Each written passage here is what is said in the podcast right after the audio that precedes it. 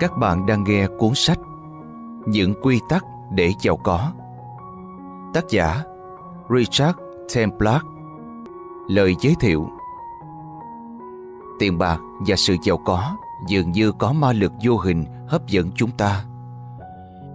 Có lẽ ai cũng từng một lần mơ ước thành tỷ phú, trở thành kiến trúc sư trưởng của Microsoft như Bill Gates, sở hữu những bất động sản trị giá hàng tỷ đô la như Donald Trump, hay thu được khoản lợi nhuận khổng lồ từ đầu tư chứng khoán như Warren Buffett, là giấc mơ của hầu hết mọi người.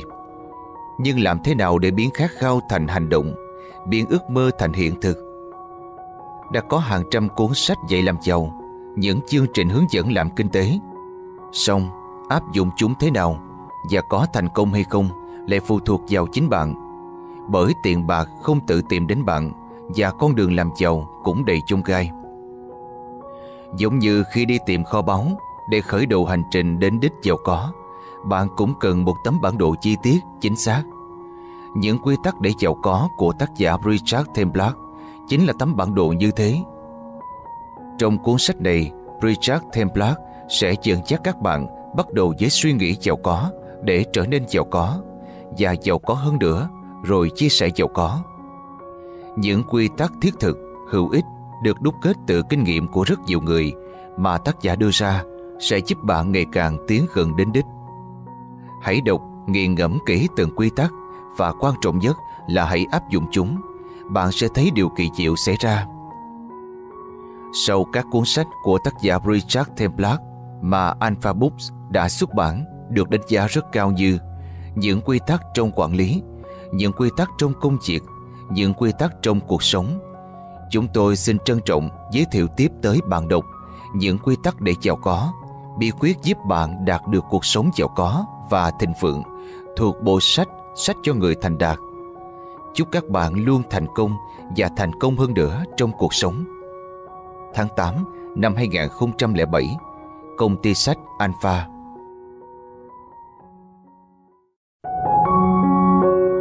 Lời cảm ơn Tôi xin được bày tỏ lòng biết ơn đối với ông Dan Clayden, giám đốc của Clayden Associates, Hiệp hội các nhà tư vấn tài chính độc lập, đã xem xét bản phát thảo của cuốn sách này trong giai đoạn sơ khai và đã cho tôi những lời khuyên đúng đắn trong nhiều vấn đề. Ông là một trong những nhà tư vấn tài chính tuyệt vời nhất mà tôi đã từng xin lời khuyên. Tôi cũng xin được dành tặng cuốn sách này cho người cha vợ tuyệt vời của tôi. Ông là người đã quản lý tiền bạc của mình rộng rãi, hào phóng, trung thực, có đạo đức. Và hiện đây, chúng tôi vẫn đang phải làm việc cho ông, hiệu quả và chuyên nghiệp. Ông chính là tấm gương cho tất cả chúng ta. Ông là người tuân thủ luật chơi. Lời mở đầu Hãy thật trung thực Tất cả chúng ta ai cũng muốn sống dư giả, giàu có, phát đạt, có thật nhiều tiền. Chúng ta luôn bị hấp dẫn bởi những người giàu có. Vậy họ đã làm giàu như thế nào? Và bằng cách nào chúng ta cũng có thể giàu được như vậy? Sự thật rất đơn giản. Những người giàu có thường hiểu và làm được những việc mà chúng ta không làm. Từ tư tưởng cho tới hành động thực tế, họ luôn đi theo các quy tắc ứng xử và những quy tắc này khiến họ trở nên khác biệt với những người khác. Cuốn sách này sẽ hệ thống hóa bản chất các hành động đó và nhờ đó bạn có thể trở nên giàu có hơn. Nền tảng của các quy tắc này cũng giống như các cuốn sách về quy tắc khác của tôi, dựa trên tất cả những gì tôi chứng kiến những người thành đạt vẫn làm. Nếu chúng ta làm như họ, chúng ta sẽ giống họ. Điều này thực sự rất hiệu quả. Về cách trình bày vô cùng đơn giản, cuốn sách này hé lộ với bạn. Người giàu kiếm tiền bằng cách nào? Họ tiếp tục kiếm tiền ra sao? Khi đã có tiền, người ta sẽ phụ thuộc vào tiền như thế nào? Họ tiêu tiền như thế nào? Họ đầu tư tiền bạc như thế nào? Họ hưởng thụ tiền bạc ra sao? Bằng cách nào họ tận dụng tiền triệt để nhất? Rất có thể chúng ta muốn mình sẽ chỉ phải làm việc càng ít càng tốt nhưng chẳng giàu có, dư giả, thậm chí có thật nhiều tiền. Hàng năm ở Anh, người ta ném vào cờ bạc một con số gây choáng váng, lên tới 50 tỷ bảng. 50 tỷ bảng dành cho đánh bạc, Nghĩa là có rất nhiều người muốn tìm tới con đường kiếm tiền dễ dàng. Và đánh bạc hết 50 tỷ bảng Cũng có nghĩa là rất nhiều người trong số họ Sẽ phải thất vọng và trắng tay. Các sòng bạc thu lợi nhuận theo phần trăm Cũng giống như bất cứ doanh nghiệp nào khác. Chẳng hạn như Prolet, Nếu trò chơi diễn ra đúng luật Nhà cái sẽ giữ 28% Nghĩa là mỗi khi người ta bỏ 100 bản vào trò chơi Nhà cái sẽ bỏ túi 28 bản Và người chơi sẽ nhận lại 72 bản Và đó không nhất thiết phải là người sẽ đặt cược số tiền đầy Một vài người sẽ thua Một số người khác lại thắng.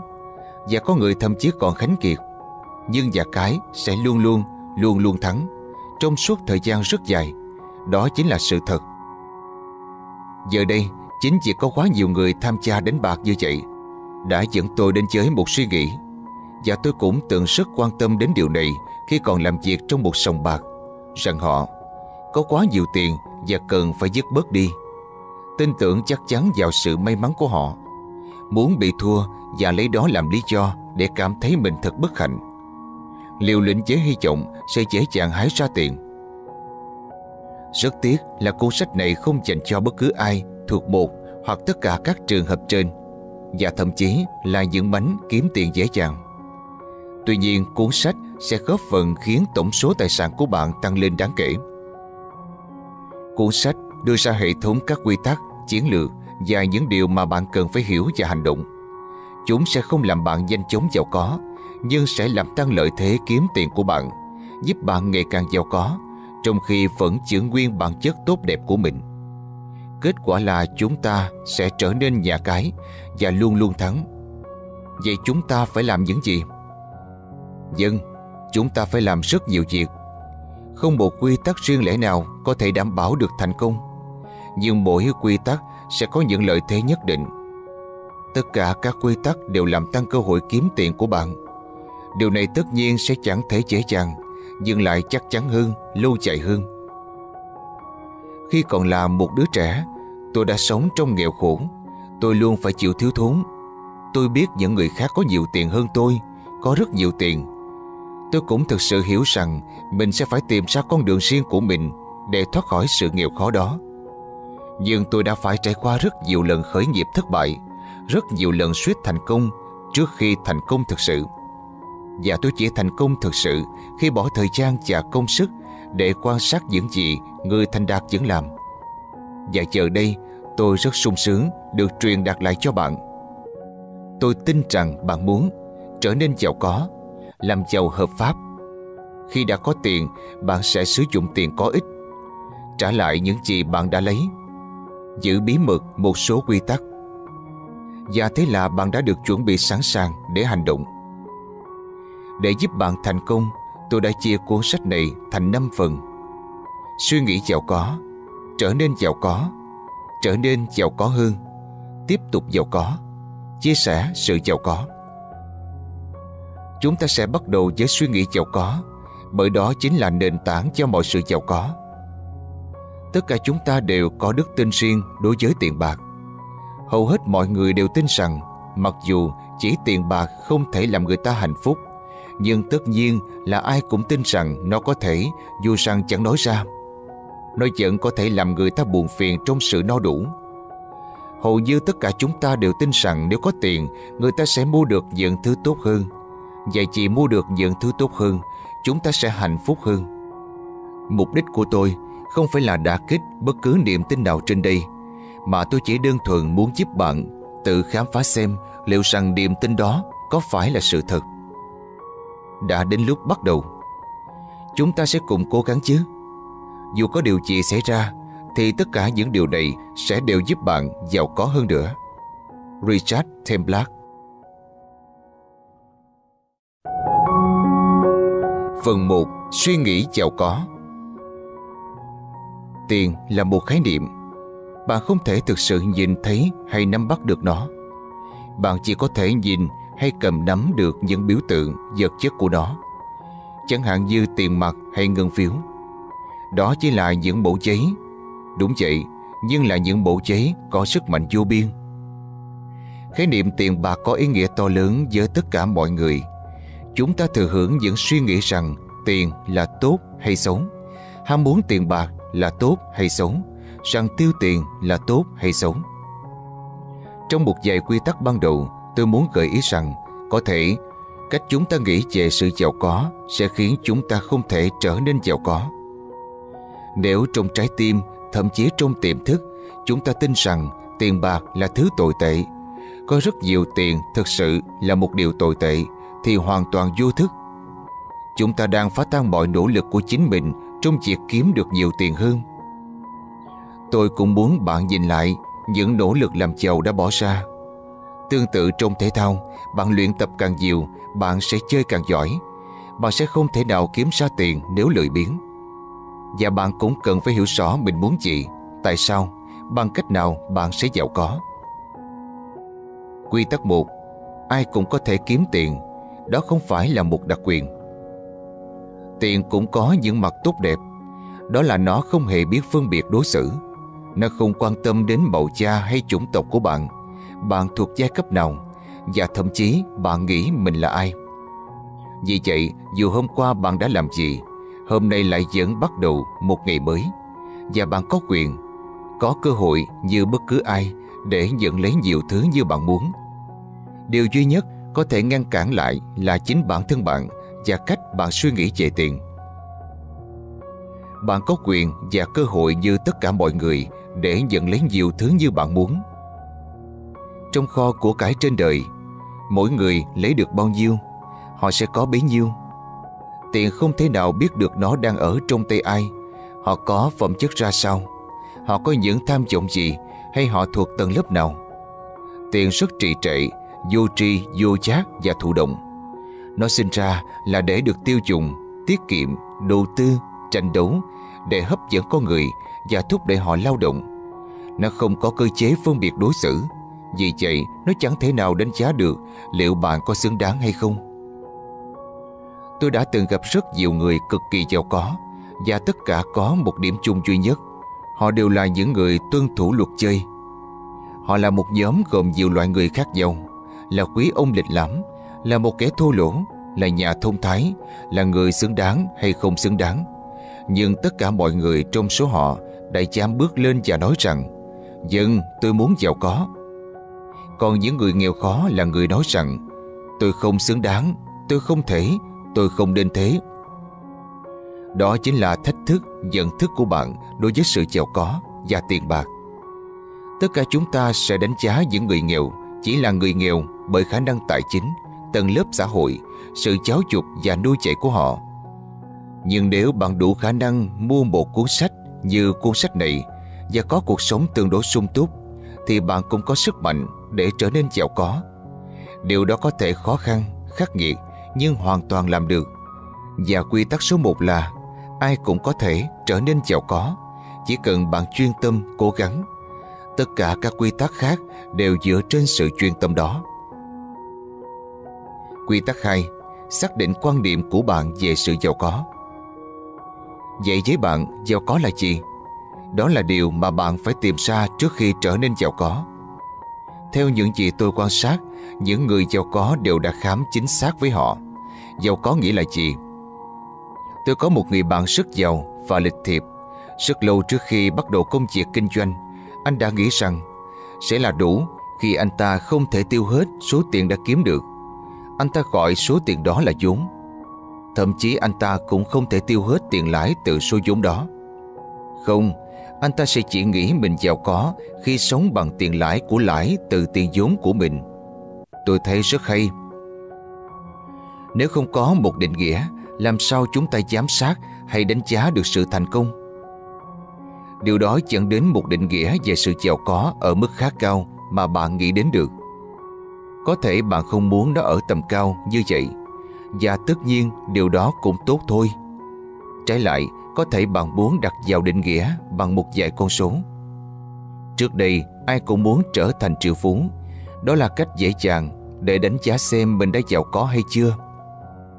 Với một số người Không phải lo lắng về tiền bạc Là khi họ có đủ tiền trang trải Trong mọi trường hợp khẩn cấp Nảy sinh trong gia đình hay nhà của họ. Vậy bạn định nghĩa nó như thế nào? Bằng số ô tô mà bạn sở hữu. Số người giúp việc. Tiền gửi trong ngân hàng, giá trị ngôi nhà của bạn. Tất nhiên ở đây không có câu trả lời đúng hay sai, nhưng tôi thực sự nghĩ rằng chỉ khi nào đã tìm ra câu trả lời cho mình, bạn mới nên học tiếp. Nếu chúng ta không đặt ra mục tiêu, chúng ta không thể nào nhắm đến nó. Nếu chúng ta không có một địa điểm đến, chúng ta sẽ chỉ đi lòng. Nếu không có một định nghĩa, làm sao chúng ta giám sát hay đánh giá được sự thành công? Nếu bạn không tìm ra định nghĩa, liệu bạn có biết được rằng cuốn sách này sẽ giúp ích gì cho bạn? Quy tắc 3. Thiết lập mục tiêu Bằng việc đưa ra định nghĩa của bạn về sự giàu có, giờ đây bạn đã có một đích đến, đã thiết lập mục. Điều này thực sự rất đơn giản. Nếu biết mình sẽ hướng tới một điểm nhất định nào đó, bạn sẽ biết bạn phải rời nhà khi nào, sẽ đi trong bao lâu, sẽ đi đường nào, sẽ làm gì khi đến nơi. Làm giàu cũng tương tự như vậy. Bạn phải biết trước rằng với bản thân bạn thế nào là giàu có, bạn dự định làm giàu ra sao, bạn dự định sẽ tốn bao nhiêu thời gian, bạn làm được gì hoặc muốn làm gì với số tiền bạn kiếm được. Bạn phải biết trước rằng với bản thân bạn thế nào là giàu có, bạn dự định làm giàu ra sao, bạn sẽ tốn bao nhiêu thời gian. Như vậy, sau khi đưa ra định nghĩa của mình, bạn sẽ nhận thấy tầm quan trọng của việc thiết lập các mục tiêu chưa? Hãy nghĩ đến những dự định kiếm tiền của bạn, khoảng thời gian dự kiến đạt được mục tiêu và sau đó thiết lập mục tiêu của bạn. Tôi tin rằng bạn đã từng mơ một giấc mơ hết sức bình thường, muốn trở thành một người rất giàu có hoặc rất nổi tiếng, thành đạt. Nhưng quá ít người, theo nhiều quan sát của tôi, hoạch định được kế hoạch này. Bạn sẽ phải làm như vậy nếu bạn cũng muốn là triệu phú. Nào, hãy đưa ra các mục tiêu. Tôi có thể chờ. Giờ bạn sẵn sàng rồi chứ? Các mục tiêu của bạn cần phải thực tế, trung thực và khả thi. Tôi muốn nói rằng mục tiêu trở thành người giàu nhất hành tinh có thể đạt được ra. Song chưa chắc là như vậy, nó không hề thực tế. Trung thực có nghĩa là bạn phải thành thật với bản thân và đề ra những mục tiêu phù hợp với bạn. Bạn có thể chấp nhận được.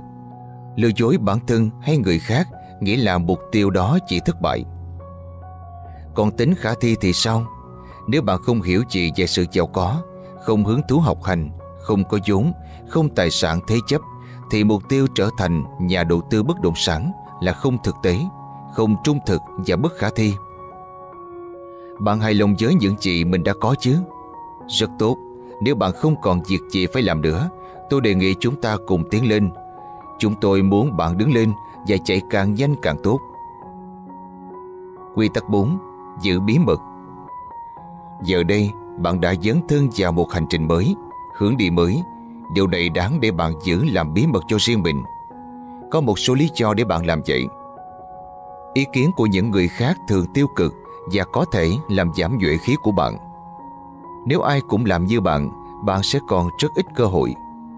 Không cần thiết phải chia sẻ những ý kiến tuyệt vời nhất của bạn. Không nên để mọi người tranh luận về công việc của bạn giữa đám đông. Bạn không muốn bị coi là kẻ chuyên giảng đạo và cố gắng thuyết phục mọi người tuân theo lối suy nghĩ của mình. Không phải ai cũng thực sự muốn biết bạn đang làm gì. Nếu họ hỏi bạn dạo này như thế nào, hãy chỉ trả lời đơn giản rằng tôi khỏe. Bí mật rất thú vị, nó sẽ mang lại cho bạn cảm giác ấm áp, có phần hơi bảnh chọe và sinh động. Nếu bạn đi khắp nơi để tuyên truyền rằng bạn đang làm những gì, sẽ có những người cảm thấy ghen tị và rồi tìm cách gây khó dễ cho bạn. Vì vậy hãy giữ bí mật của mình, bạn sẽ chẳng mất gì cả và cũng không cần phải làm gì hết. Giờ đây, bạn đã dấn thân vào một hành trình mới, hướng đi mới. Điều này đáng để bạn giữ làm bí mật của riêng mình. Hãy biến điều đó thành bí mật nhỏ của chúng ta. Tiếp tục học hỏi và thực hành các quy tắc. Nhưng đừng bao giờ nói tất cả, dù bạn có nghĩ rằng khi đọc cuốn sách này, mọi người sẽ nhận được bao nhiêu lợi ích. Hầu như ai cũng thích thú với việc xem TV hơn là nhọc công vất vả để thoát khỏi nghèo khó. Ai cũng ghét khi bị thuyết giáo, giảng đạo và thúc giục suy ngẫm về lối sống của họ hoặc bị người khác phê phán những gì họ đang làm. Làm giàu là một trong những điều bạn phải tiến hành thật riêng tư, bí mật và có phần lén lút. Chẳng có gì sai trái khi bạn làm gì cả. Chỉ đơn giản vì công việc sẽ đạt hiệu quả cao nhất nếu bạn làm một mình. Quy tắc 5 Hầu hết mọi người quá lười làm giàu. Bạn sẽ phải dậy thật sớm, làm việc vất vả suốt cả ngày và đến tận khi đi ngủ vẫn phải phấn đấu cho các mục tiêu của mình. Dân, cũng có đôi lúc người ta thật sự hái ra tiền, trúng sổ số, trúng bánh hay trúng một giải thưởng lớn được thừa kế. Nhưng những điều đó sẽ chẳng bao giờ xảy ra với bạn cả. Dân sẽ chẳng có lợi thế nào hết. Nếu bạn đề ra mục tiêu là trúng sổ số và sống suốt đời trong cảnh xa hoa, bạn đừng đọc cuốn sách này thêm nữa. Hãy đặt quyển sách xuống và đi mua ngay những tấm vé số.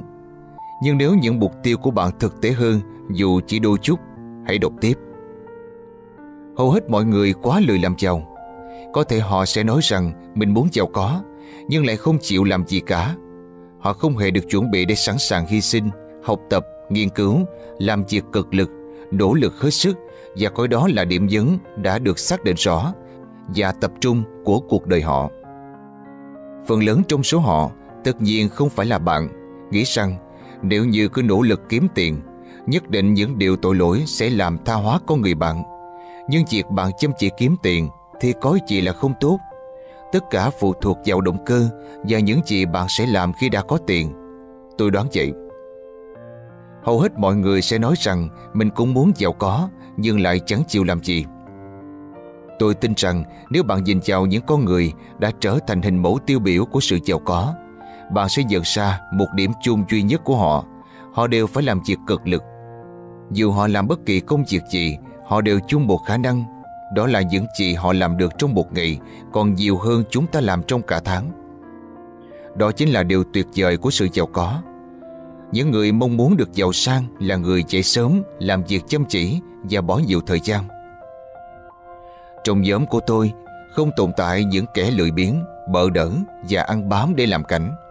Tôi chỉ cần những ai chăm chỉ lao động, tận tâm, tập trung, tham vọng, có định hướng.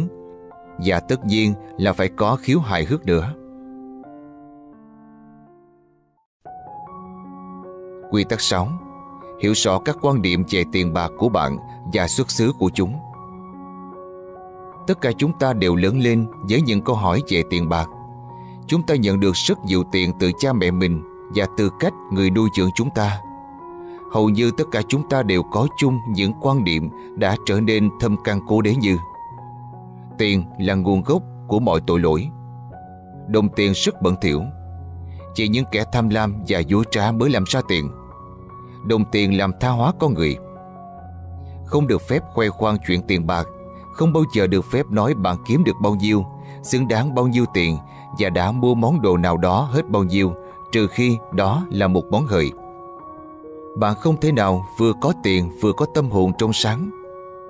Nếu có tiền, bạn sẽ mất sạch bạn bè. Phải làm việc vất vả lắm mới giàu được. Tiền bạc và hạnh phúc không đi liền với nhau. Càng có nhiều tiền, bạn càng muốn nhiều hơn nữa. Đôi khi thà nghèo còn hơn Tôi chẳng thích làm giàu Tôi không phải loại người làm giàu được Hãy đọc lướt qua thật nhanh Kiểm tra xem bạn tin vào điều nào Kiểm tra xem điều nào đánh trúng tâm lý của bạn Sau đó hãy loại bỏ bất cứ câu nào Mà bạn khẳng định là vô nghĩa Dứt bỏ những câu sai Và tống ngay khỏi đầu Những câu nào đứng chắn ngang đường Giữ bạn tụt lại sau Ngăn cản bạn kiếm tiền loại bỏ bất cứ quan điểm nào mà bạn khẳng định là vô nghĩa. Bây giờ bạn hãy viết ra những quan điểm mới, chẳng hạn như tiền bạc là điều tốt đẹp. Ham muốn tiền bạc là điều đương nhiên. Tôi sẽ là người giàu có. Tôi đã sẵn sàng làm giàu. Những người giàu sang chẳng bao giờ ảo tưởng rắc rối về tiền bạc như những kẻ nghèo khó chúng ta. Nếu chúng ta cũng thanh lọc ảo tưởng của mình, chúng ta sẽ có nhiều cơ hội tuyệt vời hơn để được giàu có. Quy tắc 7 Hiểu được rằng sự giàu có chính là kết quả chứ không phải một phần thưởng. Nếu bạn luôn chăm chỉ lao động kiếm tiền, bạn đang có cơ hội tuyệt vời để trở nên giàu có. Bạn phải hiểu rằng tiền bạc chính là một phương thức thanh toán cho sự thông minh và chăm chỉ. Bạn làm việc càng chăm chỉ, càng thông minh, bạn sẽ càng kiếm được nhiều hơn. Bạn sẽ nhận được tiền mà không bị ai đánh giá liệu rằng bạn có xứng đáng hay không. Hay bạn có phải là một người tốt không? Tiền chính là kết quả trực tiếp. Chúng ta vẫn thường nhìn vào một người giàu có nào đó và rồi đánh giá về việc người này có đáng được như vậy hay không. Tôi đã từng đọc sách về Calvin Ayres, kẻ chuyên đánh cá ngựa đua chuyên nghiệp trên Internet. Một người vô cùng giàu có dù chỉ điều hành việc đánh bạc trực tuyến. Anh ta có khoảng 16 triệu khách hàng trên khắp nước Mỹ. Bộ Tư pháp muốn chấm dứt việc này, nhưng Ayres không phải là một công dân Mỹ, cũng không cư trú ở đó. Bạn nhận được tiền mà không phải qua sự đánh giá của ai nào về việc liệu bạn có xứng đáng hay không. Aries trở nên giàu có kể từ khi phát hiện ra một kẻ hở luật pháp. Chúng ta có đánh giá anh ta không? Tôi thì không. Tôi xem xét kỹ trường hợp này, bởi tôi mong sẽ học hỏi được điều gì đó. Cờ bạc là điều duy nhất sai trái ở đây, nhưng tôi ý thức được rằng thứ mà anh ta nhận được từ sự lao động cần mẫn chính là rất nhiều tiền. Hôm trước tôi có xem chương trình TV nói về một anh chàng chuyên sửa và đánh bóng xe hơi cho những người giàu có và nổi tiếng. Anh ta thu 5.000 bảng cho một lần rửa xe. Vậy thì số tiền anh ta nhận được là phần thưởng hay kết quả? Tôi không nghĩ rằng anh ta coi đó là phần thưởng. Bởi cái giá anh ta đưa ra và các khách hàng chấp nhận trả bởi anh là người rửa xe cười nhất thế giới. Kết quả anh nhận được từ ý tưởng kinh doanh, kỹ năng và nỗ lực của mình là rất xứng đáng. Quy tắc 8 Coi sự giàu sang là bạn chứ không phải kẻ thù. Để viết cuốn sách này, tôi đã phải tìm hiểu thái độ của bản thân đối với tiền bạc. Ai cũng phải sử dụng tiền bạc. Tất cả chúng ta đều có tài khoản ngân hàng, thẻ tín dụng, các khoản vay và tiền thế chấp. Hàng ngày chúng ta phải chi tiêu cho đủ thứ chuyện trên đời. Tất cả chúng ta đều cần và muốn có nhiều hơn. Vậy vấn đề là gì? Giống như bạn, tôi cũng phải cầm tiền, tiêu tiền và tiết kiệm nữa. Và tôi muốn làm những việc đó hiệu quả hơn, mang lại nhiều niềm vui hơn. Trước khi gửi cuốn sách này đến tay bạn, tôi đã phải trải qua cuộc thẩm tra khắc khe về quan điểm của cá nhân tôi. Và tôi đã đi đến việc chấp nhận rằng không có chuyện tiền bạc là xấu xa hay tốt đẹp, là bạn hay thù. Cuộc sống sẽ tan rã nếu thiếu nó. Tiền cũng giống như một loại dầu làm cỗ máy cuộc sống của chúng ta vận hành trơn tru hơn. Chính những gì chúng ta làm với nó mới là tốt đẹp hay xấu xa, đúng hay sai, bạn hay thù. Hãy nhắc lại những gì tôi nói, tiền rất tốt đẹp, tiền rất chỉ đại, tiền rất quan trọng, tiền bạc rất tuyệt vời. Tiền là bạn hữu chứ không phải kẻ thù của tôi. Nhưng nhớ là chỉ nên nói thầm thôi, nếu không gia đình hoặc bạn bè của bạn sẽ nghĩ rằng bạn đã phát cuồng. Khi làm việc nhớ là không được chống lại tiền hay cảm thấy bối rối khi đã đạt được. Tiền cũng giống như một loại dầu làm cỗ mấy cuộc sống của chúng ta vận hành trơn tru hơn. Cuối cùng, có tiền hay làm việc giàu không đồng nghĩa với việc là bạn phải thay đổi chính kiến của mình. Việc bạn giàu có sẽ chẳng làm giảm đi những giá trị tinh thần của bạn, sự hài hòa số phận của bạn hay làm ảnh hưởng đến kiếp sau của bạn. Tôi hứa là như vậy. Tiền bạc vốn đã là bạn bè, chứ không phải kẻ thù của chúng ta. Nhưng những gì bạn làm với nó thì có thể không phải như vậy. Quy tắc chính Quyết định xem bạn sẽ dùng tiền để làm gì. Đề ra quá trình thực hiện mục tiêu là một phần trong định nghĩa của bạn. Không hề có câu trả lời nào bị coi là đúng hay sai. Tất cả chúng ta đều tiêu tiền vào những thứ khiến chúng ta hài lòng và hạnh phúc. Mỗi người đều chọn cho mình thú vui riêng và đánh giá người khác không phải là việc của tôi. Tất cả chúng ta đều tiêu tiền cho những thứ khiến ta thấy hài lòng và hạnh phúc. Vậy bạn muốn dùng tiền làm gì? Tại sao bạn muốn trở nên giàu có? Câu trả lời của bạn sẽ giúp bạn nhận ra rất nhiều tưởng tượng về tiền bạc mà bạn thường che giấu và quan điểm thực sự của bạn về đó. Đôi khi điều này cũng thật đơn giản. Chúng ta có giấc mơ và cần tiền để hoàn thành giấc mơ đó. Mơ ước là điều đến trước tiên. Vậy bạn ước mơ điều gì? Tôi đã hỏi nhiều người rằng Tại sao họ lại muốn trở nên giàu có hơn Đối với họ, Giàu có hơn Có thể là để giữ con cái ở lại lâu hơn, Tránh khỏi cô đơn, Để du lịch nhiều hơn, Để cuộc sống tiện nghi hơn khi bạn nghĩ về điều khiến bạn mong muốn Trở nên giàu có hơn, Hãy đồng thời nghĩ đến những cách khác Để đáp ứng nhu cầu của mình. Đồng thời, bạn hãy quan tâm đến những thứ Mà bạn không cần tiền để trang trải. Tôi rất yêu thích những món đồ chơi của mình, Xe hơi và các du thuyền, Nhưng cũng nhận ra rằng khoản đầu tư vào chúng không hề tăng lên Dù thu nhập của tôi khá hơn. Tôi vẫn thích những chiếc xe hơi thể thao giá rẻ Và những con thuyền cũ cần phải được bảo dưỡng thường xuyên. Liệu bạn có thực sự cần nhiều như bạn nghĩ không? Nếu vậy bạn phải chắc chắn và rõ ràng về điều đó Vậy bạn muốn kiếm tiền để làm gì? Bạn của tôi Hãy lập ra một chương trình và giữ lại cho mình Và bất cứ thứ gì bạn viết ra Hãy giữ thật an toàn, thật bí mật Đây là bài tập rất hữu ích Để ngày nào đó xem lại Bạn có thể thấy ước mơ Và những gì bạn đạt được Có trùng khớp vào nhau không Quy tắc 10 Hiểu rằng tiền đẻ ra tiền. Đây là sự thật chỉ đại nhất, Tiền đẻ ra tiền. Tự như thể chúng đối tiếp nhau vậy. Tiền sinh ra lặng lẽ và nhanh chóng, Giống như lũ thỏ, Và thích tụ hội thành một nhóm đông hơn Tiền tạo ra tiền, Người giàu sẽ còn giàu hơn nữa, Người nghèo ngày một nghèo đi. Nhưng thật là buồn, Nhưng đó chính là sự thật. Bây giờ chúng ta nên lao động chăm chỉ Và làm một việc gì đó thay chị chỉ ngồi than thở và tự gây khó khăn cho mình Tiền để ra tiền Người giàu ngày một giàu hơn Nếu bạn muốn làm gì đó Tôi sẽ thấy rất ý nghĩa nếu bạn kiếm được khoản kha khá và dùng khoản này để giúp đỡ những người không được may mắn như bạn hoặc bạn sẽ làm bất cứ việc gì mà bạn chọn. Một khi có tiền trong tay, bạn sẽ phải ngạc nhiên rằng tại sao nó lại tăng nhanh đến vậy. Tôi khuyên bạn nên hiểu và học khái niệm lại kép càng nhanh càng tốt. Và tôi không định nói gì thêm nữa ngoài việc cố gắng hiểu được khái niệm này và sử dụng nó làm nền móng cho tòa nhà của sự giàu sang của bạn là một điều vô cùng quan trọng. Có hai lý do để tôi không nói với bạn tất cả. Thứ nhất, cuốn sách này không thuộc dạng đó. Và thứ hai, tôi sẽ không làm mọi việc khổ bạn đâu. Như vậy thì quá dễ dàng và bạn sẽ chẳng học được gì hết. Nếu bạn luôn tiêu hết sạch số tiền kiếm được, quy tắc này không giúp được gì cho bạn. Nó sẽ không bao giờ bắt tiền của bạn làm việc cho bạn được. Tiền của bạn sẽ sinh sôi. Sau đó bạn có thể đầu tư một ít và tiêu mất một ít nhưng bạn không được phép tiêu hết sạch số tiền đó. Hãy xem điều này chẳng phải là môn khoa học về tên lửa, vậy mà thật ngạc nhiên rằng không mấy người hiểu được. Nhưng bây giờ thì bạn đã hiểu.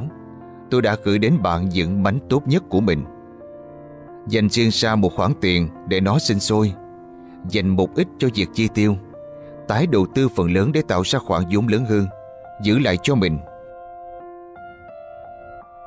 Quy tắc 11 nếu bạn coi tiền là giải pháp, bạn sẽ thấy nó chỉ gây nên rắc rối.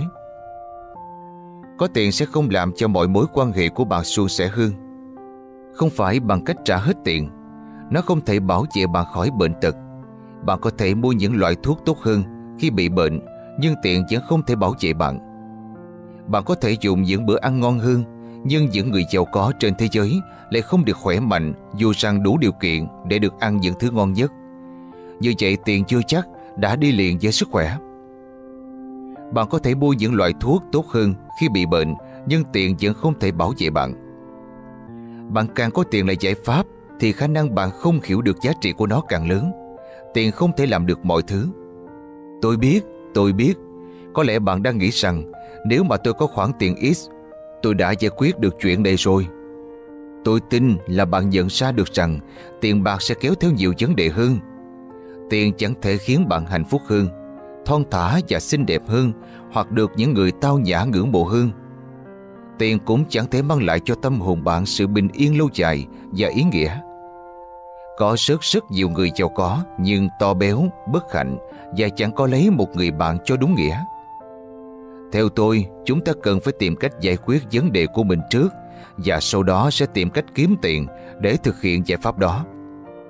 Tiền bạc không phải và cũng sẽ không bao giờ là giải pháp. Nó chỉ là loại dầu bôi trơn cho bánh xe mà thôi. Nó không phải là động cơ. Quy tắc 12 Bạn có thể kiếm rất nhiều tiền, hài lòng với công việc và vẫn có những giấc ngủ ngon. Rất nhiều người quan điểm rằng kiếm tiền luôn đi kèm với việc trở thành một kẻ tàn nhẫn, vô đạo đức và tham lam.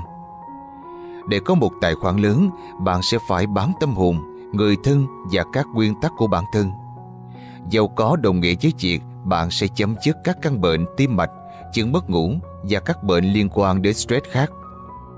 Việc kiếm tiền sẽ khiến bạn trở thành một kẻ đê tiện, dám hy sinh gia đình, đạo đức, hạnh phúc và tất cả mọi thứ để đặt lên bàn thờ của thần tài. Thực ra mọi chuyện có thể như vậy, nhưng không nhất thiết phải thế. Đúng hơn thì không nên như vậy. Nhưng nếu nó diễn ra thì có nghĩa là bạn đã sai rồi. Bạn thấy đấy, tiền bạc hào phóng với tất cả mọi người, như chúng ta đã thấy ở quy tắc 1. Vì thế bạn không cần phải quá vất vả hoặc thay đổi nhiều đến vậy. Có rất nhiều người bản chất tốt đẹp, bình dị lại kiếm được tiền, rất nhiều tiền. Hãy nhớ, nếu bạn bắt đầu bị mất ngủ hoặc mất đi hứng thú với những gì đang làm, bạn cần phải nghiêm túc tự chấn bản thân. Hãy đọc lại phần đầu của cuốn sách này và nhớ lại xem tại sao làm giàu là mối quan tâm chính với bạn. Nếu bạn bắt đầu bị mất ngủ hoặc mất đi hứng thú với những gì đang làm, bạn cần phải tự chấn bản thân. Nhưng chắc chắn tôi muốn có một nụ cười hạnh phúc, thậm chí dù phải mất đi ít nhiều vật chất. Tôi muốn được ngủ ngon suốt đêm, yêu thích công việc của mình và kiếm được tiền. Nhưng tôi sẽ không thỏa hiệp với những nguyên tắc của mình, dành quá ít thời gian dành cho gia đình và bọn trẻ. Từ chối việc đôi lúc ngồi tắm đắng hay nghỉ ngơi trọn vẹn một ngày. Tôi biết và đã chứng kiến rất nhiều người giàu, kiếm tiền và có một cuộc sống đạo đức và giàu có, nhưng vẫn giữ nguyên được bản chất tốt đẹp. Điều đó là có thể. Rất ít khi bất khả thi.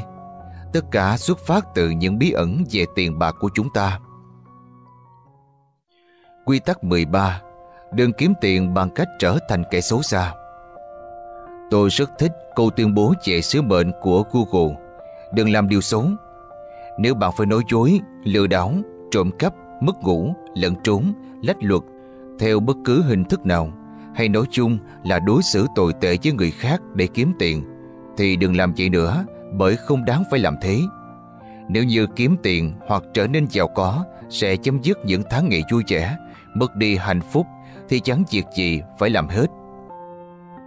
Nếu bạn không có hứng thú với những thách thức từ việc kiếm tiền hợp pháp, tốt nhất bạn hãy bỏ đi và làm việc khác. Sống một cuộc sống mà bạn có thể kiếm tiền đàng hoàng sẽ cho bạn những giấc ngủ ngon.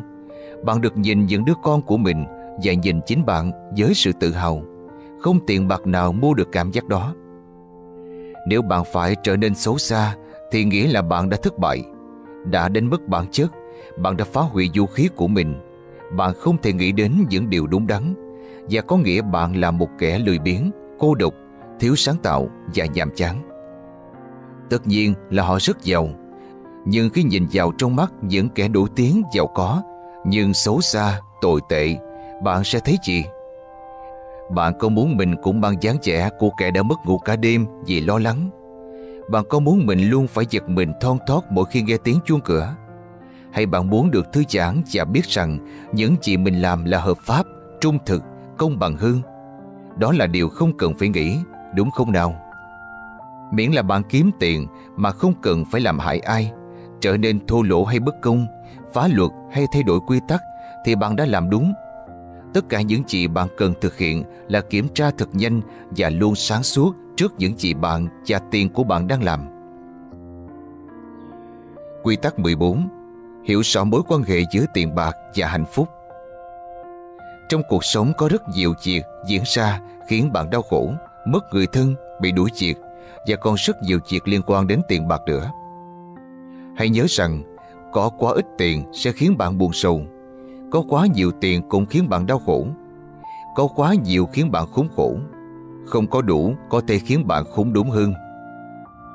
Tôi cho rằng từ ngày đầu tiên chúng ta đã hiểu rõ ràng rằng tiền bạc và hạnh phúc không nhất thiết là một. Tiền không mua được hạnh phúc.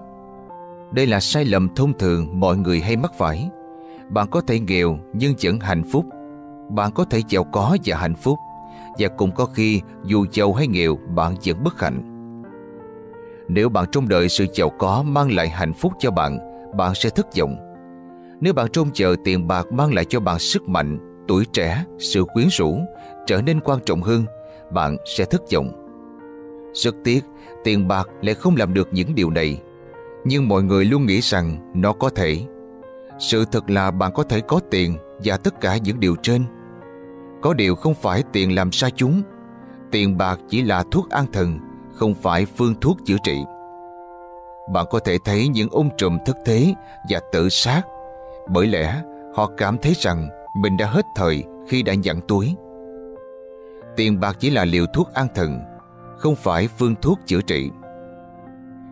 Nhưng chúng ta sẽ không bao giờ mắc phải những sai lầm tương tự bởi chúng ta sẽ hiểu quy tắc này và hiểu rõ mối quan hệ giữa tiền bạc và hạnh phúc. Chính xác thì quy tắc này là gì? Câu trả lời sẽ là, đừng trông đợi quá nhiều vào tiền bạc và đừng mua một món đồ nào đó chỉ với hy vọng rằng nó sẽ làm bạn hạnh phúc. Nó không làm được đâu. Vì thế khi bạn mua được một sản phẩm sẽ cảm thấy rất tuyệt.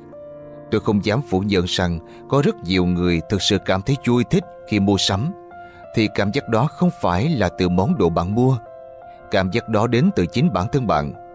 Tất cả nói lên rằng tiền chỉ có thể giúp bạn tránh mua phải những điều bất hạnh.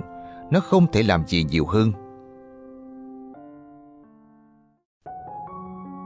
Quy tắc 15 Hiểu rõ sự khác biệt giữa giá cả và giá trị Có lần tôi đã yêu cầu ông bố vợ tuyệt vời giải thích một vấn đề liên quan đến rượu. Bạn biết đấy, liệu chai rượu có giá 100 bảng trong khách sạn hàng sang có thực sự ngon gấp 20 lần chai rượu bạn mua ở ngoài cửa hàng? Câu trả lời của bố vợ tôi rất thú vị. Ông nói rằng, chúng ta không chỉ trả tiền cho chai rượu Chúng ta phải trả tiền cho không khí, dịch vụ, địa điểm, kỹ năng của người phục vụ quầy rượu, những mối quan hệ tốt đẹp, khăn trải bàn đẹp, sự riêng tư và tự do, phong cách và tầng lớp, truyền thống, đồ ăn và độ tin cậy, đặc điểm và quan cảnh xung quanh, những khách hàng khác và những cuộc trò chuyện tuyệt vời. Chai rượu hầu như không liên quan gì và đó chính là vấn đề. Chúng ta nghĩ rằng mình nắm chắc giá của món đồ nào đó nhưng giá trị của nó thì còn vượt xa hơn thế. Hãy nhớ rằng một thứ chỉ thực sự có giá trị khi ai đó sẵn sàng mua nó. Một quyển catalog viết rằng giá trị của bức tranh là 500 bảng, nhưng điều này chỉ đúng khi ai đó chịu bỏ ra số tiền này. Đây là bài học quan trọng bạn cần nắm giữ. Giá cả của một thứ có khi thấp hơn giá trị thực sự của nó nhiều lần. Với bạn hoặc bất cứ ai khác, hoặc có thể lại cao hơn. Chúng ta nghĩ rằng mình nắm chắc giá của một món đồ nào đó, nhưng giá trị của nó có thể vượt xa hơn thế nhiều. Nếu bạn sắp trở thành người giàu có, và tôi thật lòng hy vọng như vậy, nếu bạn sử dụng các quy tắc trong cuốn sách này và làm theo đó, thì việc hiểu được sự khác biệt giữa giá cả và giá trị là rất quan trọng. Quy tắc 16 Hiểu cách suy nghĩ của người giàu một bài kiểm tra đơn giản để xác định xem người sẽ trở nên giàu có hoặc họ hiện rất giàu hay không. Bạn chỉ cần quan sát người đọc tờ báo yêu thích của họ. Chú ý xem họ chọn tờ báo nào, chọn mục nào để đọc, bỏ qua mục nào, thứ tự họ đọc, mục đã chọn. Đây cũng là bài kiểm tra dành cho bạn nữa. Hãy nhìn vào danh sách trên và nhẩm trong đầu những việc bạn làm. Những người giàu có, những người đã rất nỗ lực để trở nên giàu có chứ không phải những người trúng sổ số hoặc được hưởng thừa kế hoặc nhờ vào việc kết hôn với con cái tỷ phú. Thường, chọn những tờ báo nghiêm túc, chọn những mục nghiêm túc hơn, bỏ qua những mục vô bổ, đọc những mục liên quan đến kinh doanh, tài chính trước. Nếu bạn thực sự muốn giàu, bạn sẽ phải học cách suy nghĩ của người giàu. Bạn phải học các biệt ngữ và ngôn ngữ của họ. Họ ăn và sống ở đâu? Họ làm việc và thư giãn như thế nào? họ đầu tư và tiết kiệm ra sao. Nói ngắn gọn, bạn phải học về tiền bạc nếu bạn muốn tài sản của mình tăng lên. Cố gắng nói chuyện với những triệu phú, đưa ra câu hỏi, xây dựng niềm đam mê hiểu biết và học hỏi, đọc thêm về những dân vật giàu có. Các bài phỏng vấn và tự truyện của họ có thể mang lại cho bạn nhiều hiểu biết sâu sắc. Những cuốn sách dạy về tài chính và các lĩnh vực kinh doanh khác cũng mang lại nhiều lợi ích cho bạn hãy cố gắng theo kịp những bước phát triển mới nhất trên thị trường tiền tệ. Nhưng liệu những việc đó có quá nặng nề cho bạn không? Nếu cũng giống như tôi, bạn yêu thích những bục lượm lặt thì bạn sẽ chẳng bao giờ đạt đến đỉnh cao của sự giàu có. Tôi tin rằng chúng ta cần phải thực sự đam mê tiền bạc nếu chúng ta muốn có thật nhiều. Chúng ta cần phải sống, thở và đi ngủ vẫn nghĩ đến tiền. Và cần phải học hành chăm chỉ trong trường đại học giàu sang nếu muốn tốt nghiệp. Bạn phải đưa ra lựa chọn, tiền bạc hay sự phù phiếm. Quy tắc 17 Đừng ghen tị với những gì người khác có Tất cả chúng ta đều đã đề ra mục tiêu của mình Chúng ta đều biết được mình phải chuẩn bị những gì Để bước vào hành trình làm giàu Chúng ta đều đã đưa ra các giới hạn Hiểu rõ mình sẽ được làm gì Hoặc không được làm gì. Vậy còn sự khen tị trong mỗi con người thì sao? Bạn sẽ không khen tị Nếu biết được những gì họ đã và đang trải qua. Nếu biết họ đã phải chuẩn bị nhiều như thế nào, Đã phải chấp nhận hy sinh những gì. Tất nhiên, Bạn vẫn hay nhìn ba đối tượng làm giàu, Dễ dàng với đôi mắt đầy ghen tị. Nhờ sổ số, Được hưởng thừa kế Hoặc nhờ kết hôn, cả ly hôn. Tất cả chúng ta đều như vậy Nhưng số tiền kiếm được Là chuyện của những người đã làm sao đó Họ đã làm việc Họ có ý tưởng hoặc tinh thần của một doanh nhân Họ dậy sớm hơn chúng ta Họ nỗ lực hết mình và đầy nhiệt huyết với những gì họ muốn đạt được. Ghen tị với họ là vô ích, học hỏi từ họ mới là vô giá. Bài học rút ra từ những người như vậy là món quà ý nghĩa nhất họ tặng chúng ta. Tốt nhất, bạn nên có người cố vấn dày dặn kinh nghiệm trong vấn đề tiền bạc. Người mà bạn học hỏi phải là người kiếm được nhiều tiền nhưng hợp pháp, vui vẻ và đàng hoàng. Người sẽ mang lại cho bạn những mánh khóe có lợi che chở bạn dưới đôi cánh của mình, đưa bạn đi đúng đường và cả từ chối cho bạn dây tiền nữa. Đó không phải là điều bạn đòi hỏi. Ghen tị với họ là vô ích, học hỏi từ họ mới là vô giá. Tôi cũng có nhà cố vấn tiền bạc và luôn đuốt từng lời của ông ấy nếu nó mang tiền đến cho tôi vì ông sống bằng lãi của lãi từ số vốn của mình và đó chính là điểm tôi hướng đến. Hãy biến những người khác trở thành nguồn cảm hứng của bạn Bên cạnh đó, ghen tị không phải là tính cách của một người tuân thủ luật chơi. Quy tắc 18 Quản lý bản thân bạn khó hơn quản lý tiền. Bạn hiểu rõ mình được bao nhiêu phần. Chúng ta cứ nghĩ là hiểu mình cho đến lúc phải bỏ thuốc lá, giảm cân, tập thể dục và làm giàu. Và lúc đó, chúng ta sẽ nhận ra rằng mình lười biếng hơn thế, ít nhiệt tình hơn, thiếu quyết đoán hơn nỗ lực ít hơn, dễ thỏa hiệp hơn. Nếu tôi muốn gian cánh, bảo vệ cho bạn và giúp bạn trở nên giàu có, điều đầu tiên tôi cần biết là bạn đã có các yếu tố làm giàu chưa? Bạn có đủ quyết tâm không? Bạn sẽ làm việc chăm chỉ chứ? Bạn sẽ kiên trì bám trụ chứ? Bạn có đủ nghị lực chứ? Vậy còn sức chịu đựng, sự gan góc, tập trung không ngừng nghỉ. Bạn thấy đấy, nếu bạn không có những điều đó thì bạn rất ít cơ hội để thành công. Không phải tôi định làm bạn dục trí, tôi chỉ đang cố gắng để bạn thấy rằng kiếm tiền là một kỹ năng mà bạn có thể học được, miễn là bạn sẵn sàng và muốn học cũng như áp dụng đúng cách. Khi còn là một sinh viên nghèo, tôi đã từng bán cuốn sách rất giá trị để có tiền ăn. Lúc đó tôi đã phải đưa ra lựa chọn trực tiếp giữa việc sở hữu thứ sẽ tăng giá trị trong tương lai và giúp tôi giàu có với việc có ngày bữa ăn ngon lành trong chốc lát. Bạn hiểu ý tôi chứ? Tôi, về bản chất, đã chọn tại thời điểm đó cái nghèo hơn là sự giàu có. Gần đây tôi thấy cuốn sách tương tự như thế trong hiệu sách và hãy tin tôi đi, tôi đã phải trả rất nhiều tiền ngày hôm đó. Điều đầu tiên tôi cần biết là bạn đã có những yếu tố cần thiết để làm giàu hay chưa? Và điều tôi muốn nhấn mạnh là những cự phú khi bắt đầu công việc luôn nỗ lực phi thường và sẵn sàng hy sinh rất nhiều. Họ quản lý chính mình và luôn bỏ qua những món lợi tức thì để thu được nhiều khoản lợi lớn về lâu dài. Tự kiểm soát và tạm hoãn việc chiều chuộng bản thân là nghệ thuật hữu ích với chúng ta. Phần 2. Trở nên giàu có Chúng ta đã bước vào phần 2. Ở đây, chúng ta phải nghiêm túc hơn nữa. Đây là nơi chúng ta làm việc thực tế. Đó là nơi bạn phải bắt đầu đánh giá nghiêm túc và đúng đắn về tình hình thực tế, đưa ra các kế hoạch và hành động. Trở nên giàu có nghĩa là bạn phải thành thật với chính mình và sẵn sàng đầu tư thời gian cũng như công sức trong cuộc săn lùng sự giàu sang. Rất nhiều quy tắc thuộc về thói quen, trong khi thay đổi thói quen không bao giờ là điều dễ dàng. Một vài quy tắc có vẻ dễ đến không ngờ, nhưng trước bất cứ quy tắc nào, bạn cũng phải tự hỏi mình rằng có lẽ tôi đã biết quy tắc này rồi, nhưng tôi có nên làm không? Việc sẵn sàng để lao động cực lực là một việc gì đó để định hướng công việc là yếu tố sống còn. Quy tắc 19 Bạn cần biết vị trí hiện tại của mình trước khi bắt đầu. Trước khi tiến về phía trước, chúng ta nên biết hiện giờ mình đang ở đâu. Lúc Robinson Crusoe bơi vào bờ sau khi tàu bị đắm, việc đầu tiên anh ta làm là kiểm tra xem mình có bao nhiêu đồ dự trữ, súng và đạn dược. Khi đã nắm rõ, anh ta có thể đánh giá tình hình và tiến về phía trước. Trước khi tiến về phía trước, chúng ta phải biết mình đang ở đâu. Như vậy bạn sẽ bơi chào bờ và bắt đầu cuộc sống mới. Việc bạn cần làm trước hết là đánh giá tình hình.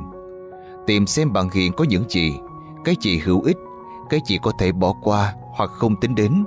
Bạn nợ những gì, người khác nợ bạn những gì, về cơ bản giá trị rộng của bạn là gì. Chúng ta sẽ tiến hành cuộc kiểm kê tài chính toàn diện của bạn và cuộc đời bạn. Nếu bạn không biết được mình ở đâu trước khi bắt đầu, bạn sẽ không làm việc hiệu quả được để hướng tới tương lai giàu có. Người khôn ngoan là người biết sắp xếp công cụ trước khi bắt đầu công việc. Tất cả những gì bạn cần làm là thu thập đầy đủ thông tin. Bạn nợ ngân hàng bao nhiêu, hoặc tài khoản hiện có, tài khoản đặt cọc, sổ tiết kiệm của bạn có bao nhiêu và bạn sở hữu bao nhiêu trong thẻ tín dụng. Đồng thời bắt đầu tính xem bạn tiêu hàng tháng và mỗi năm hết bao nhiêu và bạn đã tiêu ở đâu. Dưới đây là danh sách những việc cần kiểm tra có lẽ bạn nên sửa lại đôi chút cho phù hợp với điều kiện của bạn.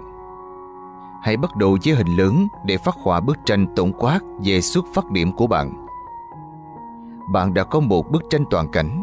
Bạn cần phải quan sát các nguồn thu nhập và khoản chi chính hàng tháng và hàng năm. Bạn có thể đưa ra chọn lựa quyết định, nhưng tất cả các chỉ số cần phải được làm từng tháng hoặc từng năm. Đây chưa hẳn là mô hình lý tưởng nhất đối với hoàn cảnh của bạn nhưng tôi tin rằng bạn đã hiểu được vấn đề. Đừng bỏ qua bước này. Thậm chí nếu tình hình tài chính của bạn không tốt đẹp lắm, thì việc đối mặt với thực tế cũng sẽ giúp ích cho bạn rất nhiều trong việc tiến hành những hoạt động tích cực để giải quyết tình thế. Quy tắc 20 Bạn phải có kế hoạch Nếu bạn không có kế hoạch, bạn sẽ rất dễ bị lôi cuốn vào những việc phí tiền, tiêu hết tiền thay vì đầu tư hoặc quên mất những ý tưởng kinh doanh mới hay thay đổi sự nghiệp.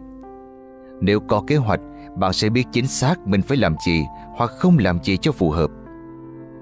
Quy tắc trước đã giúp bạn hiểu được mình đang ở đâu và bạn cũng biết mình sẽ đi đâu, các mục tiêu của bạn. Các kế hoạch sẽ mang lại cho bạn những mánh quan trọng nhất. Bạn có thể đến đó bằng cách nào và bạn cần nhớ rằng ngay cả những kế hoạch tuyệt vời nhất vẫn phải linh động thay đổi. Kế hoạch mang lại cho bạn những ý tưởng quan trọng. Bạn có thể đến đó bằng cách nào? Trước tiên, hãy đề cập đến những vấn đề ban đầu. Nếu bạn đang có công việc yêu thích và thấy hài lòng thì bạn sẽ muốn chịu mãi công việc đó. Nhưng nếu bạn không thể kiếm được nhiều với công việc này thì bạn cần có kế hoạch tạo ra nguồn thu nhập bằng cách khác. Và nếu công việc của bạn khiến bạn cảm thấy chán nản và mắc kẹt trong hố sâu nghèo khó thì trong kế hoạch của mình, bạn phải ưu tiên cho việc thoát ra khỏi đó. Kế hoạch của bạn nên bao gồm việc nắm quyền kiểm soát tài chính trong cuộc sống. Nếu bạn có các khoản nợ, thì trong kế hoạch của bạn, việc giải quyết các khoản nợ đó rõ ràng phải được ưu tiên. Kế hoạch cũng phải đề cập đến thay đổi sự nghiệp, đánh giá một ý tưởng kinh doanh, đầu tư tài chính hoặc tăng vốn mà nhờ vậy bạn gia nhập thị trường mua để cho thuê. Trong thực tế, một sự thật mang tính căn bản trong việc làm giàu là sự giàu có xuất phát từ việc kinh doanh chứ không phải từ việc được trả lương hay các khoản phí. Dù kế hoạch đó bao gồm những gì, chỉ cần chắc chắn rằng bạn có một kế hoạch và kiên trì thực hiện. Đừng lo lắng bởi phần tiếp theo của cuốn sách sẽ cung cấp cho bạn nhiều ý tưởng cho nội dung trong kế hoạch này. Chỉ cần nhớ rằng đừng ngồi yên một chỗ và chờ đợi ai đó mang tiền đến cho bạn.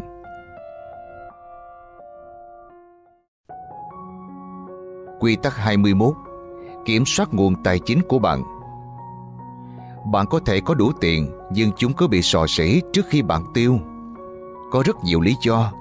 Các khoản thuế, trả lãi suất, không sử dụng, không được đầu tư đúng cách, sử dụng quá nhiều vào những lý do không chính đáng.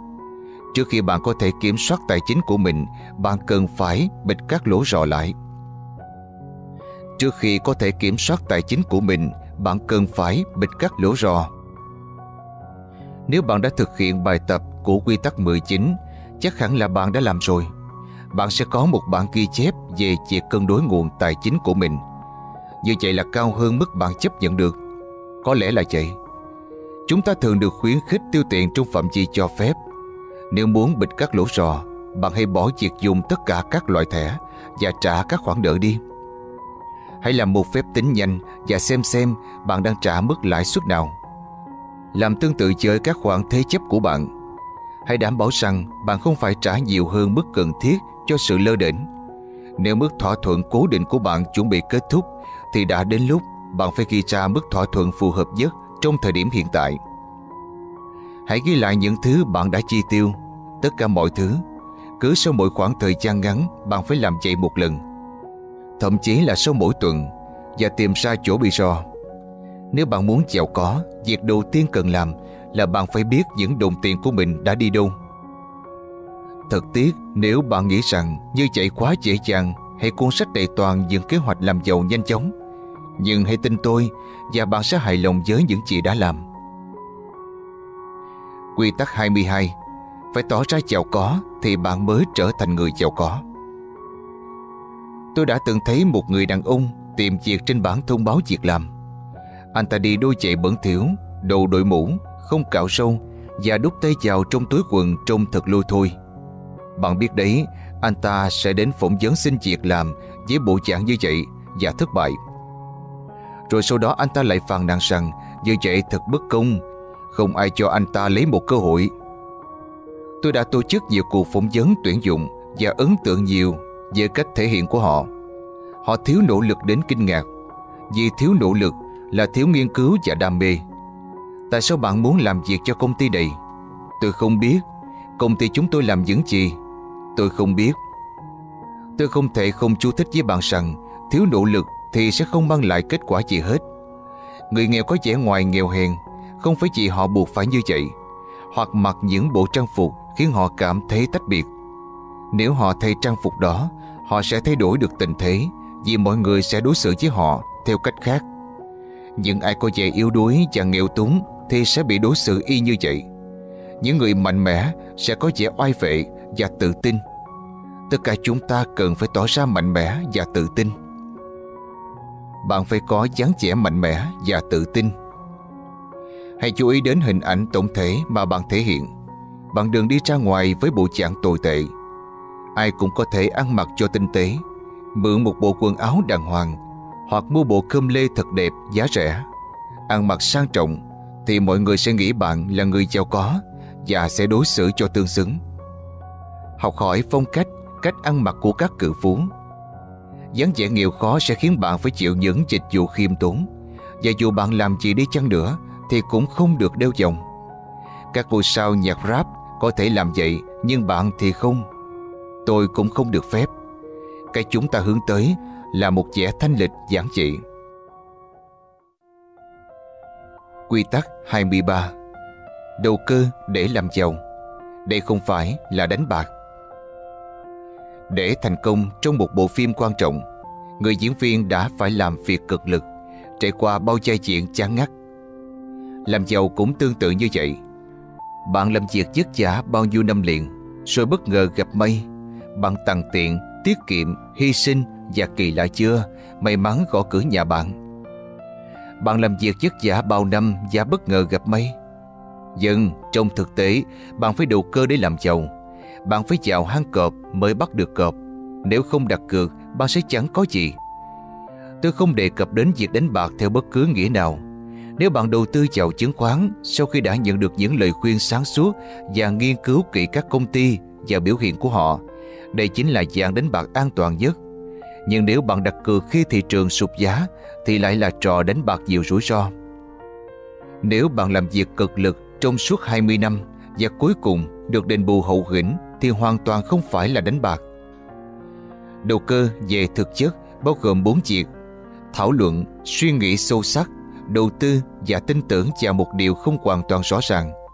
Tôi nghĩ như vậy khi tổng kết con đường làm giàu của chúng ta. Thảo luận, nghiêm túc học hỏi từ những người khác về sự giàu có. Suy nghĩ sâu sắc, hiểu rõ chủ đề của bạn. Đầu tư, đầu cơ thời gian, công sức và cả cuộc đời. Tin vào những thứ không hoàn toàn chắc chắn không có gì đảm bảo cả Nhưng bạn vẫn rút ngắn được đáng kể Sự chênh lệch nếu tuân theo các quy tắc Tôi biết bạn có thể nghĩ rằng tôi muốn bạn đầu cơ những đồng tiền mà bạn chất giả mới kiếm được. Nhưng không phải như vậy. Tôi muốn bạn đầu cơ thời gian và công sức, suy nghĩ chính chắn, lập kế hoạch, có ý chí, nghị lực và quyết đoán. Bạn càng đặt nhiều vào đó, bạn nhận được càng nhiều. Nếu không, bạn chẳng bao giờ có cơ hội cả. Quy tắc 24 Xác định thái độ của bạn trước mạo hiểm Tôi muốn nói rằng việc quyết định mức độ mạo hiểm mà bạn chấp nhận được hoàn toàn là do bạn. Bạn phải quyết định thái độ và lòng khát khao của mình đối với sự mạo hiểm. Việc chọn lựa mức độ mạo hiểm hoàn toàn phụ thuộc vào bạn. Khi đã quyết định được thái độ trước mạo hiểm, bạn sẽ lập kế hoạch dễ dàng hơn nó cho phép bạn xác định xem bạn muốn làm giàu bằng cách nào. Tất nhiên, thái độ của bạn sẽ thay đổi dựa vào kế hoạch. Những thứ bạn cần quan tâm là tuổi tác của bạn. Chúng ta dễ đương đầu với mạo hiểm khi còn trẻ. Các nghĩa vụ với gia đình. Nếu những đứa con bạn còn bé bỏng thì bạn phải cẩn trọng hơn. Nhưng nếu chúng đã lớn và tự lập được thì bạn có thêm điều kiện để dương xa hơn thu nhập già hoặc tài sản, bạn phải xác định số phần trăm tài sản của mình sẵn sàng chịu mạo hiểm. Nếu bạn chấp nhận mạo hiểm thì phải cố gắng giảm thiểu chúng tối đa. Có thể dùng một vài biện pháp an toàn. Không đặt tất cả trứng vào cùng một giỏ. Để ý xem bạn chịu đựng stress và sự kích động tới mức nào.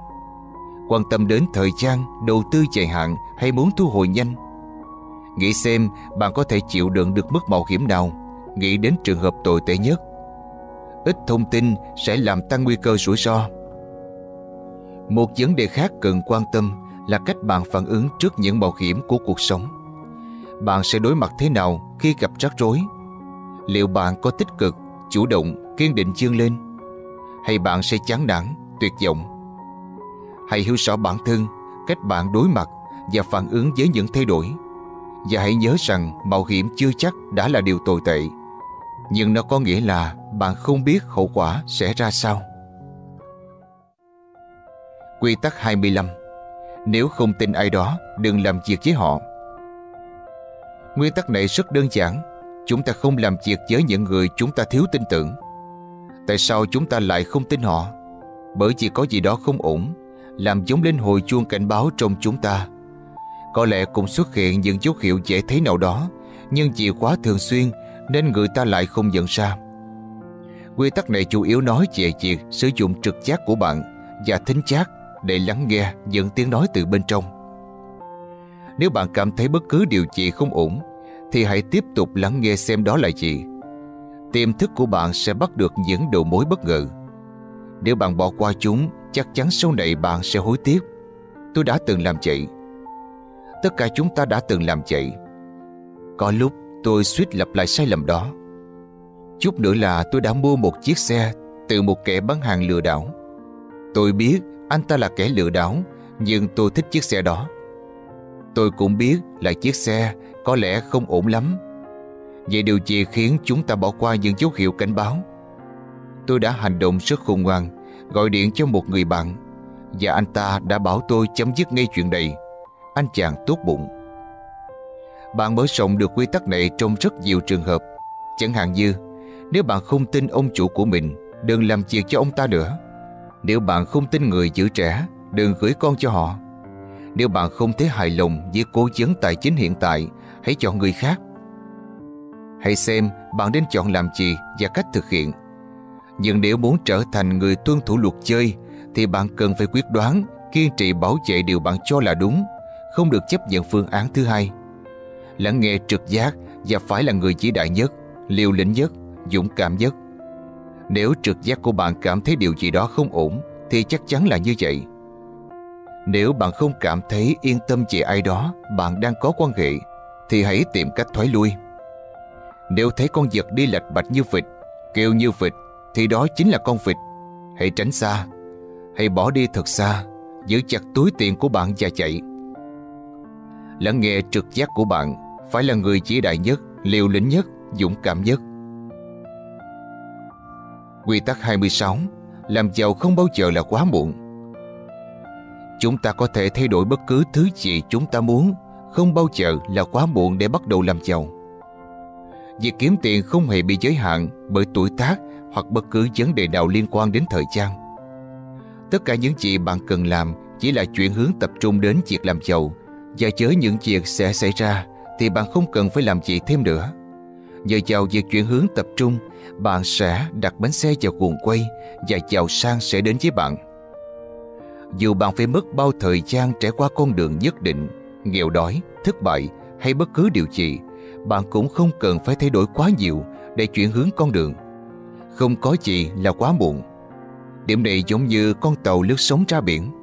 Bạn cần phải có không gian rộng lớn để đổ lại, nhưng không khó để đổi hướng tàu. Bánh lái được bẻ lại và chỉ trong vài dặm bạn đã theo một hướng hoàn toàn khác. Và cũng không bao giờ là quá muộn để đầu tư vào cổ phiếu, cổ phần, lương hưu, phong cách, chất lượng vào chính bản thân bạn vào cuộc sống. Khi giữ vững tính linh hoạt và năng động, chúng ta sẽ tránh được tình trạng trì trệ, lãnh đạm, biểu hiện của sự lão hóa. Tuy nhiên, nếu bạn nghĩ rằng đã quá muộn thì đúng là như vậy. Bí quyết chính là không bao giờ được nghĩ như vậy. Nếu bạn nghĩ rằng bạn sẽ dễ dàng từ bỏ thì chắc chắn bạn sẽ từ bỏ. Hãy nhìn xem chúng ta cùng đến với cuốn sách này để kiếm tiền, kiếm cho bạn và cả cho tôi. Nếu bạn cảm thấy bất cứ sao cản nào, tuổi tác, giới tính, chủng tộc, năng lực thì bạn đã ở vào thế bất lợi rồi. Không bao giờ là quá muộn để bắt đầu. Vậy thì hãy bắt đầu ngay đi. Và cũng không bao giờ là quá muộn để đầu tư vào cổ phiếu, cổ phần, vào chính bản thân bạn, vào cuộc sống. Quy tắc 27 Bắt đầu tiết kiệm từ khi còn trẻ Có lẽ giờ đã quá muộn để bạn tiết kiệm tuổi thanh xuân của mình. Chúng ta không thể quay trở lại, nhưng bạn dạy các con mình bài học về tầm quan trọng của bí quyết này. Ý tôi không phải là bạn cứ ghi bo, chắc bóp để tiết kiệm. Tôi nhận ra rằng nếu có một con số thì sẽ dễ dàng hơn nhiều vì bạn không phải suy nghĩ quá nhiều nữa. Số của tôi là 50%. Bất cứ khoản thu nhập nào tôi đều gửi vào tài khoản tiết kiệm một nửa. Tôi không phải nghĩ về nó nữa. Tôi biết rằng một phần dành cho thuế, một phần cho VAT và phần còn lại để tiết kiệm. Thỉnh thoảng tôi lại chuyển số dư đó sang tài khoản tiết kiệm thứ hai, một dạng của tài khoản siêu tiết kiệm. Với tôi, đây là cách tiết kiệm đơn giản. Tôi không phải mất quá nhiều thời gian để suy nghĩ. Tôi đã dạy con cái mình phương pháp này, chi tiêu một nửa số tiền trong túi và một nửa để tiết kiệm. Tôi hy vọng bọn trẻ sẽ thấy rằng đây là một phương pháp rất dễ thực hiện, một dạng tiết kiệm công sức suy nghĩ. Nhờ vậy chúng sẽ tích lũy được chút vốn khi vào đại học hoặc dành cho bất cứ việc gì. Nếu bạn để riêng sang một bên nhiều hơn mức cần thiết, phần còn lại chính là khoản tiết kiệm của bạn. Tôi thật sự ước rằng mình A. Bắt đầu tiết kiệm từ khi còn trẻ và B. Được dạy rằng nên làm vậy. Rất nhiều cựu phú nói rằng họ được nhồi nhét chuyện quản lý và tiền bạc từ khi rất nhỏ. Đây dường như là một phần vô cùng quan trọng trong công cuộc làm giàu. Quy tắc 28 Hiểu rằng nhu cầu tài chính của bạn sẽ thay đổi theo mỗi giai đoạn khác nhau. Nhiều nền văn hóa cho phép có các mối quan tâm trọng điểm khác nhau, chiến lược khác nhau trong các giai đoạn của cuộc đời. Chẳng hạn cho đến tuổi 20, bạn được xem là thanh niên, có vẻ ngốc nghếch và cần được giáo dục.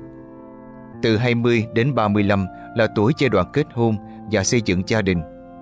Tuổi 35 đến 55 là thời gian điều hành công việc kinh doanh và gây dựng gia sản. Quãng thời gian còn lại là dành cho việc tâm linh và xa lánh kinh doanh buôn bán. Mỗi giai đoạn cuộc đời có những định hướng khác nhau, chiến lược làm việc khác nhau. Về cơ bản, nhu cầu tài chính của bạn thay đổi theo thời gian, phản ánh những gì đang diễn ra của mỗi giai đoạn trong cuộc đời và lựa chọn cách sống của bạn tại thời điểm đó. Bạn sẽ cần nhiều tiền hơn khi xây dựng gia đình, nhưng cũng là thời điểm bạn thường giải quyết tốt các thách thức nhỏ. Đến khi bọn trẻ chào đại học, chắc chắn là bạn cần nhiều tiền hơn nữa, hoặc đứa con thương yêu sẽ không đủ chi tiêu trong những quán bar của sinh viên buổi tối. Và khi nghỉ hưu, nhu cầu của bạn sẽ lại giảm xuống, trừ khi bạn dự định tiêu hết trong những chuyến du lịch đắt đỏ. Quy tắc này là để xem bạn đang ở đâu và cần gì, và nhờ vậy các điều kiện đang chi phối nhu cầu của bạn sẽ thay đổi. Bạn cũng phải tính đến những tình huống khác nhau. Định hướng trước điều này trong đầu sẽ mang lại nhiều lợi ích cho bạn. Hãy suy nghĩ thấu đáo và dự kiến nhu cầu và thay đổi có thể xảy ra trong tương lai. Vậy, hãy làm một bài tập nhanh. Bạn đang ở trong giai đoạn nào của cuộc sống? Bạn cần bao nhiêu tiền? Giai đoạn tiếp theo là gì? Bạn sẽ cần bao nhiêu? Quy tắc 29 Bạn phải làm việc thật chăm chỉ để trở nên giàu có đến mức không phải chăm chỉ nữa. Tôi không thể diễn tả hết cảm xúc mãnh liệt của mình với quy tắc này. Tôi quan sát và học hỏi các cự phú và thấy rằng gần như trong bất cứ trường hợp nào, họ cũng phải làm việc đến cực lực để đạt được vị trí ngày hôm nay. Họ làm việc rất muộn cho tới tận đêm. Họ phải hy sinh nhiều thứ. Họ chẳng bao giờ xem tivi buổi tối. Họ làm việc đến kiệt sức. Họ không xem tivi buổi tối. Họ làm việc đến kiệt sức. Nếu bạn nghiêm túc trong chuyện làm giàu, bạn cũng phải làm như họ. Bạn sẽ phải sẵn sàng lao vào công việc nặng nhọc cho đến khi đủ giàu để không phải dứt giả làm việc nữa. Nhưng trước tiên bạn phải làm việc đã. Nếu bạn đã sẵn sàng bỏ ra nhiều thời gian cho những điều xứng đáng, chắc chắn bạn sẽ thành công. Có thể bạn không thành công ngay lập tức hoặc không phải với ý tưởng đầu tiên, nhưng chỉ cần bạn miệt mài chịu khó, bạn sẽ dâng tới thành công. Bạn phải làm việc như thể chưa từng làm việc trước đó. Bạn làm việc như thể không ai nhìn thấy. Làm việc như thể bạn không có ông chủ nào. Làm việc như thể đó là lẽ sống của cuộc đời bạn. Và bí quyết thứ hai là bạn phải thích thú với công việc đó. Đừng làm những việc tâm phào. Tôi muốn nhấn mạnh điểm vô cùng quan trọng. Quy tắc này không có nghĩa là nếu bạn nỗ lực trong bất cứ công việc gì, bạn cũng sẽ giàu có. Một người chuyên lau dọn văn phòng với đồng lương tối thiểu sẽ chẳng bao giờ giàu được nếu vẫn chưa mãi vị trí đó hoặc cứ mãi lau dọn thật vất vả và sạch sẽ. Có lẽ họ sẽ làm giàu thành công nếu mở công ty chuyên lau dọn và nỗ lực làm việc với những thành công bước đầu. Điều tôi muốn nói ở đây là thậm chí nếu bạn có ý tưởng kinh doanh tuyệt vời hoặc tiền bạc để đầu tư vào cổ phiếu, bạn sẽ chỉ tối đa hóa lợi nhuận của mình khi nỗ lực hết sức để hoàn thành ý tưởng của mình hoặc đầu tư tiền bạc thông minh và quản lý cẩn thận. Quy tắc 30 Học hỏi nghệ thuật trao đổi. Các vụ trao đổi thật tuyệt, Chúng mang lại tiền bạc cho bạn. Nhưng kỹ năng trao đổi đơn giản sẽ giúp ích cho bạn hết lần này đến lần khác. Bạn phải học để trở nên táo bạo, Đòi hỏi nhiều hơn để đổi thứ bạn có lấy thứ bạn cần Dưới đây là ví dụ về thỏa thuận thành công Kyle McDonald ở Montreal, Canada đã đổi lấy cái kẹp giấy màu đỏ lấy một ngôi nhà trên không trung trong vòng 9 tháng. Bạn nên tìm hiểu thêm trên trang web oneredpaperlip.blogbox.com và cậu ta đã làm như sau. Lập một trang web đề nghị đổi cái kẹp giấy màu đỏ lấy cái gì cũng được. Đội nó lấy một cái bút màu xanh hình con cá. đội cái bút hình con cá, lấy cái nắm đấm cửa có hình mặt cười. Lại đổi tiếp, lấy cây giá nướng thịt. Đội nó lấy cái máy phát điện sách tay. Lại đổi tiếp lấy bộ đồ làm tiệc Và một két bia. Đội lấy một cái xe trượt tuyết. Rồi đổi xe trượt tuyết lấy một chuyến đi Đến British Columbia. Lại đổi chuyến đi này lấy một chiếc xe tải. Cậu ta đổi xe tải lấy hợp đồng thu âm. Và cuối cùng cậu ta đổi hợp đồng thu âm Lấy một ngôi nhà ở Phoenix, Colorado Được quyền sử dụng trong vòng một năm. Nhưng hãy xem đây. 11 bước 11 vụ trao đổi. Thật không tồi Đó chính là nghệ thuật trao đổi. Và dưới đây là bài học rút ra từ Kyle.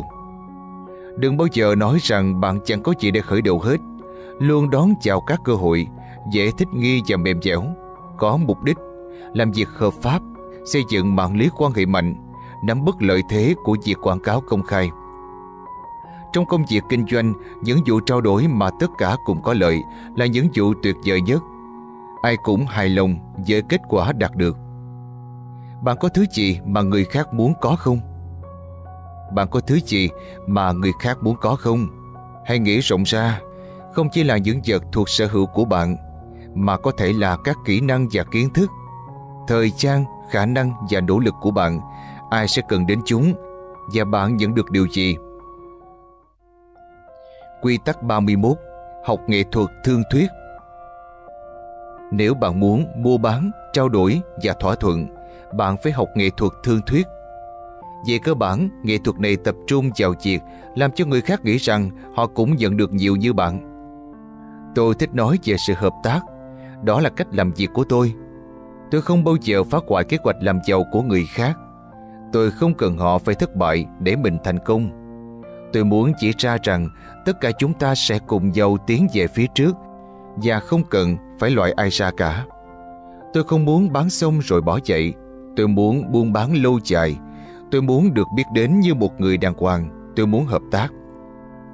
Nghệ thuật thương thuyết sẽ mang lại cho bạn vô số lợi ích trong nhiều trường hợp. Từ thương thuyết trong một vụ mặc cả tăng giá đơn giản đến mối quan hệ với bạn đời hay thương thuyết với bọn trẻ về tiền tiêu chặt.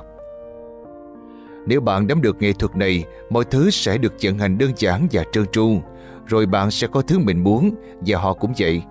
Cả hai bên cùng thắng. Dưới đây là một số quy tắc đàm phán bạn cần lưu ý. Luôn nắm chắc giới hạn, nếu dưới điểm này bạn sẽ không đi tiếp. Luôn hiểu rõ bạn mong muốn gì, mục tiêu, sản phẩm cuối cùng, mục đích.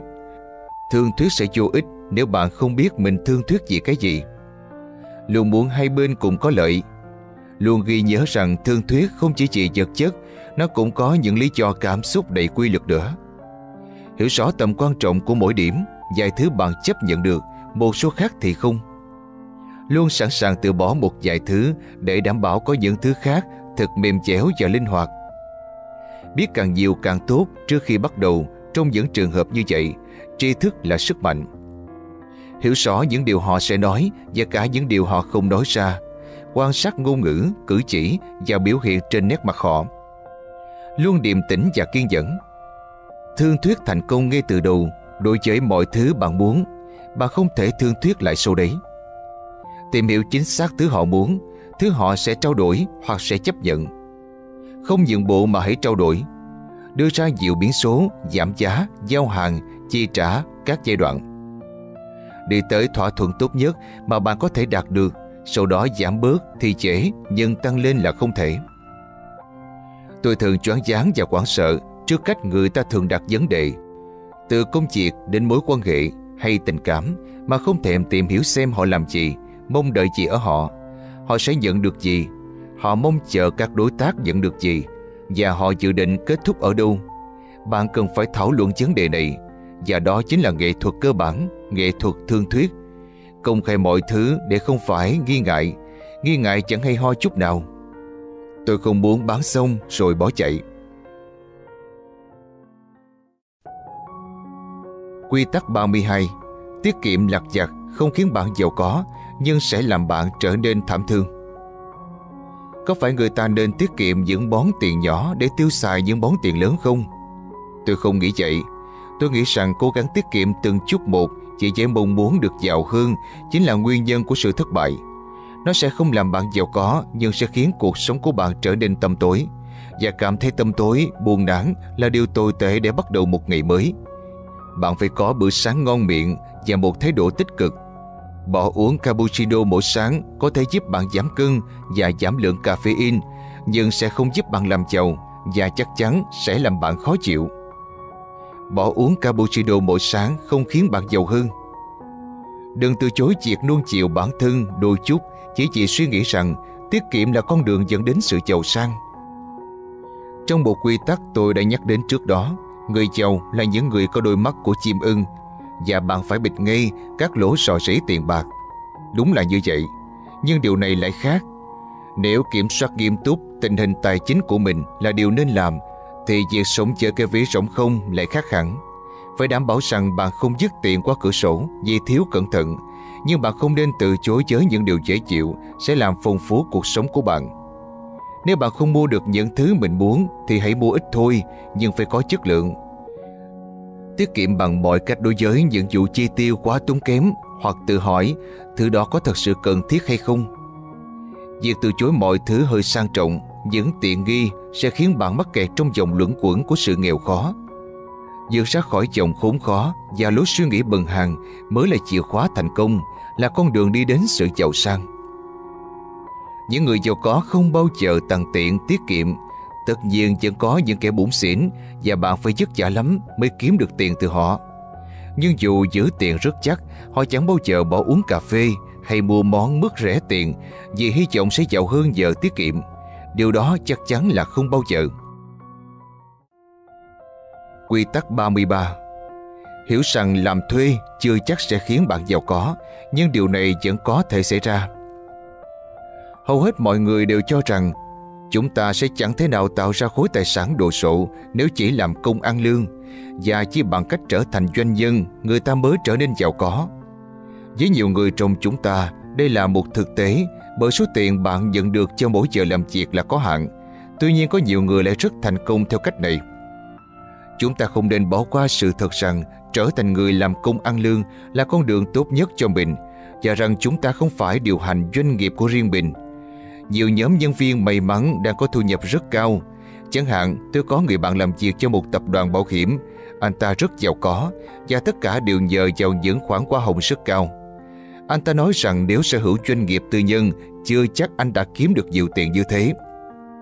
Rất nhiều người hiện đang làm việc trong lĩnh vực máy tính quyết định chuyển hướng làm nhà thầu cung cấp bởi họ tin rằng mình sẽ kiếm được nhiều hơn. Một số người thành công, song sức bấp bênh khi các hợp đồng khan hiếm, mọi việc sẽ còn tồi tệ hơn nhiều so với lúc bạn chỉ là nhân viên. Tuy nhiên, với nhiều người, đó mới chính là con đường tuyệt vời nhất và nhiều người trong số họ kiếm được bộn tiền khi tự làm chủ. Tôi tin rằng bạn cần phải giữ quan điểm mở với vấn đề này và không được để các giả định điều khiển bản thân. Bạn sẽ cảm thấy thật bất hạnh nếu cứ ép buộc mình làm ông chủ dù đó không phải là hướng đi thích hợp với bạn. Có lẽ chính sự ổn định trong công việc mới là yếu tố nên được ưu tiên nhiều hơn. Bạn nên giữ chặt lấy nó và đừng ép buộc mình phải trở thành ông chủ. Có lẽ sự ổn định trong công việc mới là yếu tố được ưu tiên và bạn nên giữ chặt lấy nó. Điều ngược lại cũng là một sự thật. Làm ông chủ có thể khiến bạn giàu có, nhưng cũng có thể không. Gần 2 phần 3 số doanh nghiệp mới mở sẽ phá sản trong vòng 3 năm. Hãy thử nhìn xung quanh xem, bạn sẽ thấy rất nhiều ông chủ của các doanh nghiệp nhỏ đang dễ dùng tuyệt vọng. Chẳng có gì chắc chắn ở đây hết. Tự làm chủ thường đem lại cơ hội hưởng thu nhập cao hơn, nhưng không phải lúc nào cũng vậy. Bạn cần phải nhìn vào cốt lõi của vấn đề. Ngành nghề phải thích hợp, đang có nhu cầu hợp lý với dịch vụ của bạn, đúng thời điểm, đủ nỗ lực và nhiều yếu tố khác Chúng ta không có nhiều thời gian để đề cập đến các lý lẽ tán thành hay phản đối việc tự làm chủ. Ngoại trừ một điều, bạn sẽ thấy dễ dàng hơn và cũng hạnh phúc hơn khi nỗ lực làm việc cho chính mình, chứ không phải bất cứ ai khác. Nhưng cái chúng ta hướng tới không phải là sự giải phóng trong công việc mà là sự giàu có. Vì vậy cần phải cởi mở với tất cả những gì thúc đẩy chúng ta đạt được mục đích này.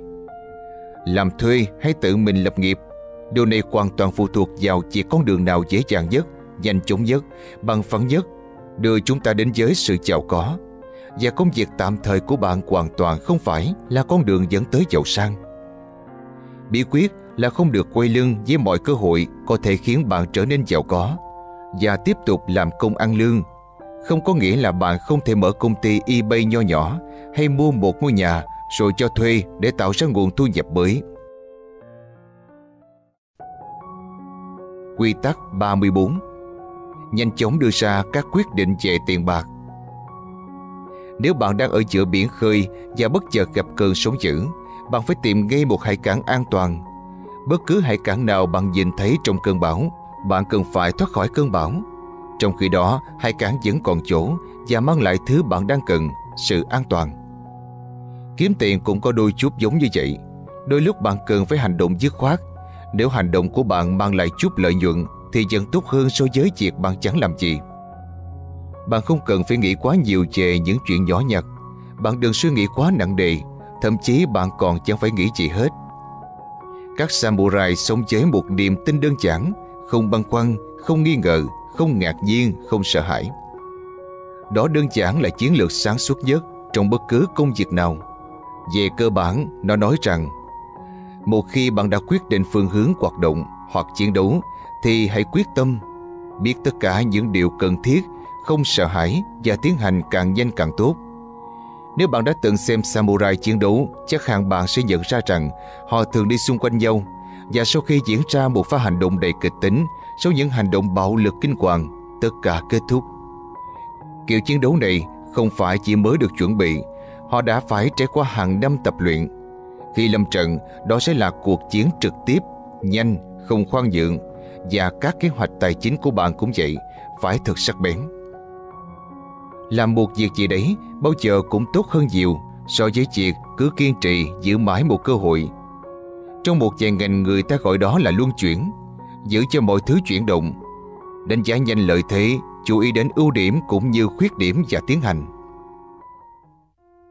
Quy tắc 35 làm việc như thể bạn không cần đến tiền Hầu hết chúng ta làm việc chỉ chúng ta thực sự cần tiền, Nhưng một số người thể hiện điều đó, Một số khác lại không Nếu ai đó có vẻ như không cần tiền, Thì có lẽ chỉ hai lý do Hoặc là, A. Họ khoe mẽ, Hoặc B. Họ thực sự yêu thích công việc mình làm Và làm việc chỉ chỉ yêu thích công việc đó, Họ sẽ làm việc mà chẳng cần đến tiền Nếu người khác nghĩ rằng bạn cần tiền thì họ sẽ trấn áp được bạn. Rõ ràng, B thì rất khó đạt được và chúng ta sẽ phải rất cố gắng. Nhưng nếu điều đó không đúng với bạn, thì vẫn là một lý do hợp lý để làm việc như thể bạn chẳng hề quan tâm đến các khoản thu tài chính từ đó. Nếu người khác kỹ hoặc thực sự biết rằng bạn cần tiền, thì họ sẽ trấn áp được bạn và đưa bạn vào tình thế nguy hiểm. Nhiều năm trước tôi làm công việc mà bản thân chẳng thích thú gì sau đó mở công ty và thất bại. Nhưng tôi vẫn luôn viết.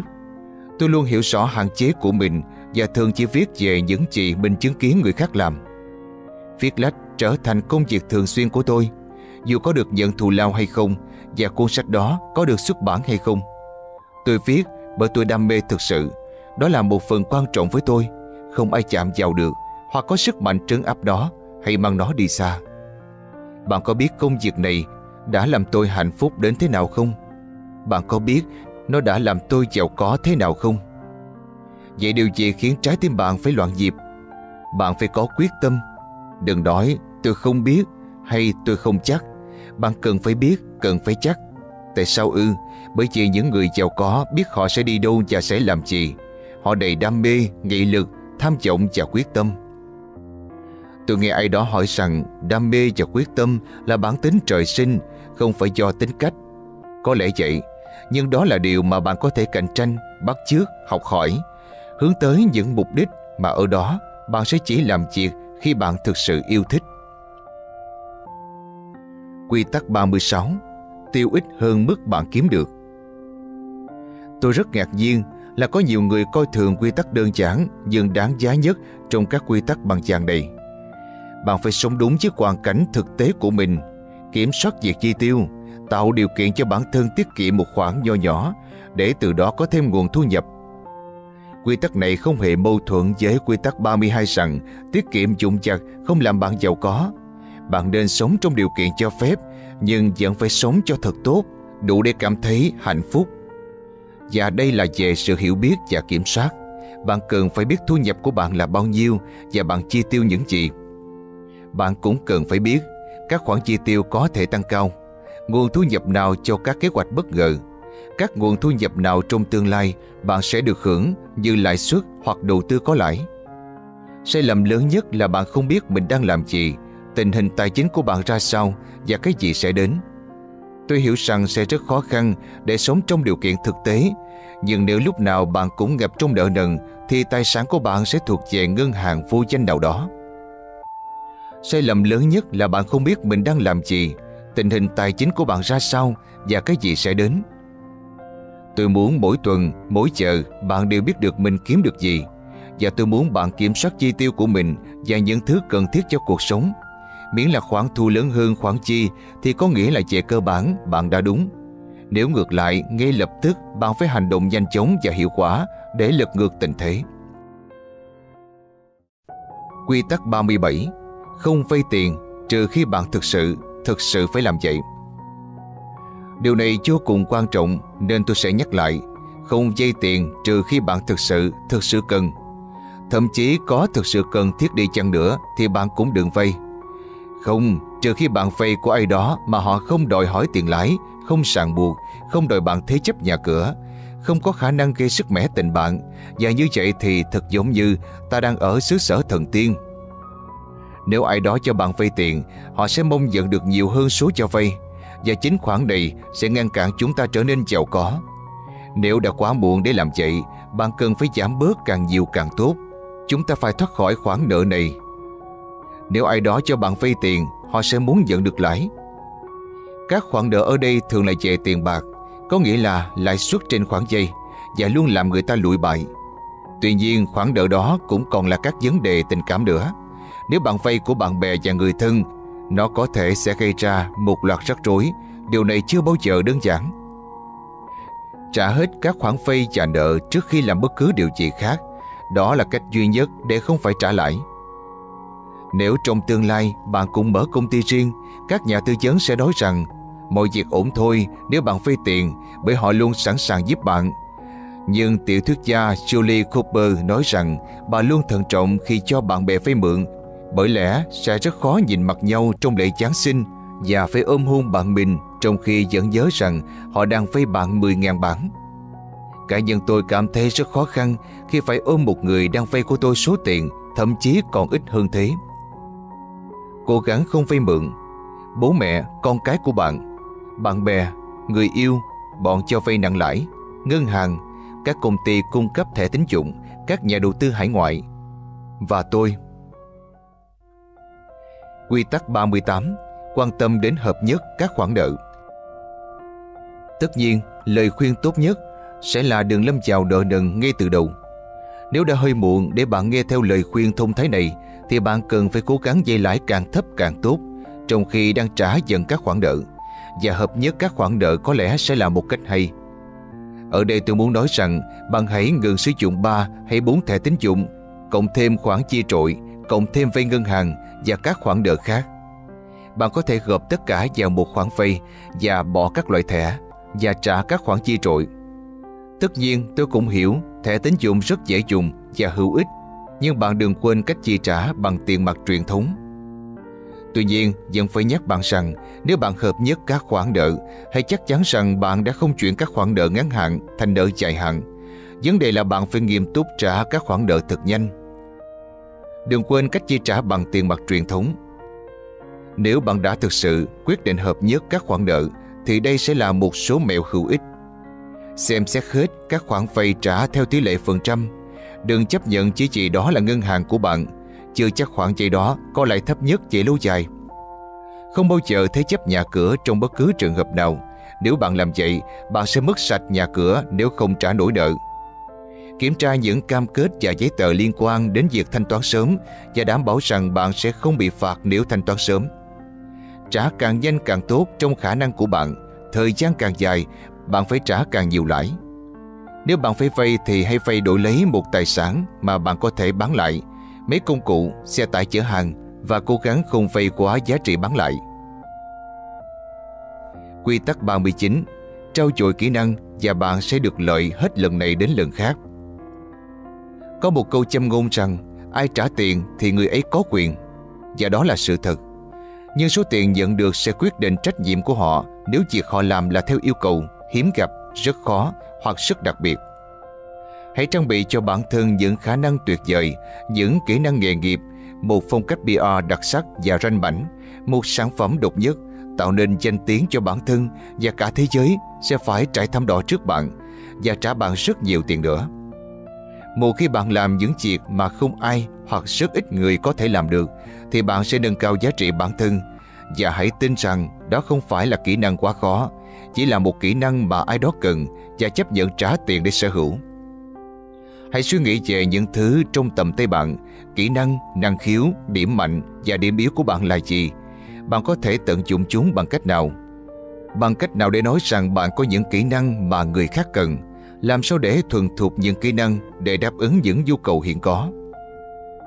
Một khi bạn làm được những việc mà không ai hoặc rất ít người có thể làm được, bạn sẽ nâng cao được giá trị bản thân Hãy tiến lên, có những việc đặc biệt mà chúng ta có thể làm hoặc đã làm và khiến chúng ta cảm thấy rằng mình gây dựng được cái gia tài nếu ai đó cho ta cơ hội.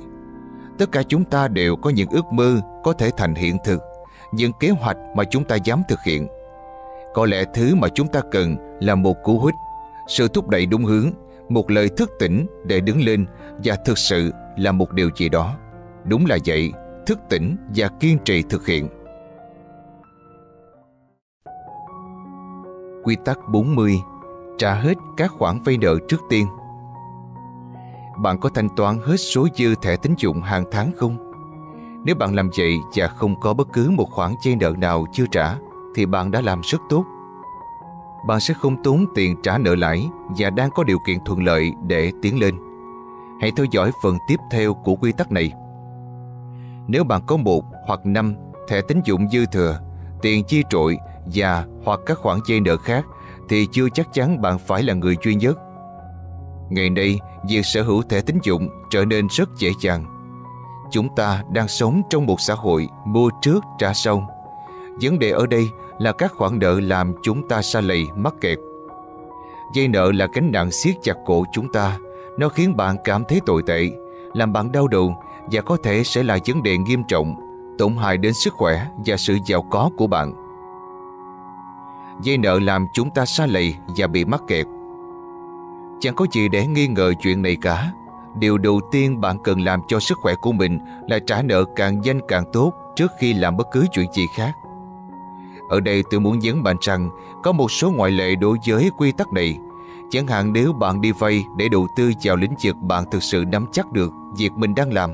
Còn trong quy tắc này, chúng ta chủ yếu nói về các khoản nợ cá nhân Tôi sẽ không nói giảm đi mức độ khó khăn của việc trả hết nợ, nhưng bạn vẫn phải làm. Lập kế hoạch trả nợ, bắt đầu với những món nợ lãi cao nhất nếu bạn nợ nần nhiều. Động cơ thúc đẩy vô cùng quan trọng vì nó chỉ gây khó khăn trong một giai đoạn ngắn, nhưng mang lại nhiều lợi ích về lâu dài. Quy tắc 41 Đừng quá bận rộn kiếm sống đến mức không còn thời gian để làm giàu nữa. Việc này rất dễ thực hiện, bạn cần phải có việc làm bởi vì tất cả chúng ta đều như vậy để tồn tại.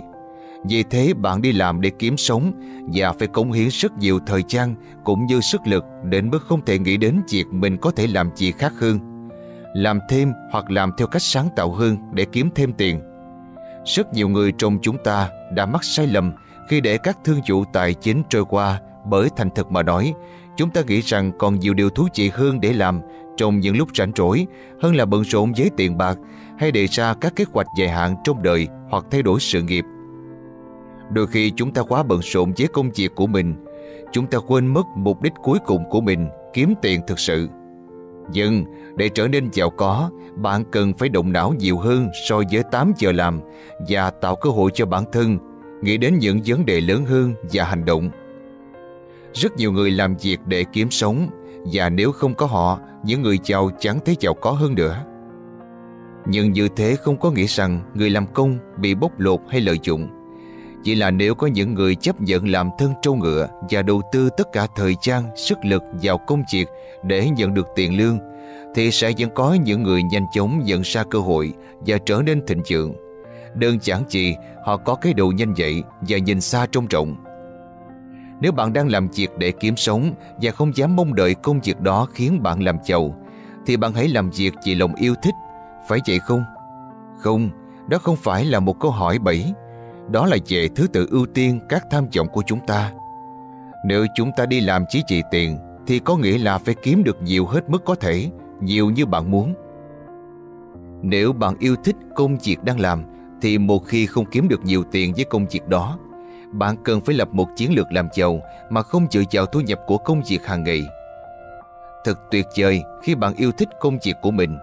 Nhưng nếu muốn làm giàu thì bạn cần phải chắc chắn rằng mình không quá bận rộn đến mức quên mất việc tìm ra con đường làm giàu. Hoặc bạn tạo ra được nguồn thu nhập thứ hai hay nguồn thu nhập thay thế với những chiến lược hay hành động nào.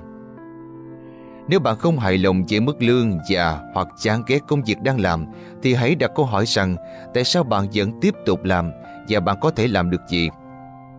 Tình huống tồi tệ nhất là bạn không cảm thấy thỏa mãn hoặc được hưởng những gì xứng đáng trong công việc, nhưng lại quá bận rộn đến mức không có thời gian để lập ra bất kỳ kế hoạch nào khả thi mang lại cho bạn sự thịnh vượng và hạnh phúc. Khi bạn ngập đầu trong công việc kiếm sống thì một ngàn lẻ một cơ hội làm giàu trôi vụt qua trên đầu bạn, trong khi bạn không hề nhìn thấy chúng. Thử tưởng tượng bạn thức giấc sau khoảng thời gian 10 năm và nhận ra mình đã làm những gì. Nếu đó là tình trạng hiện thời của bạn thì hãy làm gì đó ngay đi. Thay đổi diễn cảnh của bạn và chụp lấy cơ hội. Quy tắc 42 Tiết kiệm khoản lớn, bạn có nên làm vậy không? Tôi luôn nghĩ rằng chờ tích một khoản lớn trong tay rồi tôi sẽ mang đi gửi và có vẻ như đây là cách tiết kiệm tuyệt vời. Một người bạn của tôi nói rằng như vậy thật ngớ ngẩn và tiết kiệm từng ít một mới là cách tốt nhất. Ai đúng, ai sai? Tất nhiên là tôi đúng rồi. Dù gì chăng nữa, đây vẫn là cuốn sách của tôi. Hãy xem xét trường hợp này theo một hướng logic hơn. Giả sử tôi tiết kiệm một khoản lớn Tôi có 20.000 bản giờ chào một vài công việc hoặc do tôi bán món đồ nào đó. Tôi tiêu hết một nửa và tiết kiệm một nửa. Và tôi làm vậy khi đã 50 tuổi. Khi nghỉ hưu, tôi sẽ có bao nhiêu đây? Bạn tôi tiết kiệm một khoản nhỏ bé 10 bản hàng tháng. Tôi gọi chúng là các củ khoai tây bé. Nhưng anh ta tiết kiệm rất sớm, từ khi mới 20 tuổi và không bỏ sót tháng nào. Vậy ai sẽ được nhiều, ai được ít? Tiếp tục đi nào, Bà có thể tính được điều này không?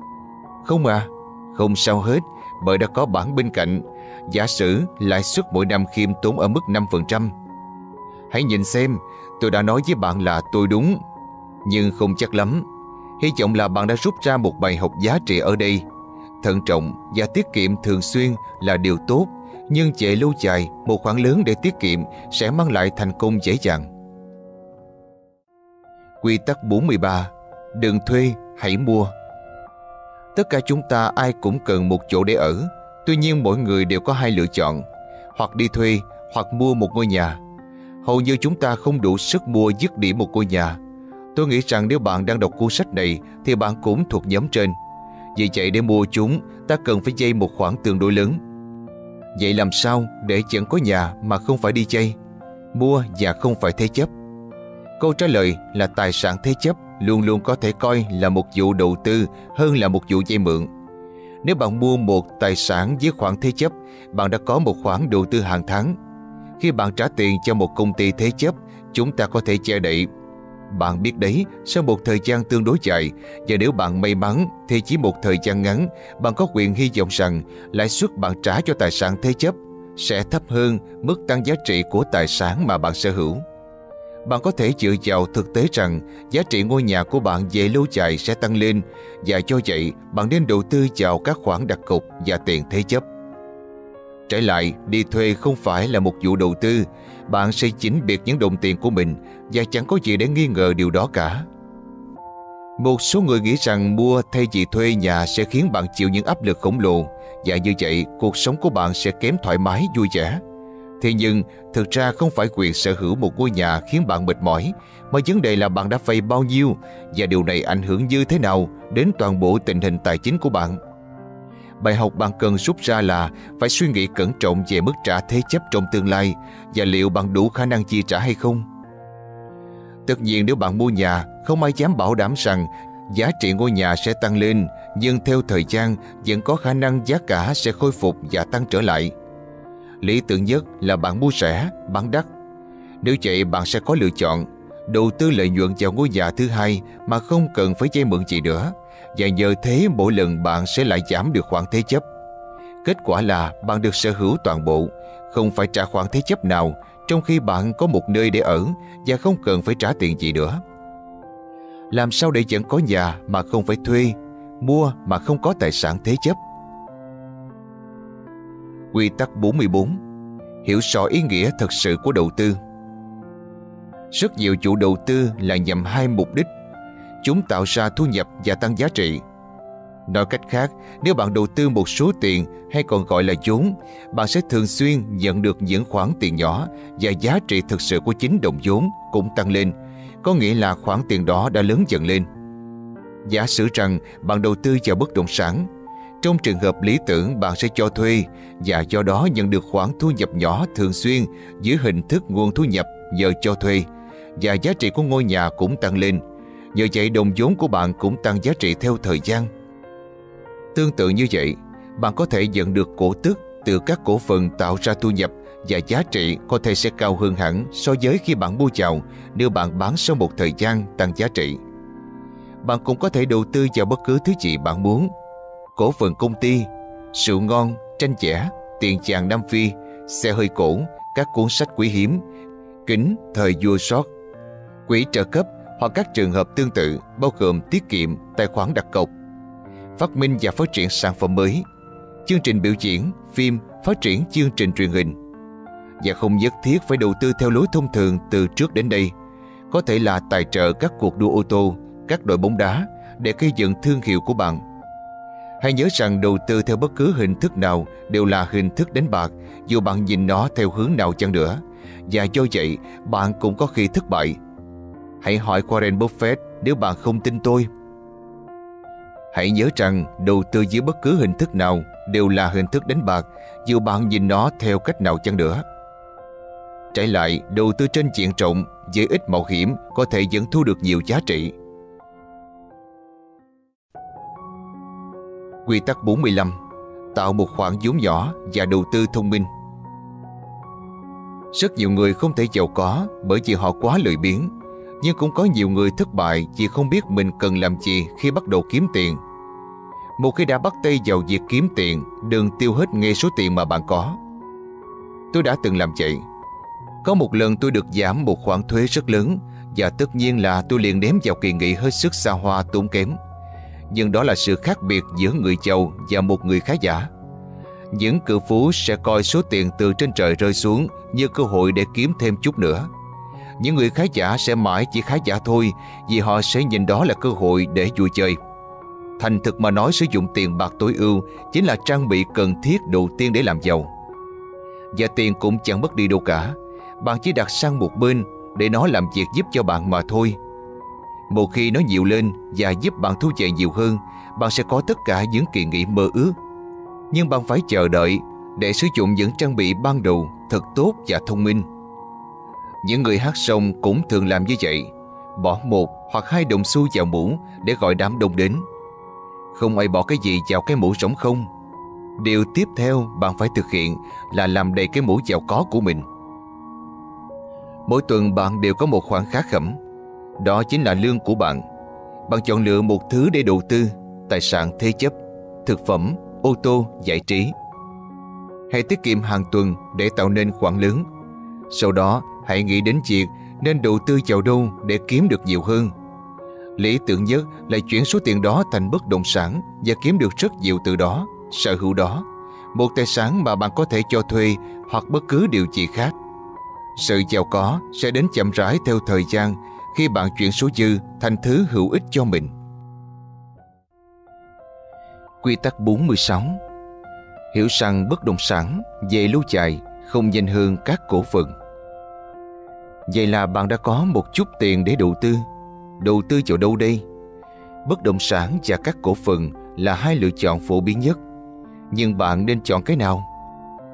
Khi nhiều người bỏ thị trường cổ phiếu để đổ xô đầu tư vào bất động sản, thị trường mua, để, cho thuê, nở rộ với những yêu cầu lớn hơn từ các nhà đầu tư mua, khiến giá nhà đất sẽ tăng lên Kết quả là thị trường sẽ lâm vào tình trạng thừa mứa bất động sản cho thuê ở nhiều khu vực và nguồn thu nhập từ việc cho thuê sẽ không được như mong đợi, cung việc quá cầu. Tuy nhiên, những ai tham gia vào sự bùng nổ thị trường mua để cho thuê từ sớm sẽ chọn được những vị trí đắc địa và thăng lớn. Tuy nhiên, trong những năm 2000, giá cổ phiếu đã phục hồi và những ai đã giữ toàn bộ cổ phiếu sẽ được chứng kiến cảnh giá trị các cổ phiếu của họ leo thang. Vậy làm gì là đúng? Bất động sản hay cổ phiếu? Nhưng dù trong một giai đoạn ngắn có những tiếng xì xào gì chăng nữa, thì về lâu về dài, các cổ phiếu sẽ trội hơn bất động sản. Đừng cho rằng tôi sai, nhưng bất động sản vẫn luôn giành được một vị trí nhất định. Bất cứ danh mục đầu tư tuyệt vời nào cũng phải tính đến bất động sản như một phần tất yếu. Một ưu thế nổi trội của bất động sản là bạn có nơi cư ngụ. Thay vào đó, nếu bạn mua để cho thuê, bạn sẽ có thu nhập từ đó. Với cổ phiếu, bạn hy vọng sẽ nhận được thu nhập thường xuyên từ việc chia cổ tức cho các cổ đông, nhưng thu nhập cao nhất về lâu dài lại đến từ việc tăng giá cổ phiếu. Một lý do khác để lựa chọn cổ phiếu thay vì bất động sản là cổ phiếu, đặc biệt là các danh mục được cân đối tốt, sẽ chia nhỏ rủi ro. Càng nhiều loại thì rủi ro càng ít. Bạn nên biết rằng trong cuộc khủng hoảng, có khi giá đậu chán lại tăng lên. Quy tắc 47 Nắm vững nghệ thuật bán hàng Nếu tiến hành thỏa thuận là kỹ năng thiết yếu thì bán hàng cũng vậy, mặc dù về bản chất chúng khác nhau đó là khi bạn bán hàng mà không cần thỏa thuận. Thực ra, một trong những yếu tố tối quan trọng mà bạn cần bán trong cuộc sống với mục đích làm giàu chính là bản thân bạn. Bán hàng là nền tảng để tạo nên sự giàu có. Bất cứ việc gì bạn làm với mục đích hướng tới sự giàu có đều bao gồm yếu tố bán hàng trong đó. Bán kỹ năng, bán hàng, bán ý tưởng. Bạn không thể làm giàu mà không bán hàng.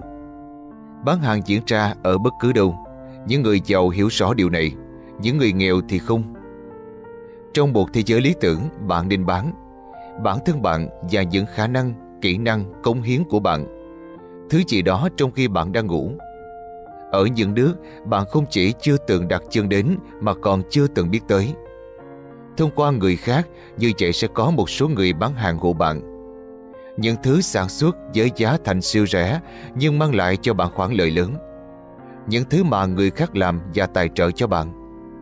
Những thứ có mặt trong 99% các hộ gia đình. Những thứ lưu trữ, vận chuyển và bố trí dễ dàng.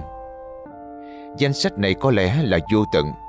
Nhưng nếu ai đó thất bại, đó là bởi họ đã bán những thứ người khác không cần.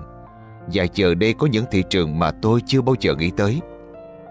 Và đừng nghĩ rằng bán hàng là bán giải sọc gân với những đường kẻ tuyệt hảo trên các bộ cánh bóng bẩy. Một khi Richard Branson, tỷ phú người Anh xuất hiện trên truyền hình với khinh khí cầu thì ông ta đang bán, bán danh tiếng của mình. Người đàn ông thông minh và bán hàng thông minh. Quy tắc 48 Đừng nghĩ rằng bạn bất khả chiến bại. Có cả một danh sách về những chuyện và những người bạn không thể đánh bại. Vậy nên tốt nhất hãy cảnh giác với họ. Họ có thể là những kẻ đánh bạc chuyên nghiệp chủ casino, bọn ma cô đánh bài, cá ngựa, đánh bại trực tuyến, cơ quan thuế vụ, camera tốc độ, chính phủ, mẹ bạn, cảnh sát, các con bạn và thần chết. Dan Brown, tác giả của cuốn Mật mã Da Vinci, bị các tác giả của cuốn sách Máu Thánh, Chén Thánh kiện ra tòa vì họ cho rằng ông đã đạo văn của họ. Và họ bị xử thua. Họ đã thua một vụ lớn. Họ thua về nhiều mặt trong số đó có 1,75 triệu đô la bao gồm phí tổn. Có thể họ đã thực sự tin tưởng vào sự xuất sắc của mình, nhưng liệu có ai đó nói với họ rằng họ không thể giành chiến thắng? Tôi rất khao hức muốn biết liệu có ai khuyên họ bỏ cuộc vì họ chắc chắn sẽ thua. Lý do khiến bạn phải luôn thận trọng trong cuộc chơi với những kẻ cá cược chuyên nghiệp, các luật sư, kế toán là họ có những kiến thức mà bạn không có Họ sở hữu những bí quyết giúp họ nếu họ muốn lấy sạch tiền của bạn nhờ vào sự bất cẩn của chính bạn. Đừng cố gắng áp dụng những khuôn khổ đạo đức lên tôi và cố gắng thay đổi hệ thống. Đó là bản chất cuộc sống. Hãy chung sống với chúng, làm việc với chúng. Bạn không thể thoát khỏi chúng. Bạn không thể đánh bại những kẻ cá cược chuyên nghiệp hoặc các mánh khóe. Vì thế đừng cố gắng loại bỏ họ trên phương diện họ kiếm tiền từ người nghèo kẻ khờ khạo và công chúng cả tin. Vấn đề là những người nghèo, khờ khạo, cả tin bước vào nơi đó với cái phí mở toan. Hãy tự giúp mình và sau đó kêu ca rằng họ khánh kiệt, không ai cho họ cơ hội. Cuộc sống bất công, không ai thích tôi hết. Đó không phải là lỗi của tôi, cần phải có luật chống lại chúng. Ghi nhớ rằng cá mập luôn đợi bên ngoài, vì chạy đừng để chảy máu.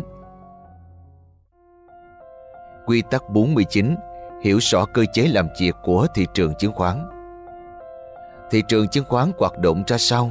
Câu trả lời cho câu hỏi này rất đơn giản. Mua rẻ, bán đắt. Nhưng bạn có biết rằng còn nhiều điều khác nữa.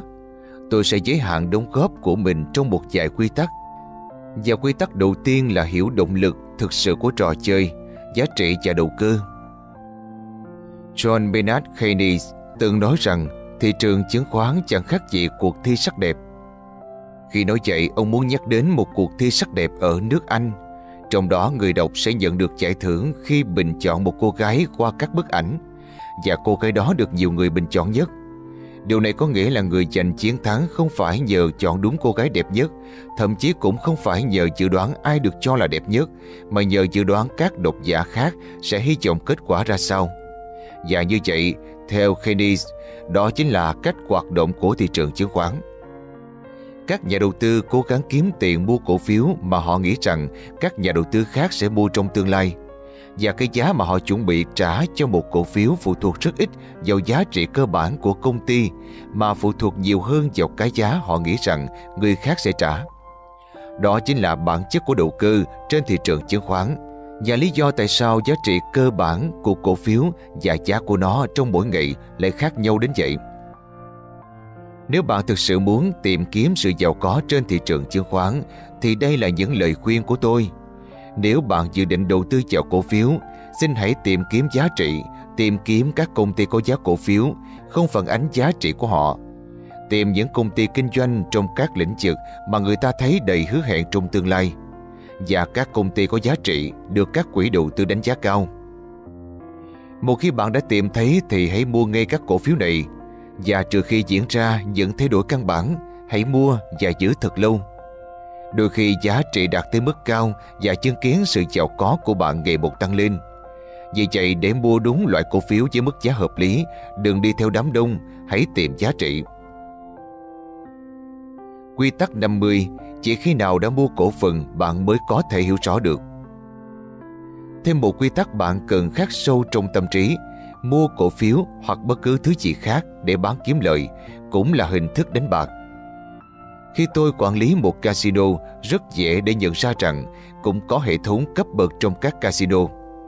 Thấp nhất là các máy đánh bạc và không khí lộn nhộn, ồn ào. Và ở trên đỉnh là câu lạc bộ của các quý ông. Các con bạc đương nhiên nhận ra cấp bậc đó và cho rằng cấp trên có vẻ gì đó sạch sẽ hơn. Tương tự như vậy, hầu hết mọi người coi thị trường chứng khoán có vẻ tao nhã hơn, phức tạp hơn. Vì vậy, không hề có các yếu tố rủi ro hay manh lưới hay nguy cơ. Nhưng nó cũng là đánh bạc, không có gì chắc chắn cả. Nếu bạn định đánh bạc với cổ phiếu hoặc bất cứ thứ gì bạn muốn bán hoặc mua, thì hãy giảm càng nhiều càng tốt các manh lưới và chỉ đầu tư hoặc mua những thứ bạn biết và hiểu rõ. Như vậy bạn sẽ gỡ bỏ được rất nhiều điều thần bí và có thể khiến bạn đầu tư nhiều hơn dự kiến, đón nhận những rủi ro mà bạn không hay gặp hoặc bị các bài phát biểu trơn tru nhưng bị bộn lừa dối. Phải thật thận trọng và ý thức xem bạn đang mua bằng lý trí hay tình cảm.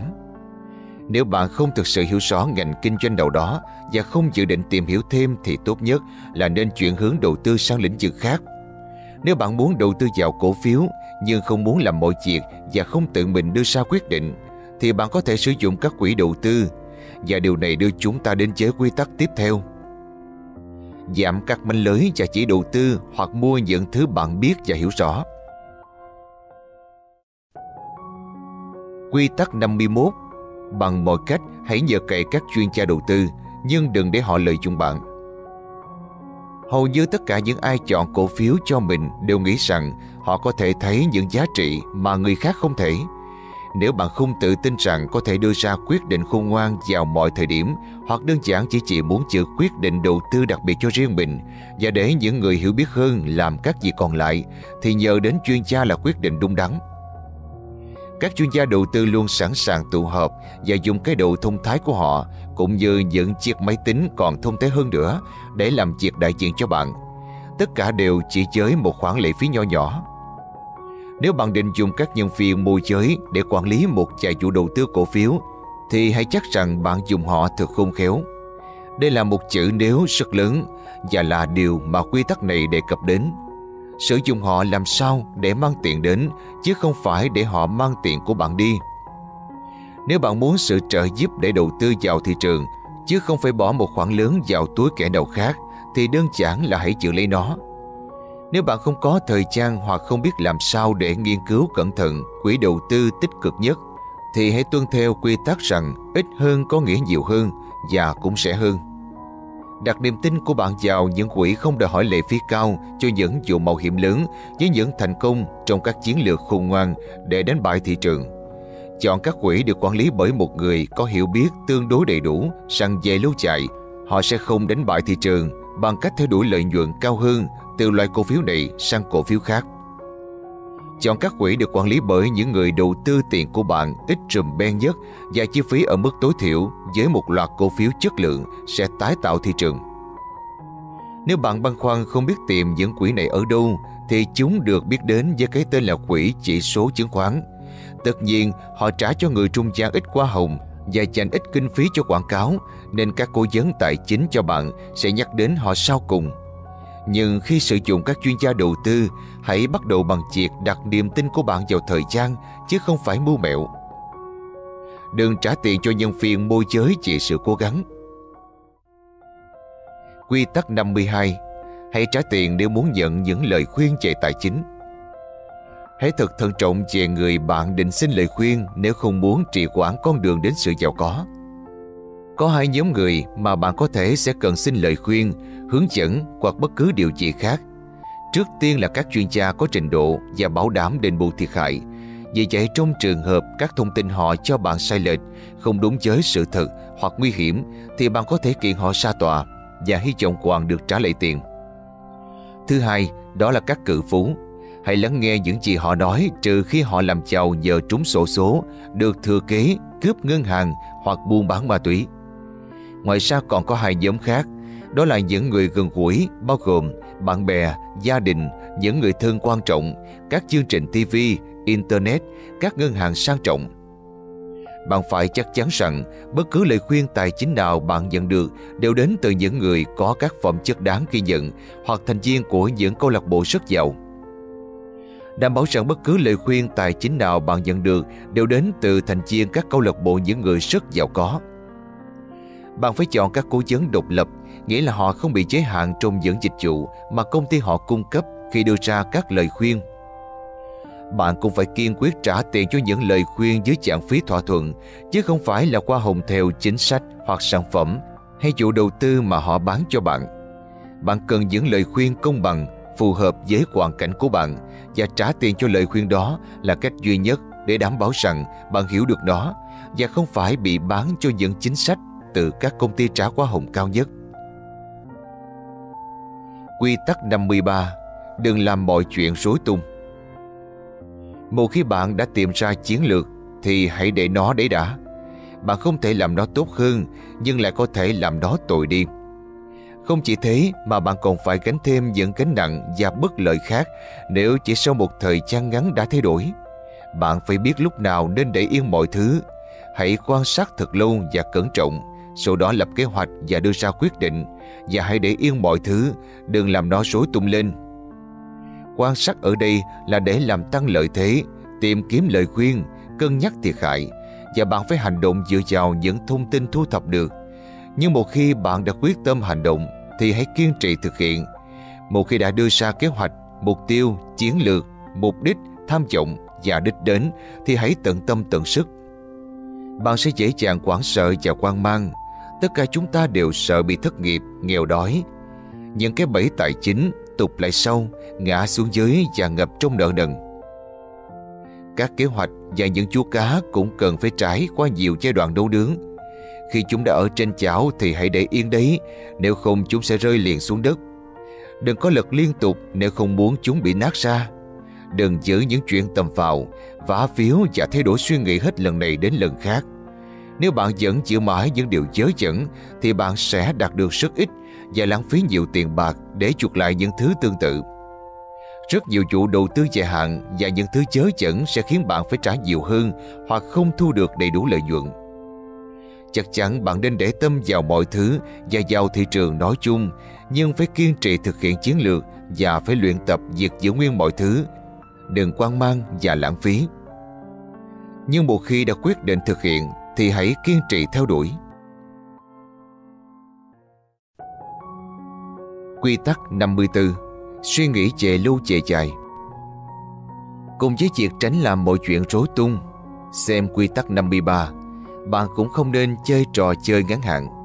Bạn phải suy nghĩ về lâu dài Về cả các kế hoạch lẫn khoản lợi dự kiến. Bạn cũng phải đầu tư lâu dài. Làm giàu là một quá trình chậm chạp và công bằng. Nếu làm giàu quá nhanh Bạn sẽ chẳng đủ thời gian Để thu được các kinh nghiệm và sự khôn ngoan. Làm giàu quá nhanh thì bạn sẽ chỉ tiêu, tiêu và tiêu mà thôi. Suy nghĩ về lâu về dài cũng có đôi chút giống như suy nghĩ với tốc độ nhanh trong khi phần còn lại của thế giới chuyển động chậm đến không thể tin được xung quanh bạn. Bạn phải nhìn trước những chuyện sẽ xảy ra và cách thực hiện duy nhất là suy nghĩ cho lâu dài. Hãy nghĩ về việc làm giàu tự như khi bạn lén đi theo một con hổ khó bảo. Nó rất cảnh giác, rất đề phòng nên bạn phải đi theo khéo léo, không gây ra tiếng ồn nào và thật nhẹ nhàng. Sẽ chẳng ích gì nếu bạn cứ chạy thật nhanh và gào thét lên với nó, nó sẽ quay lại và giết chết bạn hoặc chạy mất. Tốt nhất bạn nên ung dung và rón rén, lại gần thật chậm, thật khẽ. Bất cứ một cử động bất ngờ nào cũng sẽ đánh thức con quái vật khôn ngoan. Có việc làm giàu cũng giống như theo dõi một con hổ khó bảo. Bạn cần phải có các vụ đầu tư ngắn hạn để tích góp tiền bạc cho tương lai gần.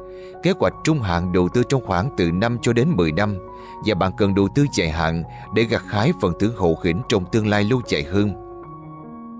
Tôi biết trong quy tắc 34 tôi đã nói rằng bạn phải cương quyết, hành động nhanh chóng và điều đó vẫn đúng. Nhưng chỉ sau khi bạn nhìn xa trông rộng, chỉ sau khi bạn đã cân nhắc, xem xét cẩn thận, suy nghĩ và đánh giá. Bạn sẽ thế nào sau 5 năm nữa? Giàu sang ư? 10 năm? 15 năm? 20 năm? Lâu hơn nữa? Quy tắc 55 Lập thời gian biểu trong ngày để thực hiện chiến lược làm giàu của bạn. Bạn vừa phải có một cuộc sống cho đáng sống nhưng cũng phải làm giàu. Theo quan sát của tôi, kế hoạch tài chính của các cự phú hạnh phúc luôn tuân theo bốn nguyên tắc. một Họ đề ra mục tiêu và luôn nhắm đến nó. Hai, không chấp phá quá nhiều. Ba, họ có xu hướng thực hiện các công việc tài chính vào thời điểm nhất định trong ngày. Bốn, họ có thể nghỉ ngơi đôi chút ngoài các kế hoạch tài chính và sống một cuộc sống bình thường bên ngoài. Điều này khiến họ tỉnh táo và hào hứng. Có hai lý do để bạn lập thời gian biểu. Thứ nhất, nó đảm bảo bạn quản lý chặt chẽ sự giàu có của mình thay vì mỗi năm ngó đến nó một lần. Và ngược lại, bạn sẽ không làm việc quá mức và làm qua loa trong cả ngày. Thứ hai, bạn sẽ tận dụng lợi thế từ nhịp sinh học của mình và nỗ lực hết sức khi minh mẫn nhất. Nếu bạn là người dậy sớm thì buổi sáng là thời gian thích hợp để thực hiện kế hoạch của bạn. Còn nếu bạn ưa buổi tối thì màn đêm sẽ mang lại cho bạn khả năng trí tuệ sắc bén. Một ưu thế lớn khác của việc lập thời gian biểu là bạn có thể lập kế hoạch, đưa vào trong nhật ký và xác định thời gian. Nếu bạn không làm vậy, bạn hay sẽ quên hoặc làm việc khác. Nếu chẳng hạn sau bữa sáng bạn lại dành nửa giờ cho kế hoạch của mình, nó sẽ dần trở thành một thói quen của bạn và sẽ cảm thấy thiếu chắn nếu một ngày bỏ quên thói quen đó, dù đang trong kỳ nghỉ. Làm việc theo kế hoạch làm giàu tại cùng một thời điểm trong ngày và trong cùng một giai đoạn ngắn có nghĩa là bạn có thể chia nhỏ mọi thứ thành từng khúc và không bỏ sót. Bạn có thể làm việc một chút rồi nghỉ ngơi, để lại sau một ngày làm việc và rồi quay trở lại. Tất nhiên là cùng một thời điểm vào ngày hôm sau, từng chút một mọi thứ sẽ được cải thiện. Hãy tin tôi, trước đây tôi cũng từng như vậy. Quy tắc 56 Quan tâm tới chi tiết Rất tiếc, đây lại là thất bại lớn nhất của tôi. Giải pháp của tôi rất đơn giản. Tôi thuê người quản lý các tiểu tiết trong cuộc sống của tôi. Một người thật giỏi trong việc xử lý các tiểu tiết. Nhưng cách làm này rất tốn kém. Tốt nhất bạn hãy tự rèn luyện, tự chú ý đến tiểu tiết và tiết kiệm chi phí. Chú ý đến tiểu tiết không có nghĩa là ghi lại từng thứ nhỏ nhặt bạn mua sắm và các thứ tiết kiệm lặt vặt. Chúng ta vừa thống nhất xem quy tắc 32 rằng nhịn một cốc cappuccino không thể khiến bạn giàu như trong mơ. Tiểu tiết là kiểm tra các tài liệu phần in chữ nhỏ, kiểm tra lãi suất, kiểm tra giá và phí tổn, kiểm tra để trả đúng hạn, do vậy bạn sẽ không bị phạt. Kiểm tra xem khi nào bạn được người khác trả tiền và rằng bạn phải đầu tư ngay lập tức để tránh trường hợp tiền của bạn nằm im một chỗ. Không quên người khác, không quên ngày tháng, thời gian và công việc. Lập danh sách và viết rõ mọi thứ. Ghi nhớ những thông tin cần hỏi. Ghi nhớ những câu hỏi cần thiết nói chung. Ghi nhớ để lưu trữ cẩn thận các vụ giao dịch mua và bán. Đây chỉ là những công việc chân tay mà thôi. Tôi chắc rằng bạn biết rõ việc rèn luyện thể lực rồi chứ. Khi bạn đang rèn luyện bất cứ môn thể thao nào, nếu bạn lặp lại các hành động thường xuyên, các cơ bắp sẽ lưu trữ ký ức về hành động đó. Bạn càng luyện tập thường xuyên, mọi việc sẽ càng trở nên dễ dàng và bạn không phải nỗ lực quá nhiều. Quy tắc 57 Tạo ra các dòng thu nhập mới Khi đề cập đến các chiến lược làm giàu, đầu tư thông minh và quản lý tiền tích cực là yếu tố rất quan trọng nhưng sẽ tốt hơn nếu có thêm những nguồn thu khác. Điều này cũng giống như một người hát sông có nhiều chỗ biểu diễn vậy. Bạn có thể từ bỏ một vị trí không sinh lợi để đến chỗ khác. Nhưng thế chị từ bỏ bạn lại dùng thuật phân thân hay một bản sao nếu bạn muốn và bạn lại còn biểu diễn ở một nơi khác vào cùng một thời điểm. Hãy quan sát các cự phú mà bạn ngưỡng mộ và xem xem có phải sự đa dạng chính là công cụ của họ để tạo ra sự giàu có không giới hạn. Những người giàu có luôn sở hữu dạy ba kế hoạch làm giàu sắp đến. Đây là điều đặc biệt quan trọng với những ai yêu thích công việc của mình nhưng lại không có thu nhập cao. Điều bạn cần là có thêm những nguồn thu nhập khác. Có hai cách thực hiện. Thứ nhất, bạn hãy chuyển số tiền dư thừa để đầu tư vào bất động sản và mang thu nhập về cho bạn, thậm chí ngay cả khi bạn không ở đó. Một cách khác nữa là tận dụng khả năng và sự thành thạo của bạn trong nhiều vị trí. Nhờ vậy bạn không chỉ đổi công sức của mình để lấy tiền công cho một công việc làm thêm, nhưng như vậy không có nghĩa là bạn nhất định phải có việc để làm thêm. Điều này có nghĩa là, chẳng hạn, là một vài công việc tự do trong cùng một lĩnh vực hoặc hoàn toàn không liên quan gì đến lĩnh vực bạn đã có kiến thức và kỹ năng. Bạn có thể dạy hoặc tư vấn những vấn đề hoặc bạn có thể kinh doanh gì người giàu luôn có dạy ba kế hoạch làm giàu sắp đến. Khi tôi nói tạo ra những dòng thu nhập mới, ý tôi là tạo ra cho bạn. Dòng thu nhập đó có thể đã có từ lâu trên thị trường, chỉ cần đảm bảo rằng bạn sẽ tối đa hóa các kỹ năng của mình để tạo nên thu nhập, rằng bạn tích cực đầu tư vào tài sản sinh lợi cho bạn mà bạn không cần phải làm việc. Quy tắc 58 Học chơi nếu thì khi quyết định cách thức để kiếm tiền và đầu tư, bạn cần phải tự đặt ra rất nhiều câu hỏi cho bản thân. Bắt đầu bằng điều gì sẽ xảy ra nếu... Tôi sẽ đưa ra đây một vài ví dụ. Điều gì sẽ xảy ra nếu có thêm vụ suy thoái nữa? Điều gì sẽ xảy ra nếu ngân hàng này đóng cửa và mình không rút tiền ra được? Điều gì sẽ xảy ra nếu số cổ phiếu này trượt giá khủng khiếp? Điều gì sẽ xảy ra nếu chàng mất giá? Điều gì sẽ xảy ra nếu các khách hàng của mình chạy sang các sản phẩm dịch vụ khác rẻ hơn? Điều gì sẽ xảy ra nếu mình bị sa thải? Điều gì sẽ xảy ra nếu giá bất động sản giảm sụt xuống? Điều gì sẽ xảy ra nếu dầu mỏ cạn kiệt? Nếu thì là trò chơi mà tất cả chúng ta đều có thể tham gia. Tất cả hãy cùng chơi ngay bây giờ. Nếu thì Tôi gọi đây là trò đi tìm khe hở, mặc dù nó không phải là khe hở mà chỉ là mệnh đề kết quả. Một khi tôi bắt đầu kiếm những đồng tiền chân chính, tôi lại nghĩ đến những người khác ở nơi nào đó đang đùa với mệnh đề kết quả.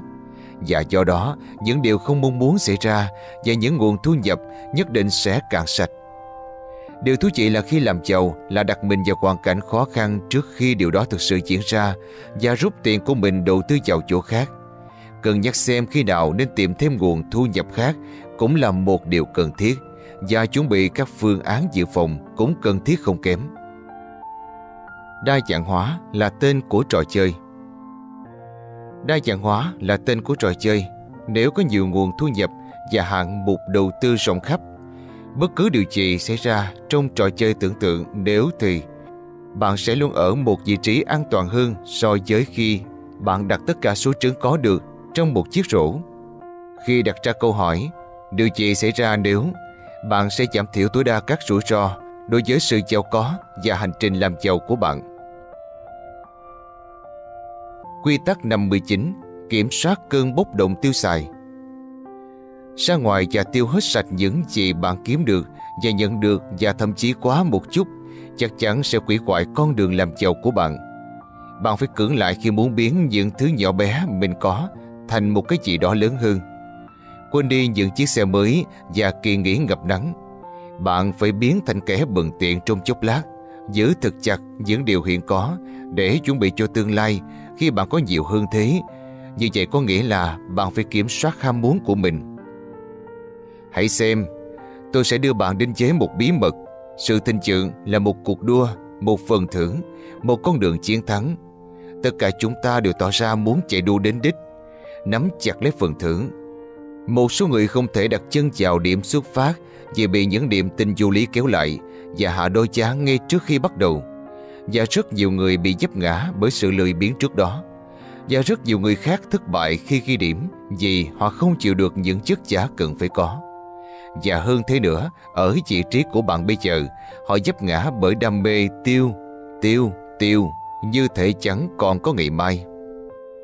Nhưng ngày mai sẽ đến và sẽ đến đủ nhanh. Chiếc xe đẹp lung lanh mới mua sẽ trở nên buồn tẻ và hăng kỹ.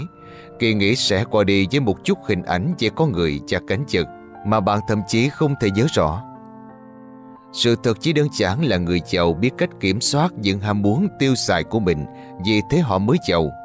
Khi cần phải thắt chặt hầu bao, họ sẽ làm được. Người giàu biết cách kiểm soát ham muốn tiêu xài của mình, thế nên họ mới giàu. Và bạn cũng phải làm như vậy, thắt chặt hầu bao như thế. Kiểm soát được những ham muốn này là điều vô cùng quan trọng và cách thực hiện triệt để nhất là không mua bất cứ thứ gì ngay. Nếu bạn thấy cần phải có thứ gì đó, hãy đợi thêm một tuần. Có khả năng là những ham muốn đó sẽ qua đi nếu bạn thử. Hãy nghiêm khắc hơn với bản thân bằng cách tiết kiệm thời gian và giữ khoảng cách giữa bạn với các ham muốn. Phần 2.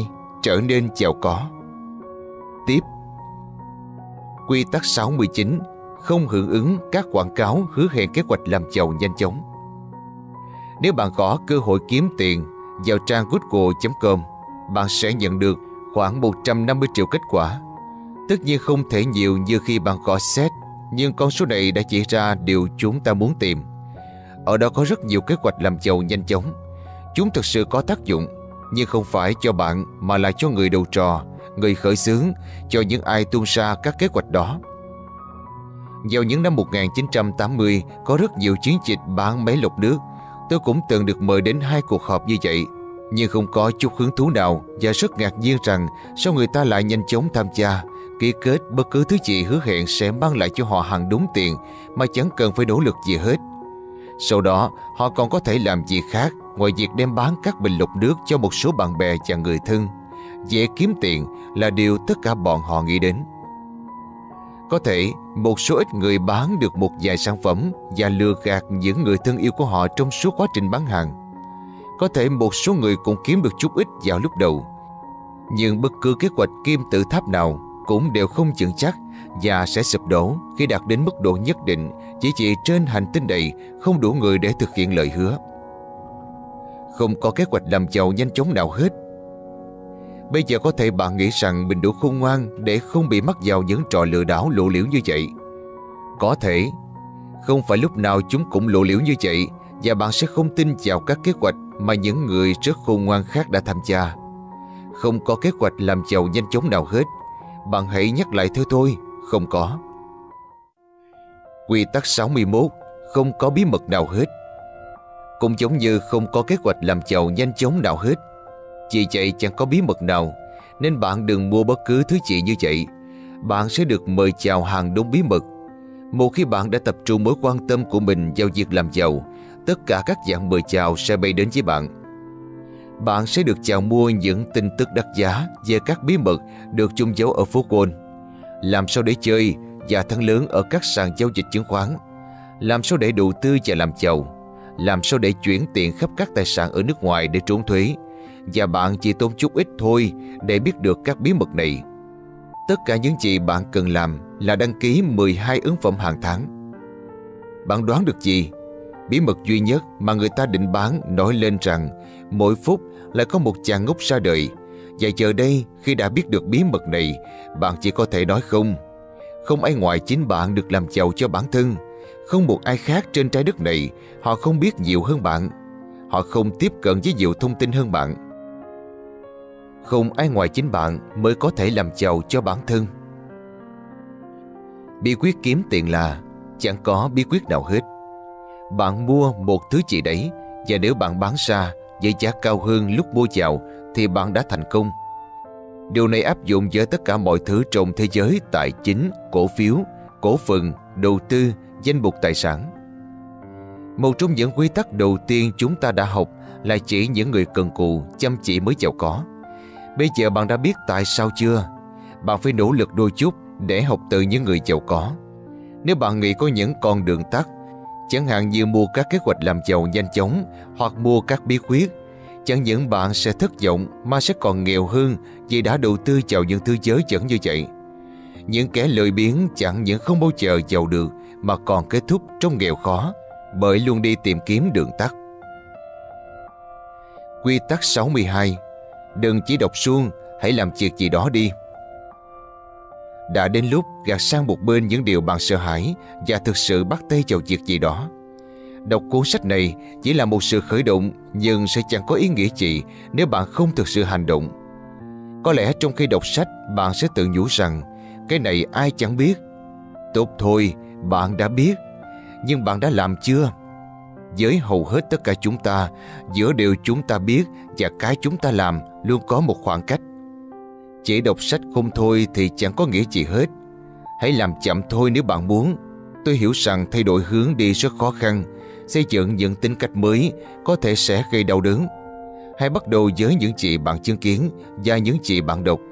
Chỉ đơn giản bắt đầu với việc đọc, xem các bản tin kinh doanh, thay đổi suy nghĩ về bản chất của tiền bạc và những bí ẩn tiền bạc ảnh hưởng tới tất cả phản ứng của chúng ta với tiền. Thay đổi hướng đi luôn là điều khó khăn. Để thay đổi hệ tư tưởng, chúng ta phải thay cách hành động và cách cư xử xem xét bạn nói năng, suy nghĩ như thế nào về chuyện tiền bạc. Bạn ca ngợi những điểm tốt đẹp của nó hay phỉ bán rằng nó là điều tội lỗi và tiêu cực. Xem xem bạn đi như thế nào, bạn có đi lừ đừ và tỏ ra một cảm giác cam chịu nhẫn dục, hoặc bạn đi thẳng lưng và tự tin, trông có vẻ như bạn đã sẵn sàng thay đổi. Xem xét toàn bộ hình ảnh của mình, nếu lúc nào cũng tỏ ra nghèo khổ, thì mọi người sẽ đánh giá và đối xử với bạn đúng như vậy tốt nhất là bạn hãy. Rất nhiều người sẽ chấp ngã, dù rằng họ đã tuyên bố muốn được giàu và giàu hơn nữa. Nhưng tuyên bố của họ không xuất phát từ niềm đam mê, mà sự thật là họ thiếu động cơ, không chịu làm việc. Bắt đầu đi, ngay hôm nay, ngay bây giờ, ngay lập tức. Phần 3. Trở nên giàu có hơn một khi bạn đã có tiền trong tay, mọi chuyện sẽ dễ dàng hơn. Tiền đẻ ra tiền. Nhưng một khi bạn đã bắt đầu tiến tới sự thịnh vượng, thì ngồi im một chỗ và bắt đầu đếm tiền không phải là ý hay. Hãy thật thận trọng và thậm chí còn bận rộn hơn nữa, tập trung hơn nữa, hoàn toàn không rời mắt khỏi mục tiêu. Khi bạn bắt đầu giàu có hơn, bạn sẽ cần tập trung nhiều nhà cố vấn xung quanh mình bởi vì khi các vụ đầu tư và vốn của bạn lớn mạnh hơn, bạn sẽ cần những lời khuyên và sự giúp đỡ để chúng còn tăng lên nhiều hơn nữa. Đừng ngồi yên thỏa mãn với những gì đã đạt được. Bạn phải tìm kiếm các cơ hội tiềm ẩn để giàu hơn nữa. Bạn phải luôn bắt kịp sự phát triển hành động theo linh cảm, thấu hiểu thị trường. Đã đến lúc nâng cao mức độ cơ hội trong con người bạn, nhìn xa trông rộng, không đi theo số đông, thật sáng tạo và đổi mới. Nếu bạn muốn kiếm tiền nghiêm túc, đừng làm những gì mà người khác đã làm. Quy tắc 63 Thường xuyên kiểm tra tình hình tài chính Nếu muốn làm tăng số tài sản của mình, bạn luôn cần chú ý đến số dư trong tài khoản ngân hàng của mình. Bạn phải thường xuyên tiến hành kiểm tra tình hình tài chính. Cá nhân tôi nghĩ rằng bạn nên làm vậy mỗi tuần. Tất nhiên, mức độ thường xuyên đó như thế nào hoàn toàn phụ thuộc vào bạn. Theo quan sát của tôi, bạn càng nắm vững tình hình tài chính thì bạn phản ứng càng nhanh với các thay đổi. Bạn càng có nhiều thông tin để đưa ra quyết định. Càng ít khả năng mọi chuyện bị sai lầm trầm trọng mà bạn không chú ý đến. Bạn phải thường xuyên ngồi xuống và tiến hành cân đối thu chi, liệt kê danh sách những người bạn dây và những người bạn cho dây. Kiểm tra cân đối thẻ tín dụng và số thu. Kiểm tra các xét chưa thanh toán. Bạn đã viết rằng chưa nhận được ở ngân hàng kiểm tra các khoản thu nhập bạn sẽ có trong tương lai và các khoản chi lớn dự kiến. Kiểm tra các đơn đặt hàng còn ứ động. Kiểm tra các khoản vay và đầu tư. Kiểm tra các khoản chi trội. Nếu bạn không chịu làm những việc trên, tiền của bạn sẽ bị rò rỉ hết. Quên đi một khoản nợ không giúp bạn trả được nợ. Cá nhân tôi nghĩ rằng ngày nào bạn cũng nên biết mình đã kiếm được những gì và bạn cũng nên biết số tiền chi tiêu trong vòng 12 tháng tới và phải bao gồm cả thuế. Quy tắc 64 Có một vài cố vấn tài chính giàu kinh nghiệm có các cố vấn tài chính giàu kinh nghiệm chính là dùng kiến thức của người khác để bù đắp phần thiếu hụt của mình. Tại sao chúng ta nên nhờ trả các cố vấn tài chính? Họ mang lại nhiều kinh nghiệm. Họ giúp bạn trình bày ý tưởng của bạn rõ ràng và ngắn gọn, xúc tích Điều này sẽ khiến bạn suy nghĩ lâu hơn và nghiêm túc hơn về những gì sẽ làm. Họ sẽ khiến bạn phải đánh giá những gì mình làm. Như vậy, bạn sẽ khó mà hành động bất cẩn được. Khi cần thiết, họ sẽ cho bạn lời khuyên tốt. Mỗi người trong số họ sẽ chú ý theo dõi xung quanh và bạn sẽ được lợi từ những gì họ thu nhập, giống như dịch vụ thu nhập tin tức. Họ độc lập và vì vậy không có quyền lợi bất chia bất dịch như đối thủ cạnh tranh trong việc bạn làm. Rất nhiều doanh nhân thành công đã nhờ đến những nhà cố vấn dạy dặn kinh nghiệm khi mới khởi nghiệp kinh doanh. Họ tìm được ai đó thành công khi khởi nghiệp và điều hành doanh nghiệp riêng của họ, rồi đề nghị người đó cho lời khuyên và hướng dẫn. Trong phần lớn trường hợp, thường dân có kinh nghiệm đó sẽ đồng ý, họ thích làm vậy. Nhưng có lẽ bạn sẽ hỏi rằng, tôi cần các cố vấn giàu kinh nghiệm trong lĩnh vực gì? Tôi có thể tìm thấy họ ở đâu? Tôi sẽ tốn bao nhiêu Tôi có thể lờ tịch họ đi nếu không đồng ý với lời khuyên của họ. Với một cố vấn tài chính, bạn cần người đã chứng tỏ được sự nhạy bén về tài chính của họ bằng chính số tiền họ kiếm được, chứ không phải nhờ thừa kế hoặc trúng sổ số. Hãy tìm kiếm bất cứ người thành đạt nào mà bạn ngưỡng mộ, tiếp cận họ, họ rất thích được tân bốc. Bạn sẽ chẳng phải tốn kém gì hơn 4 bữa trưa trong một năm. Bạn mời họ đi ăn và đổi lại họ sẽ cho bạn lời khuyên thông tin, gợi ý, kiềm chế, hỗ trợ và khích lệ. Và bạn có thể bỏ qua những gì họ nói nếu bạn không thích ư. Dân, tất nhiên là bạn có thể rồi. Một lần tôi đã làm như vậy và tôi đã phải trả giá rất đắt. Tôi đã phải công khai xin lỗi họ và không bao giờ dám phớt lờ họ nữa. Quy tắc 65 Phát quy linh cảm Bạn có linh cảm và trực giác Đó là lúc mà bạn biết có gì đó không ổn. Bạn biết sự việc nào đó hoàn toàn chính xác. Bạn phải gật đầu và tin vào chính mình. Tất nhiên có linh cảm, đi theo linh cảm và hành động, nói năng bừa bãi, hoàn toàn không giống nhau. Có một công thức cho trò chơi giới trực giác và điều này dễ thấy hơn bạn nghĩ. Có linh cảm, kiểm tra xem liệu linh cảm đó có đáng để theo đuổi hay không. Chuẩn bị bản dự thảo thật tốt để trình bày trước các cố vấn dày dặn kinh nghiệm, lắng nghe và hành động dựa trên lời khuyên của họ. Không có gì để rên rỉ rằng nhưng tôi đã có linh cảm rất rõ ràng rồi. Nếu bạn không thể xây dựng linh cảm với các thông tin đầy đủ chính xác thì cũng chỉ là sự mò mẫm trong bóng đêm. Linh cảm là ánh sáng bất ngờ của cảm xúc, khoảnh khắc của trực giác siêu phàm, một sự nhận thức khôn ngoan và sáng sủa. Tất cả những điều đó đều có thể được các thông tin chính xác đánh giá. Sử dụng linh cảm không khiến bạn mất đi sự nhạy cảm, tính thực tế và thực tiễn. Rất nhiều người giàu có đạt được thành quả ngày hôm nay bởi họ nắm bắt được giây phút cảm hứng chói sáng. Nhưng họ đã phải chuyển cảm hứng đó thành mồ hôi công sức, làm việc cực lực để biến giấc mơ thành hiện thực. Chà, không phải là may mắn mà luôn có sự lao động miệt mài đằng sâu những linh cảm. Quy tắc 66 Không nghỉ ngơi Có một câu tục ngữ rằng không thứ gì nhanh tàn úa hương một cây nguyệt quế ngủ quên trên chiến thắng. Đó là sự thật. Sau khi đã kiếm được chút tiền Các vụ đầu tư đã thu được kết quả Hoặc đã được trả hết. Người ta sẽ bị hấp dẫn bởi ý tưởng nên thư giãn. Tất nhiên là chúng ta có thể. Nhưng chúng ta không muốn vậy. Đó chính là lúc phải tăng tốc Và phải làm thêm nhiều việc hơn nữa. Đó chính là thời điểm để tấn công, đầu tư, củng cố và lúc không được rời mắt khỏi mục tiêu. Đây chính là thời điểm tấn công, đầu tư, củng cố. Chúng ta đều khuấy động được đầm lầy nhưng sau đó vẫn trở lại bụng đen.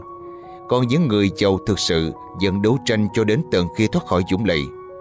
Nếu bạn nghĩ một ngày đường trượt bắt đầu và sẽ không thể kiềm hãm, vẫn sẽ trượt dài.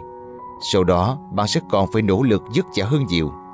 Vì vậy hãy lại nỗ lực gấp đôi Hãy thắp lại nhiệt tình Hãy nhóm lại ngọn lửa khát khao Và trở lại với công việc bạn không được phép nghỉ ngơi Người giàu không bao giờ ngừng làm việc dù chỉ một ngày Họ làm việc không ngơi tay Gắng sức hoàn thành công việc Luôn dậy bén Biết rõ những việc đang xảy ra Và làm nhiều việc một lúc Họ làm việc nặng nhọc hơn Và hài lòng với phần thưởng hậu hĩnh hơn bạn phải tiếp tục những gì đã khiến bạn kiếm ra tiền. Nếu bạn đang cưỡi trên một con bò tiền bạc, hãy tiếp tục cưỡi cho đến khi nó chết. Nếu đó là một ý tưởng bất chợt chỉ đến một lần, hãy nghĩ đến cái khác. Nếu đó chỉ là công việc nặng nhọc, hãy tiếp tục. Nếu bạn từng tìm thấy một công thức dẫn tới thành công, hãy tìm ra một vài công thức nữa. Và dù thế nào chăng nữa, hãy cứ để mở đúng lúc. Hãy nhớ đừng quá khôn ngoan, đừng nghĩ rằng bạn biết tất cả Hãy tiếp tục nhờ đến các cố vấn dạy dặn kinh nghiệm, tiếp tục làm việc chăm chỉ hơn bất cứ ai, giữ bí mật và thật tiết kiệm. Quy tắc 67 Để người khác làm những việc bạn không thể Tôi luôn phải có các cố vấn dạy dặn kinh nghiệm trong chuyện tiền bạc, bởi vì có hàng đống việc kinh doanh và kiếm tiền mà tôi không biết chút gì. Cũng có hàng đống việc cần phải làm mà tôi không biết xử lý ra sao. Tôi có thể học, nhưng đó không phải sở trường của tôi. Và tại sao phải học khi rõ ràng ngoài kia luôn có những người thích hợp hơn để làm công việc này? Làm việc bạn có khả năng và để người khác làm những việc bạn không thể. Rất đơn giản, chọn những người thật giỏi và để họ làm những công việc trong hành trình làm giàu của bạn. Có 10 quy tắc để đảm bảo bạn A. Chọn đúng người và B. Giữ đúng người. Một, biết chính xác bạn muốn việc gì được thực hiện và muốn ai làm việc đó. Hai, thật rõ ràng trong việc bạn muốn giao cho họ, bạn sẽ trả họ bao nhiêu và sẽ đưa ra hướng dẫn gì với họ. Ba, phải quan tâm đến họ, họ là con người và không thể chỉ là công cụ. Bốn, khiến họ hiểu biết và tích cực tuyên truyền cho họ lòng trung thành. Năm, nói với họ về chiến lược dài hạn. Họ phải có phần trong tương lai của bạn, của họ. 6. Nếu họ làm sai Sẽ thường xuyên như vậy Ai cũng thế hết Hãy sửa chữa sai lầm Và tiếp tục tiến lên Tha thứ là điều tuyệt vời 7. Thường xuyên khen ngợi không có gì dễ dàng truyền cảm hứng hơn sự khích lệ Và tất nhiên là cả tiền bạc nữa 8. Đưa ra mục tiêu thực tế Và không mong đợi những điều bất khả thi 9. Tạo nên tấm gương tốt Trở thành một người mà họ tôn trọng và ngưỡng mộ đưa ra các tiêu chuẩn cao và thực hiện làm gương. 10. Luôn nhớ rằng bạn là ông chủ, không phải là bạn bè của họ, luôn duy trì sự đỉnh đạt, khoảng cách và quyền lực thống trị. Bạn nên làm vậy. Còn một số điều khác nữa bạn nên thử, chấp nhận, ứng dụng và sử dụng. Tất cả điều này đều nên sửa lại cho hợp và hoàn toàn phụ thuộc vào bạn. Chỉ cần đảm bảo rằng bạn đối xử tốt với mọi người và luôn vui vẻ, đừng biến thành ông chủ hống hách vô tình hoặc có vẻ như vậy. Hiện nay tôi đang có một kế toán tuyệt vời Cô ấy hay thở dài vì tôi luôn cố gắng tìm cách trả càng ít thuế càng tốt Tất cả chúng ta đều vậy phải không? Nhưng tất cả những gì tôi làm là đưa ra yêu cầu. Sau đó tôi trút tất cả công việc lên vai cô ấy. Đằng số tiếng thở dài là công việc. Quy tắc 68 Hiểu rõ bản thân Bạn là người chơi đơn, đôi hay chơi theo đội. Nếu bạn dự định thay đổi phương hướng Tìm đến sự giàu có Thì dù hiện nay bạn đang ở đâu Bạn cần phải biết điểm mạnh và điểm yếu của mình. Bạn giỏi trong việc gì Và không giỏi trong việc gì Bạn hiểu những gì tôi đang nói chứ Bạn phải hiểu rõ bản thân mình Và tự tin trong lĩnh vực là thế mạnh của mình có thể xem xét lại các vấn đề không thuộc sở trường, phát huy điểm mạnh và để người khác làm những việc bạn không thể hoặc chưa làm tốt. Và sau đó bạn phải biết mình làm việc đạt hiệu quả cao nhất khi là thành viên trong sự hợp tác với một người khác, một đội hay làm việc một mình. Cá nhân tôi luôn cần bàn tay dẫn chạy của một đối tác để thực hiện một số vấn đề trong kinh doanh. Xu hướng dẫn đến hành động thiếu suy nghĩ đôi khi phải tỏ ra thô lỗ, liều lĩnh dấn thân, sử dụng tiền bạc phí phạm cho quảng cáo và không chú tâm vào chi tiết. Tôi làm việc độc lập rất tốt, tôi dễ dàng đưa ra các quyết định. Tôi hài lòng với việc tự điều hành công ty riêng suốt một thời gian dài và không cần phải trình bày ý kiến với bất cứ ai để được họ đồng ý. Bạn hiểu ý tôi khi nói về việc hiểu rõ bản thân chứ? Tôi luôn cần một bàn tay vững chãi của một đối tác để thực hiện một số vấn đề trong kinh doanh. Bạn phải làm điều này nếu muốn tiếp tục tiến lên phía trước cùng những người khác. Hãy đặt ra câu hỏi, tôi có thể tự mình làm tốt hay cần những người khác bên cạnh? Tôi có biết điểm mạnh, điểm yếu và sự khác biệt của mình không? Đối tác kinh doanh của tôi nói rằng chúng tôi hợp tác thành công bởi chúng tôi là chân tay và khối óc. Rắc rối duy nhất chỉ khi cả hai nghĩ rằng mình mới là khối óc còn người kia là chân tay. Quy tắc 69 Tìm kiếm các tài sản, cơ hội chưa lộ chuyện.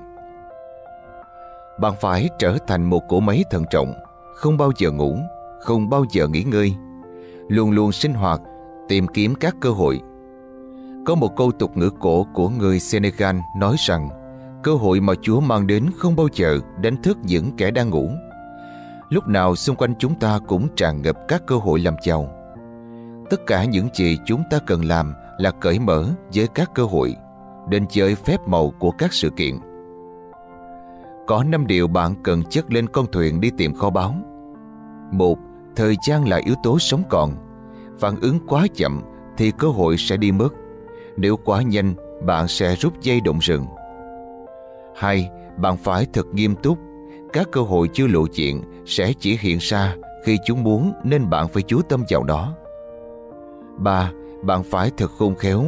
Nếu chỉ có một vài cơ hội thì bạn phải thật nổi bật, khôn khéo, độc đáo, đặc biệt, sáng tạo hay chứng tỏ bạn thật nổi bật trong đám đông. 4. Bạn phải biết mình sẽ làm gì. Để nhận ra cơ hội và tận dụng đó thì bạn cần phải mang lại cho bản thân những cơ hội tốt nhất bạn cần có thời gian, sự tận tụy, cống hiến.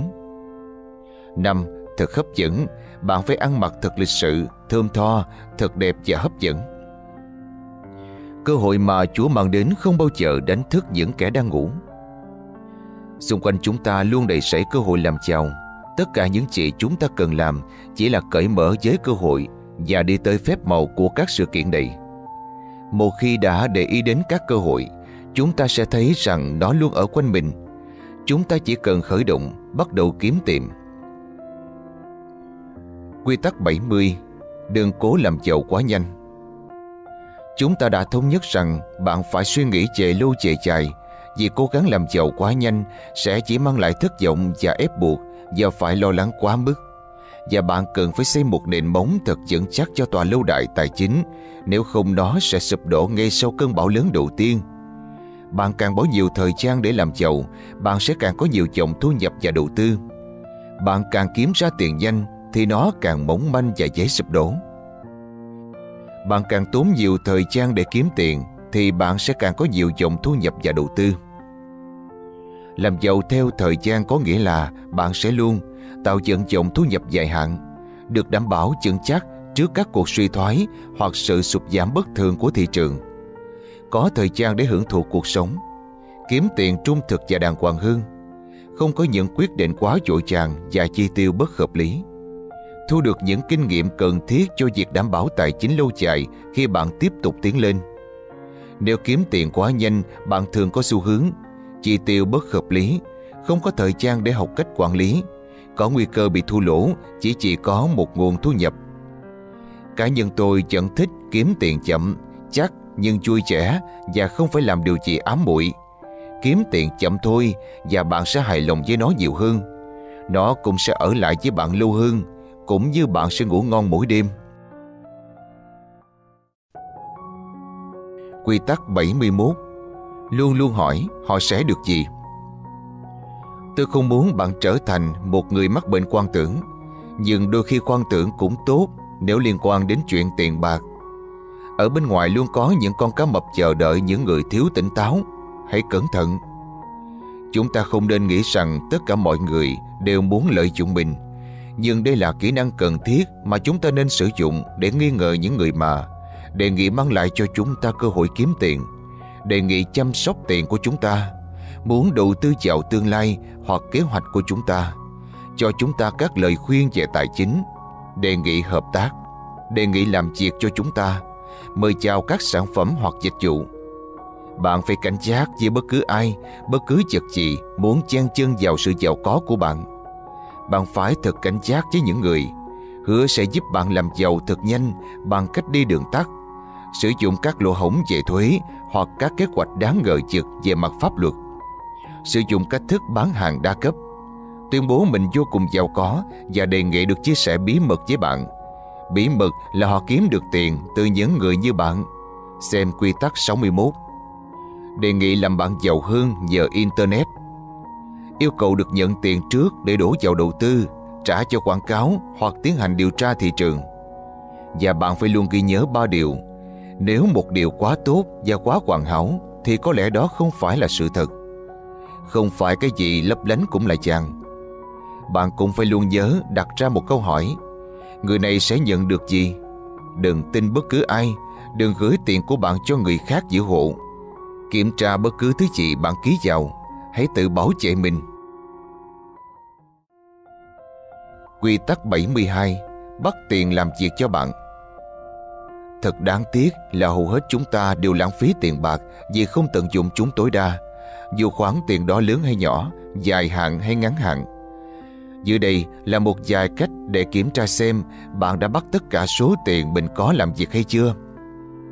Không để tiền nằm chết ghi trong tài khoản ngân hàng, chuyển nó đi khắp các tài khoản có lãi cao dù chỉ một ngày. Không bao giờ hài lòng với mức lãi suất đang có, luôn có mức cao hơn, vì vậy phải tích cực tìm kiếm Xem xét kỹ lưỡng tất cả các dịch vụ bạn cần mua Luôn có những lựa chọn rẻ hơn Đừng trả tiền cho thương hiệu, Hãy chỉ trả tiền cho thứ bạn nhận được Không để bất động sản bỏ không, Dù rằng giá trị của chúng có thể tăng lên, Nhưng bạn không có thêm nguồn thu nhập từ việc cho thuê Nếu bạn đầu tư vào một thứ giá trị rất cao, Thì liệu nó có hữu dụng không? Liệu chiếc xe hơi cổ bạn đi sẽ có ích hơn Hay là một bức tranh chỉ để ngắm có ích hơn? Mặc dù trường hợp này cũng có thể coi là hữu dụng vì giúp bạn thư giãn hoặc chữa bệnh nhưng chúng ta không tính đến. Khám phá mọi khả năng, không hài lòng với những gì đang làm mà phải tìm cách cải thiện, tăng cường, vui vẻ, tiến bộ và phát triển.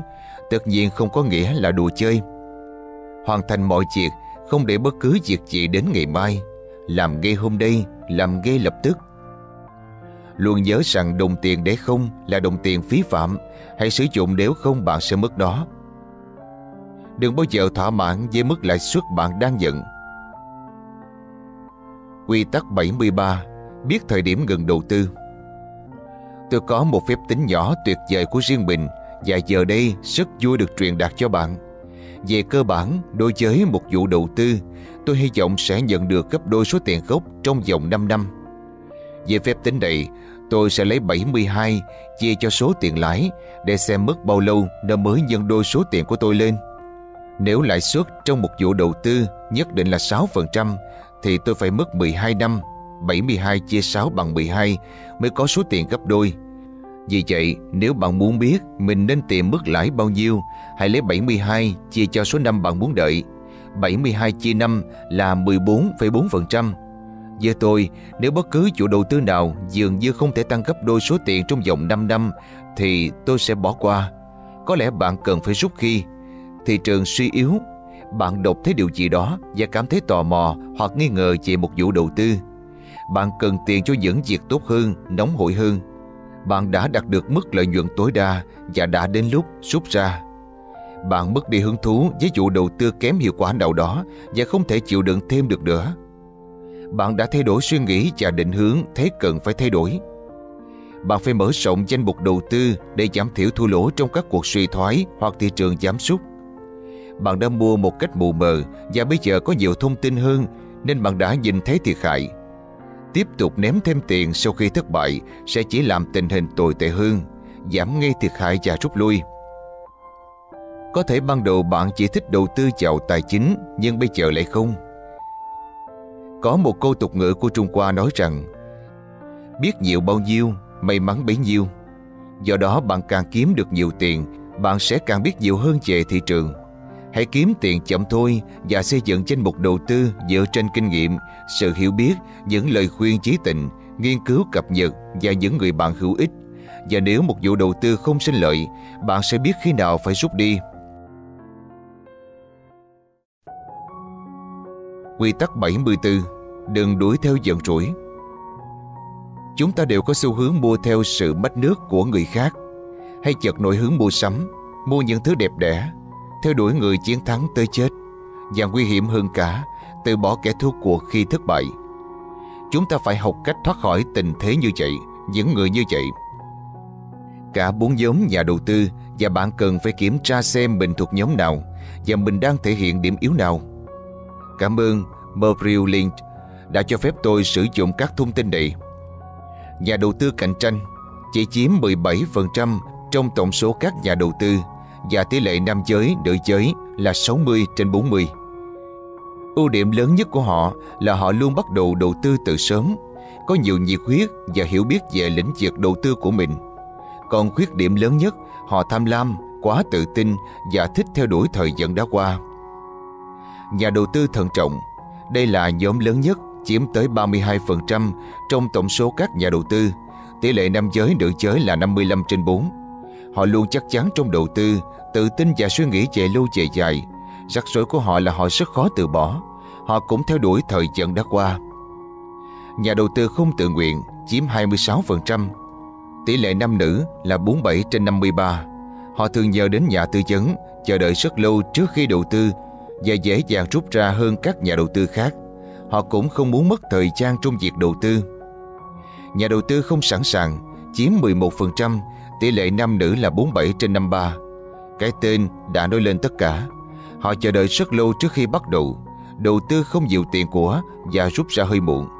Họ thường tập trung quá nhiều vào một vụ đầu tư và dễ dàng bị các mảnh đống làm sao động. Nếu chúng ta dự tính trước được xu hướng của mình thì có thể đi trước một bước để dự đoán và điều chỉnh. Quy tắc 75 Hiểu được tại sao bạn cần bằng cách nào đó đọc được bản cân đối. Nếu bạn dự định điều hành một công ty hoặc đầu tư vào một công ty, bạn cần phải đọc được bản cân đối tài sản. Điều này khác với việc biết được công ty thu được lãi hoặc chịu lỗ là bao nhiêu, có nghĩa là đọc số lãi và lỗ. Tại sao ư? Tại vì số lỗ và lãi mới chỉ cho thấy một nửa vấn đề. Chẳng hạn công ty X có doanh thu 1 triệu bảng và chi phí hết 500.000 bảng. Do đó, nó thu được lợi nhuận là 500 ngàn và như vậy chứng tỏ công ty làm ăn có lãi. Thế là đủ chưa? Chưa đâu, bởi vì từ số lãi và lỗ đơn giản đó, bạn không thể biết được rằng công ty đang nợ ngân hàng 2 triệu. Doanh thu 1 triệu chỉ là con số đánh lừa, chưa kể đến công ty còn nợ 4 triệu tiền thuế treo lơ lửng trên đầu từ những năm trước. Giấy phép kinh doanh sắp hết hạn, nợ thuế có nguy cơ phải đóng cửa, sức ép từ đối thủ lớn mạnh. Có nên đầu tư vào công ty X không? Tôi nghĩ là không. Công ty đó sắp phá sản, buôn bán gian lận và không đáng để bạn chịu mất tiền. Hãy tránh xa ra. Vì thế bạn cần phải nhìn bản cân đối. Nếu bạn không muốn thất bại, bạn phải đọc được những gì ẩn sâu trong bản cân đối. Một bản cân đối cần phải cân đối. Vì thế nó mới có tên là bản cân đối. Công thức cơ bản bạn cần phải biết là tài sản trừ tiêu sản bằng vốn hoặc A trừ B bằng C hoặc đơn giản hơn lấy cái bạn sở hữu trừ đi số nợ sẽ ra giá trị. Điều này áp dụng cho bản thân bạn, công ty bạn đang làm việc, sở hữu hoặc công ty bạn dự định đầu tư. Một bản cân đối cần phải cân đối. Chúng ta hãy tìm hiểu sâu hơn. A. Sở hữu, tài sản của bạn bao gồm các tài sản hiện có như tiền mặt hoặc bất cứ thứ gì hiện hữu có thể chuyển thành tiền mặt trong vòng 3 tháng. Có thể tính đến các con nợ khó đòi, tiền đang giao dịch, cổ phiếu, những thứ luôn sẵn sàng bán đi, nguyên liệu thô giá trị và có thể chuyển thành sản phẩm. Bất cứ tài sản nào bạn hoặc công ty có thể sở hữu, các thiết bị và quyền thừa kế. B. Cái bạn nợ, tiêu sản, bao gồm chủ nợ, các khoản dây dài hạn, dây ngân hàng. Về cơ bản, đó là số tiền bạn phải trả khi người khác đòi. C. Cái bạn có, vốn. Đó là kết quả của A trừ đi B. Kết quả đó cho bạn biết bạn hoặc công ty của bạn thực sự có gì. Có công thức là bạn lấy số tài sản hiện có chia cho tiêu sản và nếu kết quả lớn hơn 1,5 thì bạn đang có lãi. Tất nhiên bạn phải thay đổi cho phù hợp với các ngành, lĩnh vực kinh doanh khác nhau nhưng có thể xem đây là chỉ số cơ bản. Tôi cũng lấy số vốn chia cho số tài sản tính theo phần trăm nếu như kết quả lớn hơn 50 thì tôi cảm thấy rất tự tin. Chẳng hạn số vốn là 35 triệu chia cho số tài sản, số vốn sở hữu là 70 triệu tính trên phần trăm, tức là 35 triệu chia 70 triệu bằng 50% là ổn. Nhưng nếu tài sản là 120 triệu mà vốn là 35 triệu thì kết quả không được tốt lắm vì chỉ được khoảng 29. Vì vậy nếu bạn chỉ nghe rằng công ty có một khoản lợi 1 triệu và đề nghị bạn đầu tư thì đừng bị ấn tượng trước con số không thôi. Hãy đề nghị được xem bản cân đối. Đọc thật cẩn thận. Trong thực tế, đừng chỉ đọc bản cân đối bởi còn nhiều thứ quan trọng chẳng kém mà bạn cần phải biết. Chẳng hạn như tình hình tài chính chung của toàn công ty. Càng nhận được nhiều thông tin, quyết định sẽ càng chính xác.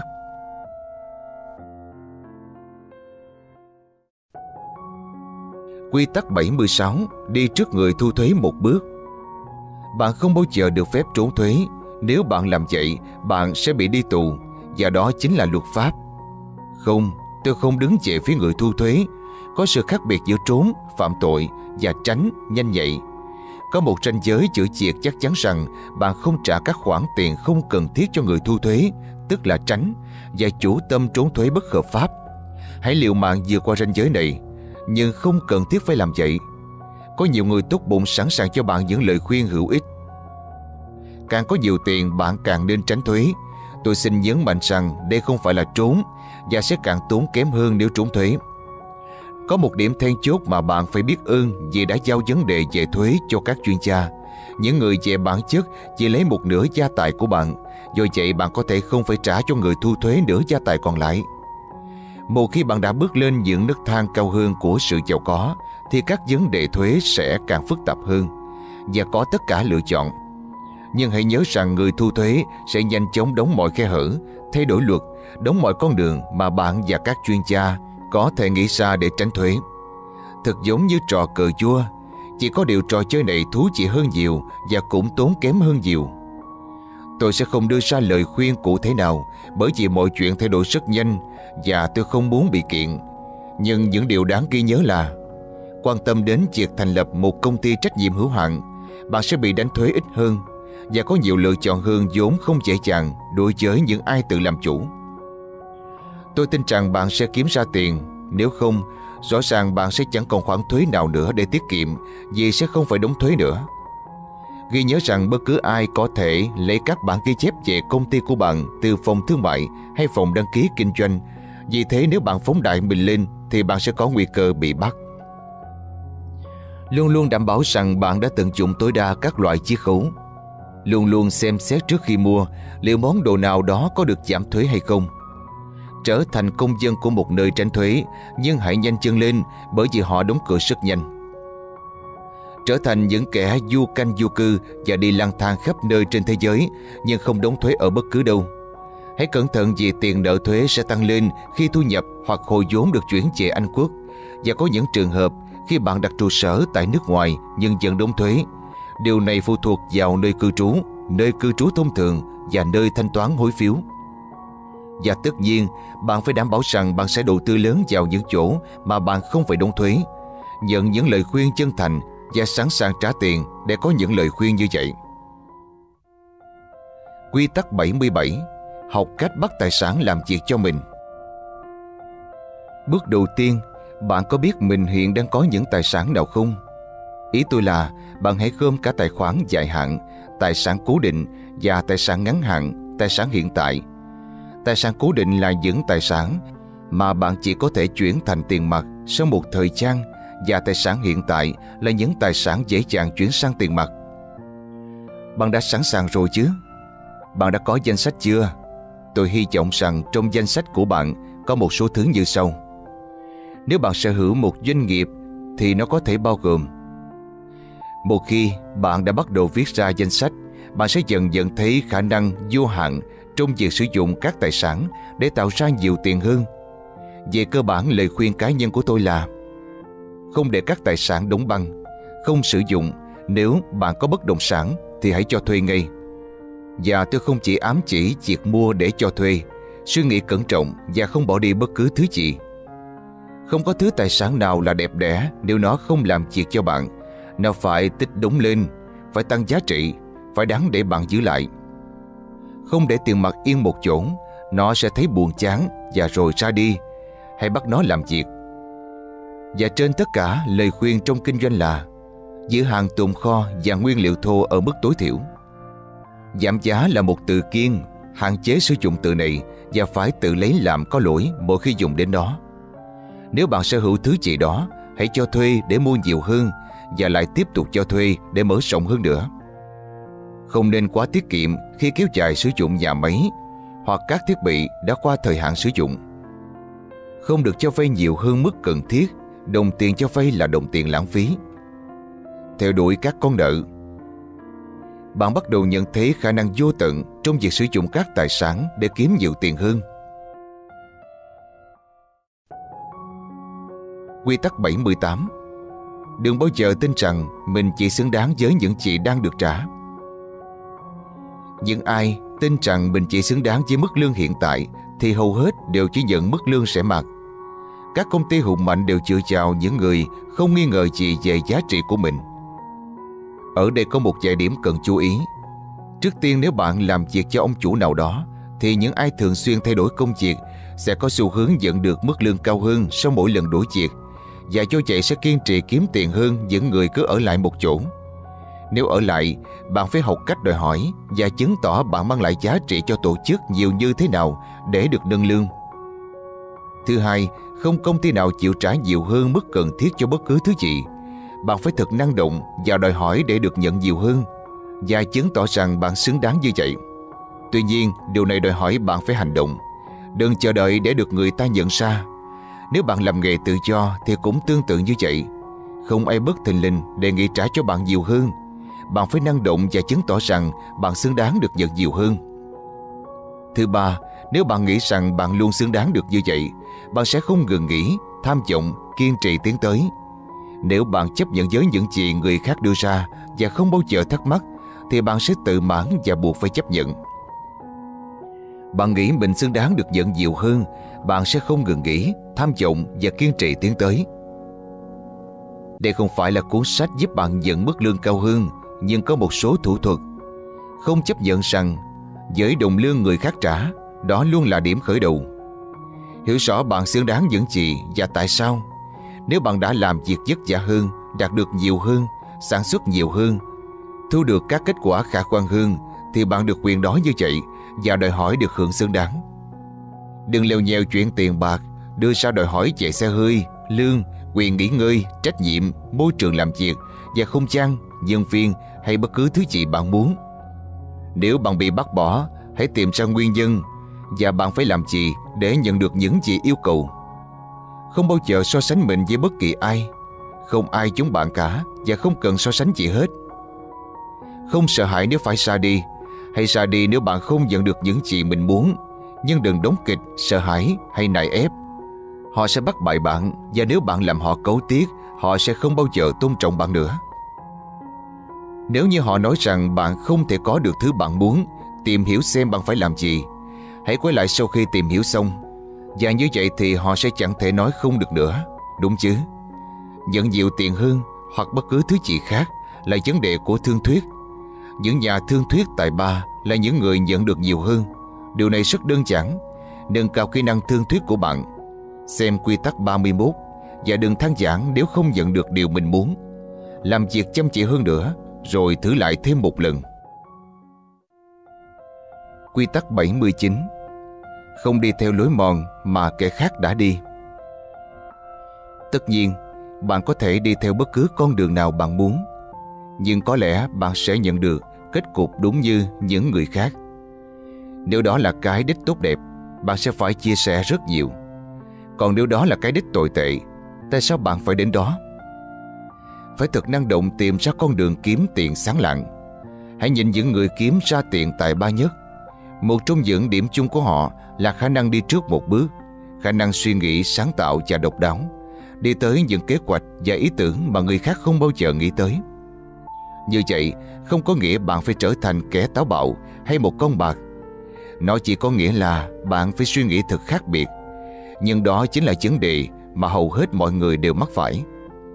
Đi theo đám đông luôn mang lại cảm giác an toàn và nhàn hạ nếu thất bại ở trong một đám đông sẽ mang lại cảm giác tập thể cùng chia sẻ đau thương hay đổ lỗi cho nhau. Nếu chỉ có một mình và thất bại sẽ rất khó nuốt trôi cảm giác cay đắng. Và điều ngược lại cũng đúng, nếu mọi chuyện ổn cả và bạn thuộc về số đông, các bạn có thể cùng nhau ăn mừng, chia sẻ niềm vui. Thật giống như trận bóng đá, đó là cảm giác tuyệt vời. Nếu mọi chuyện ổn cả và bạn thuộc về số đông các bạn có thể cùng nhau ăn mừng và chia sẻ niềm vui. Một người thực sự dũng cảm, tự tin và trưởng thành, chưa nói đến sự sáng tạo và nghị lực, sẽ đứng lên và đi con đường riêng. Bạn phải rất tự tin mới có thể quay lưng với việc cùng chia sẻ niềm vui và cay đắng. Trong cuộc khủng hoảng lớn của thị trường chứng khoán tháng 10 năm 1987, rất nhiều người mất đi những khoản tiền khổng lồ. Có hai người không nằm trong số đó Họ từ bỏ các cổ phần và chuyển thành tiền mặt vào tháng 8. Đó là hai tỷ phú Curry Barker và Jimmy Goldsmith. Hãy nhớ rằng khi bạn càng tiến gần tới thành công hơn, bạn càng muốn ít rủi ro. Và khi càng tiến tới gần thất bại, bạn càng trở nên liều lĩnh hơn.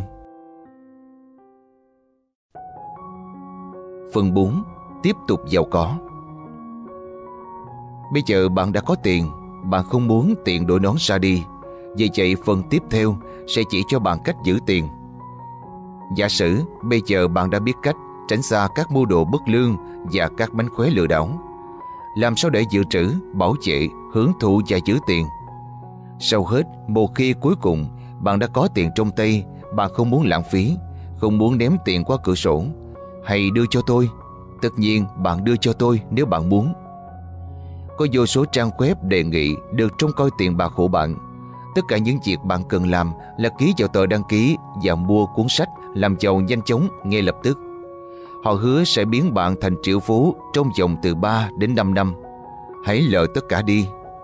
Có lẽ bạn sẽ đòi hỏi phải nhận được gì từ cuốn sách này bởi vì tôi chẳng hứa gì với bạn nếu bạn có sự chăm chỉ, cống hiến, tập trung, sáng tạo và nổi bật khỏi đám đông, các kế hoạch phía trước và những giọt mồ hôi bạn phải đổ. Thật lạ, không có lời hứa nào ở đây cả. Quy tắc 80 Mua hàng vì chất lượng. Bài học này tôi được chính người vợ tuyệt vời của mình dạy cho Dây nợ khi cần thiết. Khi chúng tôi gặp nhau, Tôi là một người rất giỏi kiếm ra các món hời, Kiểu như mua ở siêu thị hai con gà, Nhưng chỉ phải trả tiền một con. Cô ấy thì ngược lại, Cô ấy mua ít hơn, Nhưng mua gà rất ngon.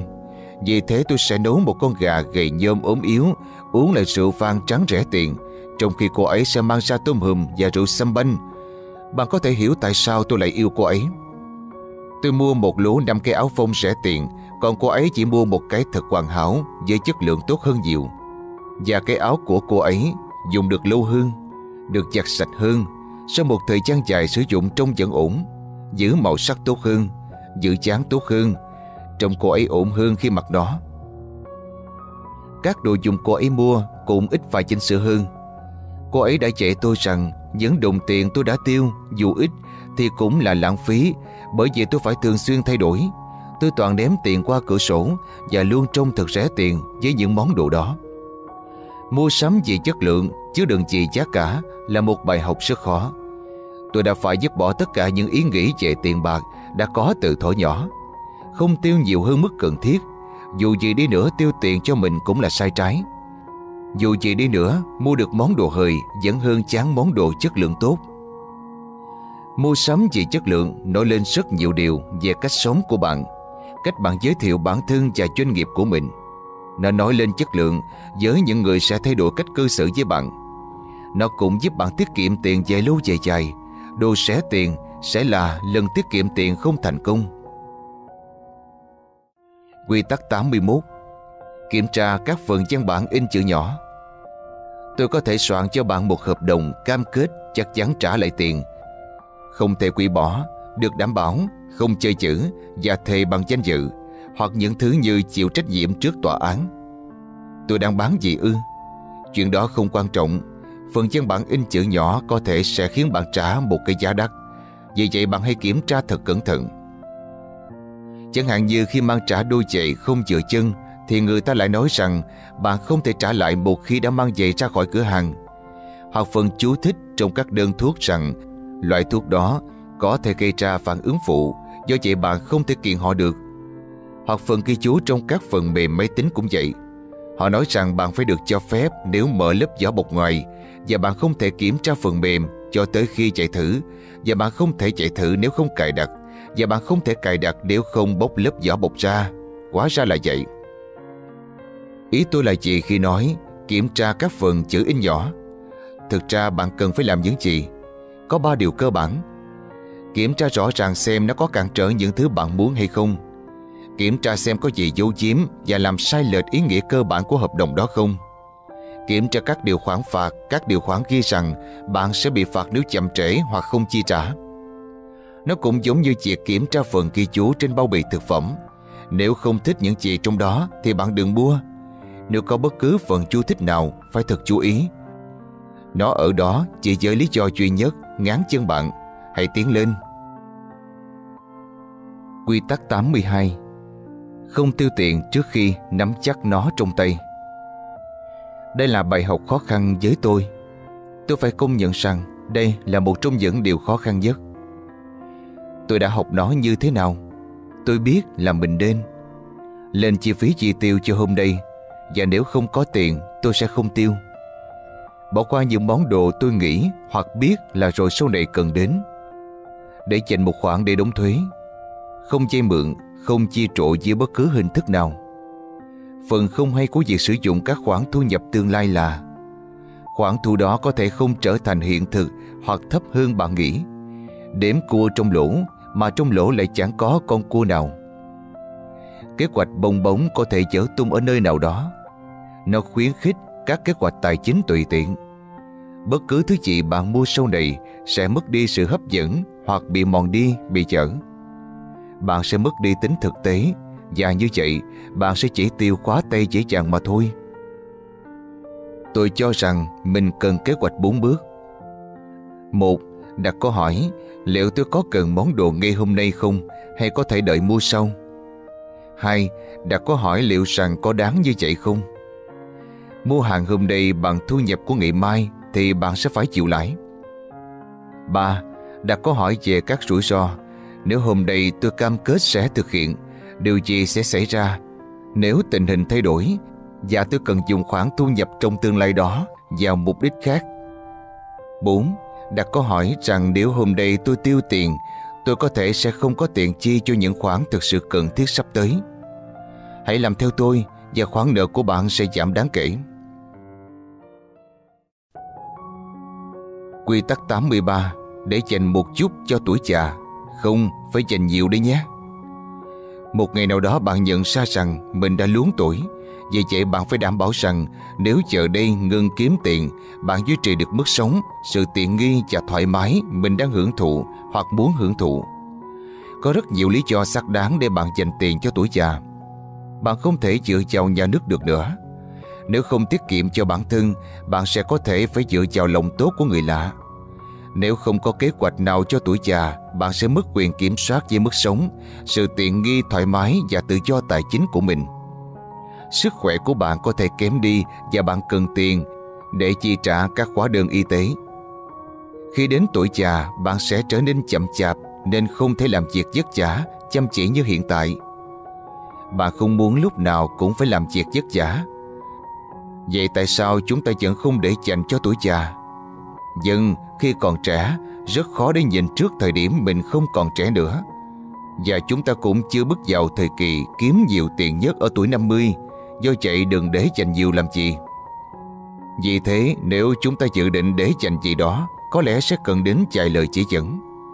Không bao giờ là quá muộn để bắt đầu, nhưng càng làm sớm bao nhiêu càng tốt bấy nhiêu. Nếu đến khi 50 tuổi bạn vẫn chưa để dành được gì nhiều thì hãy gộp tất cả tiền lại cho kế hoạch nghỉ hưu của mình. Ổn định tình hình tài chính theo trật tự và hạn chế lãng phí tiêu xài thay chỉ cho vào kế hoạch. Nếu bạn không có lương hưu, phải đảm bảo rằng vẫn có khoản nào đó khi nghỉ hưu hoặc cho những năm tiếp theo đủ để bạn trông cậy. Luôn nghĩ đến cách có được mức lãi suất cao nhất. Quy tắc 84 Để dành tiền cho trường hợp khẩn cấp, lúc thiếu thốn, quỹ dành cho những việc bất ngờ. Cũng như việc tiết kiệm cho tuổi già, bạn sẽ luôn cần đến một khoản dành cho những tình huống bất ngờ. Dưới đây là một vài tình huống. Tai nạn xe cộ hay liên quan đến công việc, bệnh tật, các rắc rối bất ngờ với luật pháp như bị kiện hoặc bị bắt giữ trái phép, tranh chấp về đất đai thực sự là rất tốn kém. Những vấn đề với bọn trẻ, ma túy, có thai ngoài ý muốn, xe cộ, bệnh tật, các vấn đề khi đi du lịch. Thiên tai, lũ lụt, động đất, sóng thần. Bất ngờ bị thất nghiệp hay công ty bất ngờ đóng cửa, nền kinh tế suy thoái. Vậy nên để riêng ra bao nhiêu và nên để ở đâu? Thông minh nhất là để dành một khoản đủ để duy trì lối sống hiện tại của bạn trong vòng từ 3 đến 6 tháng mà không phải suy nghĩ đến tiền. Khoảng một nửa thu nhập hàng năm của bạn là ổn. Vậy nên giữ tiền ở đâu? Hầu hết mọi người đều gửi tiền vào tài khoản tiết kiệm, tất nhiên là lãi suất cao, nhưng có thể lấy bất cứ lúc nào. Cá nhân tôi đã từng nhận thấy rằng những người giàu có và khôn ngoan vẫn thường giữ tiền mặt trong những hộp an toàn phòng khi khẩn cấp luôn có tiền sẵn trong tay vào những lúc nguy khốn. Bạn chỉ cần nhìn vào các thảm họa để nhận ra rằng tiền mất đi nhanh đến thế nào và các nguồn thông thường trở nên rất khó tiếp cận. Bạn có thể chọn các chính sách bảo hiểm tầm cỡ để giải quyết vấn đề nảy sinh từ các trường hợp khẩn cấp. Hoặc bạn có thể tích trữ một quỹ khẩn cấp với các tài khoản lưu động, có thể rút ngay và dễ dàng. Nhưng như thường lệ, hãy lấy lời khuyên chi tiết từ một chuyên gia tài chính thích hợp không phải tôi. Cá nhân tôi chú ý thấy rằng những người giàu có và khôn ngoan vẫn thường giữ tiền mặt trong các hộp an toàn phòng khi khẩn cấp. Quy tắc 85 Bạn đã trả những gì? Làm sao để tìm những thứ chất lượng tốt nhất? Tôi nhớ đã từng nói rằng bạn phải mua hàng có chất lượng cao và tôi thực sự tin như vậy. Nhưng tôi không ủng hộ việc ném tiền qua cửa sổ cho những thứ đắt đỏ mà bạn có thể mua được với giá rẻ hơn từ những nguồn khác. Những người giàu có khôn ngoan sẽ không dứt tiền qua cửa sổ chỉ vì họ có thể. Thay vào đó, họ có ít nhất 3 bản chào giá cho một công việc và không bao giờ chấp nhận bản chào giá đầu tiên. Chọn lựa kỹ càng để chắc rằng không lãng phí tiền. Luôn cẩn trọng trong khi chi tiêu nếu họ phải làm việc vất vả mới kiếm được tiền Họ không hề bủn xỉn, chỉ là cẩn trọng, biết lựa chọn và sáng suốt. Chúng ta dễ tiêu sạch những gì đã kiếm được trong một năm chỉ trong có vài phút. Chúng ta phải thật thận trọng khi chi tiêu. Đừng từ chối bản thân bất cứ thứ gì, nhưng nên cẩn trọng một chút và đừng ném tiền vô ích qua cửa sổ. Tôi nghĩ rằng chi tiêu khôn ngoan là điều bạn nên dạy bọn trẻ từ khi chúng còn nhỏ. Và với bạn, đã đến lúc khám phá niềm vui thích của bản thân khi nhận được giá trị trong mọi thứ bạn mua về. Hãy dùng mạng Internet để so sánh giá cả, lựa chọn kỹ lưỡng món đồ của bạn. Quy tắc 86 Không bao giờ mượn tiền của bạn bè hoặc gia đình nhưng họ có thể đầu tư. Tôi nghĩ rằng chúng ta cần phải làm một cuộc điều tra nhanh xem bạn bè, gia đình để làm gì và bạn sẽ làm gì cho họ nữa. Bạn bè là để chăm sóc, yêu thương, hỗ trợ, khuyên bảo, dỗ dành, an ủi, cùng chung chui, chia sẻ và không phải để dây mượn, ăn trộm, lừa dối. Nói một cách đơn giản sẽ rất tồi tệ nếu mượn tiền của bạn bè hoặc gia đình. Nó sẽ gây ra rất nhiều vấn đề và rắc rối. Nó gây ra sự trách cứ, buộc tội và nghi ngờ. Nó sẽ làm ảnh hưởng đến các mối quan hệ quan trọng với bạn. Bên cạnh đó, bạn bè và gia đình không phải là nguồn cho chê thích hợp bởi vì họ không được phép làm vậy. Tôi không nói đến trường hợp bạn dây khắp nơi từng chút một, nhưng với những khoản tiền đáng kể, bao nhiêu là phụ thuộc vào hoàn cảnh của bạn. Bạn cần phải được cấp phép thì mới có thể trở thành người môi giới cho vay.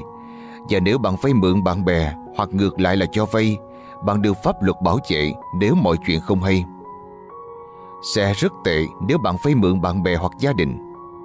Tôi biết bạn có thể sẽ có những thỏa thuận thích hợp, nhưng dù vậy chăng nữa, dù họ có trả bạn lãi suất phải chăng thì vẫn rất nguy hiểm.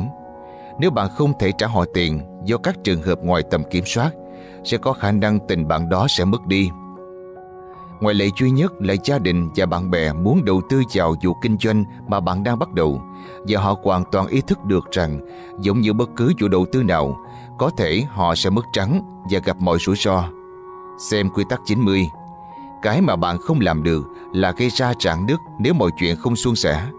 Gia đình và bạn bè quá quan trọng để bạn làm vậy. Quy tắc 87 Không từ bỏ đồng vốn đây là quy tắc cho những ai đang điều hành một công ty hoặc những người làm nghề tự do đang suy nghĩ về việc tạo dựng doanh nghiệp tự do. Về cơ bản bạn không được cho đi bất cứ thứ gì thuộc sở hữu của mình hoặc công ty của mình. Mục đích của bài tập này là để bảo vệ sự giàu có, vì thế không được từ bỏ đồng vốn hoặc trả cho ai đó cổ phần trong công việc chất giả, thời gian và năng lượng của bạn. Tốt hơn là trả họ tiền mặt dù có phải trả lãi.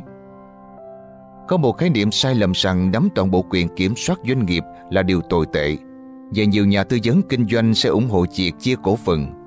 Nhưng tôi phải lưu ý rằng những người thực sự giàu có và thành đạt không làm như vậy. Họ giữ chặt những gì họ có. Họ có thể đi vay, chịu các khoản chi trội nhưng không bao giờ cho bớt vốn. Các cô vấn thường gợi ý ưu tiên thanh toán khoản vay ngân hàng bởi vì ngân hàng có khả năng nhanh chóng đóng cửa công ty của bạn. Một doanh nhân có thể cho bạn vay tiền nhưng họ sẽ đòi hỏi được chia cổ phần. Nếu bạn buộc phải chia vốn thì hãy đảm bảo rằng bạn sẽ trao đổi đó để lấy. Các kỹ năng và sự sắc bén trong kinh doanh, nắm quyền giám đốc, bạn được quyền điều hành công ty theo ý mình. Số cổ phần cần thiết, vì vậy bạn không được cho đi quá nhiều. Thỏa thuận mua lại như thế bạn có cơ hội mua lại số vốn đó sau này khi đã giàu có. Tôi điều hành một công ty có vài cổ đông nhưng số cổ phần của họ không đủ để họ có quyền biểu quyết. Như vậy mặc dù họ có một số vốn nhưng họ không nắm quyền kiểm soát nên thực ra số cổ phần đó giống như một phần thưởng cho sự tư vấn của họ chứ không phải là số tiền tôi dây họ. Không bao giờ cho bất cứ ai các cổ phần biểu quyết chỉ nhận tiền từ những người có kinh nghiệm kinh doanh và hiểu rõ sự lên xuống của nó, cũng như những vấn đề liên quan đến công việc. Và hãy nhớ, không bao giờ cho bất cứ ai các cổ phần biểu quyết. Quy tắc 88 Biết lúc nào nên dừng lại Tôi đã từng nói rằng không được phép ngủ quên trên chiến thắng. Dân, tôi đã nói vậy, nhưng đó là khi bạn mới bắt đầu không phải lúc bạn đã kiếm được rất nhiều và giàu có hơn với những gì bạn từng nghĩ. Hãy nhìn xem, đến một lúc nào đó đủ là đủ. Phải có lúc nào đó bạn muốn dành thời gian cho gia đình, hưởng thụ cuộc sống, vui vẻ, đi du lịch, cân bằng giữa công việc và cuộc sống, dành thời gian để truyền đạt những gì bạn đã học cho người khác.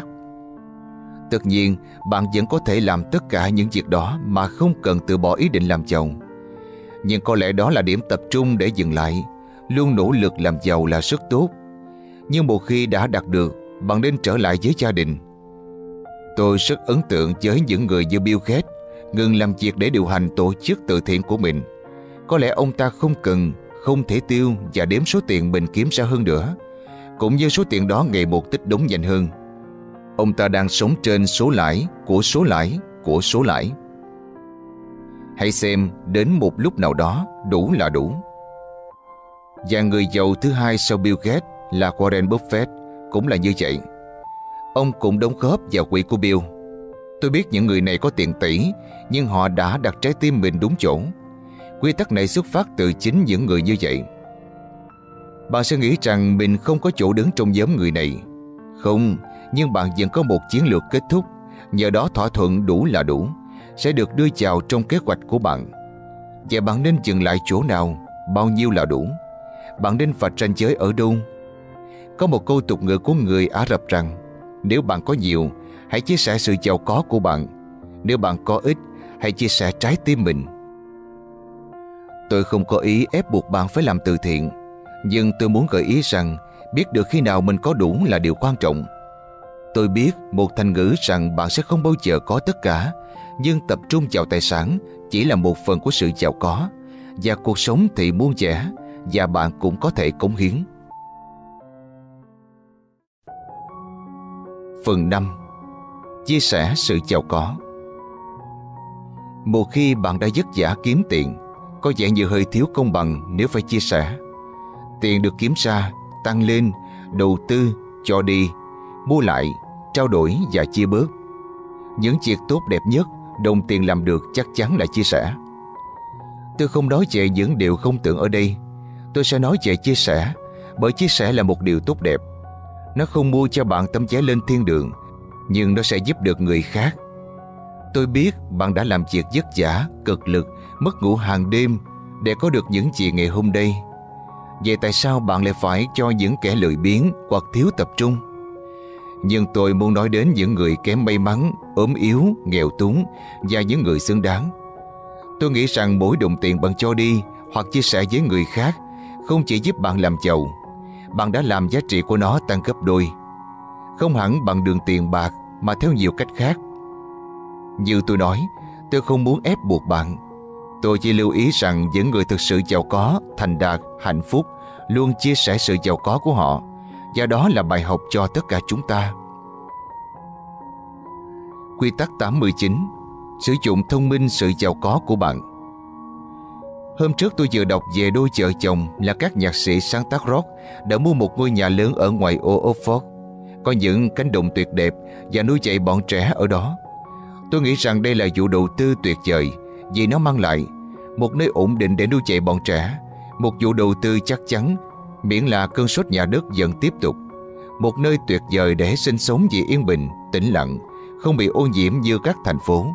Một nơi thân thiện để bọn trẻ lớn lên với sự quan tâm của những người hàng xóm. Mặt khác, tôi cũng đọc bài báo về những người mẫu thời trang lên báo rất nhiều vì thói nghiện ngập. Một bên là vụ đầu tư thông minh, chắc thắng và một bên là việc quá chiều chuộng bản thân và trụy lạc. Tôi thấy rằng những người điều khiển sự giàu có của họ, thông minh và chia sẻ nó thường là những người quý trọng thời gian và kiếm lại tiền nhanh hơn hẳn những người lãng phí, luôn chịu bản thân. Những ai làm dụng sự giàu có của mình thường sẽ chẳng giàu có được lâu. Dưới đây là vài câu hỏi liên quan đến sự giàu có của bạn và xem bạn sử dụng nó thông minh đến đâu. Tại sao chúng ta lại đặt sự giàu có lên hàng đầu? Thế nào là tận dụng sự giàu có? Mục đích lâu dài của chúng ta là gì Và chúng ta mong đợi gì ở sự giàu có Sự giàu có mang lại gì cho chúng ta Bạn muốn một thế giới như thế nào Chúng ta muốn bản thân và sự giàu có của mình Được nhìn nhận như thế nào Người khác nói gì sau lưng chúng ta Chúng ta có thể để lại những gì Những ai làm dụng sự giàu có của mình Thì sẽ chẳng thể giàu có lâu dài Cá nhân tôi nghĩ rằng cách tận dụng tiền tối đa là dạy cho bọn trẻ cách kiếm tiền, cách đầu tư, cách chi tiêu thông minh. Cũng như chúng ta ngày càng giàu, cần phải đưa ra thảo luận nhiều vấn đề liên quan đến tiền bạc. Trẻ con cần học về thuế, bảo hiểm, chi tiêu và mọi thứ chúng ta chưa từng được ai dạy và đã phải dứt giả học hỏi. Quy tắc 90 Không bao giờ cho bạn bè hoặc gia đình vay tiền trừ khi bạn chấp nhận mất số tiền đó. Bạn sẵn sàng chia sẻ sự giàu có với gia đình và bạn bè không? Có chứ, Nhưng nếu bạn vẫn còn đủ tỉnh táo Tôi thực sự mong bạn đừng cho ai vay tiền hết Trừ khi bạn chấp nhận bị mất đó là khi họ không trả lại bạn. Và tôi cược là họ sẽ chẳng trả bạn đâu. Bạn vẫn cảm thấy ổn thôi. Nếu bạn hy vọng họ trả lại cho mình Mà họ không làm vậy, Tưởng tượng xem bạn sẽ bị tổn thương và thất vọng đến mức nào. Tôi biết tôi có mấy cậu con trai, Nhưng tiền tôi làm sao là để cho chúng, Cũng như cho chính bản thân tôi vậy. Khi chúng hỏi dây tiền, Tôi liền đưa cho chúng. Đôi khi chúng cũng trả lại. Và tôi thấy ngạc nhiên và vui sướng. Nhưng cũng có khi chúng không trả lại. Tôi chấp nhận mất Và vẫn cảm thấy ổn. Tôi thật sự mong rằng chúng không độc đoạn đầy. Nếu không, tôi sẽ bị cô lập Trong chính ngôi nhà của mình mất. Tôi đánh giá cao họ Và mối quan hệ của họ với tôi. Tôi không muốn cãi nhau với họ, Chỉ vì một thứ gì đó không hay như tiền bạc, Trong khi còn bao nhiêu chuyện quan trọng hơn thế. Nếu bạn đã cho bạn bè phê tiền mà không được trả lại, bạn không chỉ mất tiền, bạn còn đến mức mối quan hệ đó nữa. Họ sẽ cảm thấy ngại ngùng bởi vì chưa trả tiền cho bạn và sẽ không bao giờ dám gặp bạn. Bạn cảm thấy phiền lòng và sẽ chẳng thèm mời họ nữa. Kết quả là mối quan hệ sẽ chấm dứt. Chấp nhận mức và bạn sẽ vẫn vui vẻ khi gặp họ và họ sẽ nhanh chóng quên đi sự ngại ngần chưa kể là họ sẽ luôn nghĩ tới bạn như một người tốt Tất nhiên bạn cũng chẳng phải làm thế. Bạn chỉ cần nói không Xem quy tắc 93 Hoặc có thể cho họ tiền Xem quy tắc 94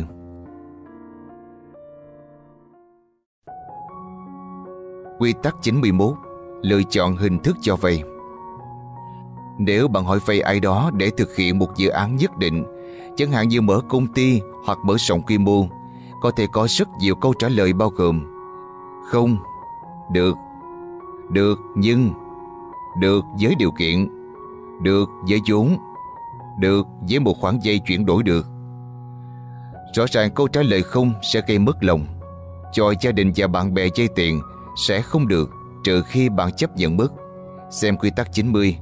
Và thường thì những người muốn vay khoản lớn không phải là người thân hoặc họ biết rõ bạn chúng ta còn lại ba lựa chọn, các điều kiện, vốn, các khoản dây đổi được. Điều kiện, nếu bạn hỏi tôi, tôi sẽ nói đây là trò chơi của một kẻ nghi thơ. Với điều kiện bạn trả tôi khi đã phát tài, Uhm, với điều kiện bạn không được làm điều gì ngốc nghếch, bạn đừng trông chờ chị vào những điều kiện này. Dũng, bạn không cho dây, bạn đề nghị mua cổ phần trong dự án đó. Nếu nó thành công, bạn nhận lại tiền trả lãi. Nếu thất bại, Lẽ ra bạn đã không nên cho vay Hoặc không nên mua cổ phần ngay từ đầu Vấn đề với vốn là nó không phải lúc nào cũng sỏ trắng hay đen, Được hay mất. Bạn dần lại tiền nếu dự án thành công Hoặc có thể là như vậy khi dự án thành công. Có thể chuyển được.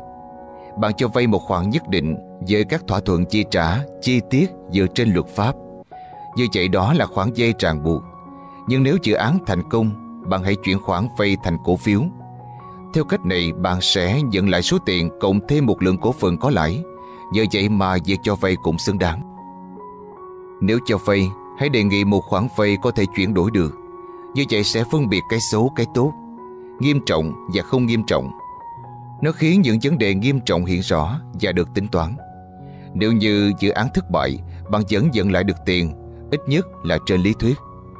Rõ ràng nếu dự án thất bại, họ sẽ chẳng có tiền nữa nhưng tiền bạn cho vay vẫn được đảm bảo trên số tài sản của họ. Đề nghị một khoản vay có thể chuyển đổi được sẽ giúp phân loại cái xấu, cái tốt. Quy tắc 93 Bạn thực sự, thực sự không thể mang tiền theo. Bạn thực sự không thể mang tiền theo và cũng không thể mua bất cứ thứ gì khi qua đời. Không tấm vé nào để đến thiên đường, không được xá tội, không có tấm thẻ buôn bài để thoát khỏi địa ngục. Khi bạn qua đời, bạn sẽ đi một mình, tay trắng. Cũng đúng như khi bạn sinh ra. Vì vậy tất cả nỗ lực đó đều là vô ích. Trừ khi bạn dùng tiền làm những việc có ích và đủ khả năng để làm vậy. Kẻ không chịu bỏ một đồng nào thường bị coi là nô lệ của đồng tiền. Giữ tiền thật chặt đến mức bạn chỉ muốn mang nó theo cùng và đến đổi trở nên lập dị. Tất nhiên bạn có thể để lại tiền cho các con của mình nhưng bạn nên cho đi phần nếu không bạn sẽ để lại gánh nặng về thuế khóa cho người khác. Dù bạn quyết định làm gì, Hãy giữ lấy lời khuyên chân thành, Chẳng có gì ồn ào hơn một bản di chúc tội tàn Và rất nhiều thứ thuế sau khi bạn qua đời. Tất nhiên bạn cũng có thể Đảm bảo khỏi các trách nhiệm thuế má sau khi qua đời. Bạn phải tính toán các khoản thuế có thể Và xây dựng hợp đồng bảo hiểm suốt đời Để đảm trách các khoản thuế đó.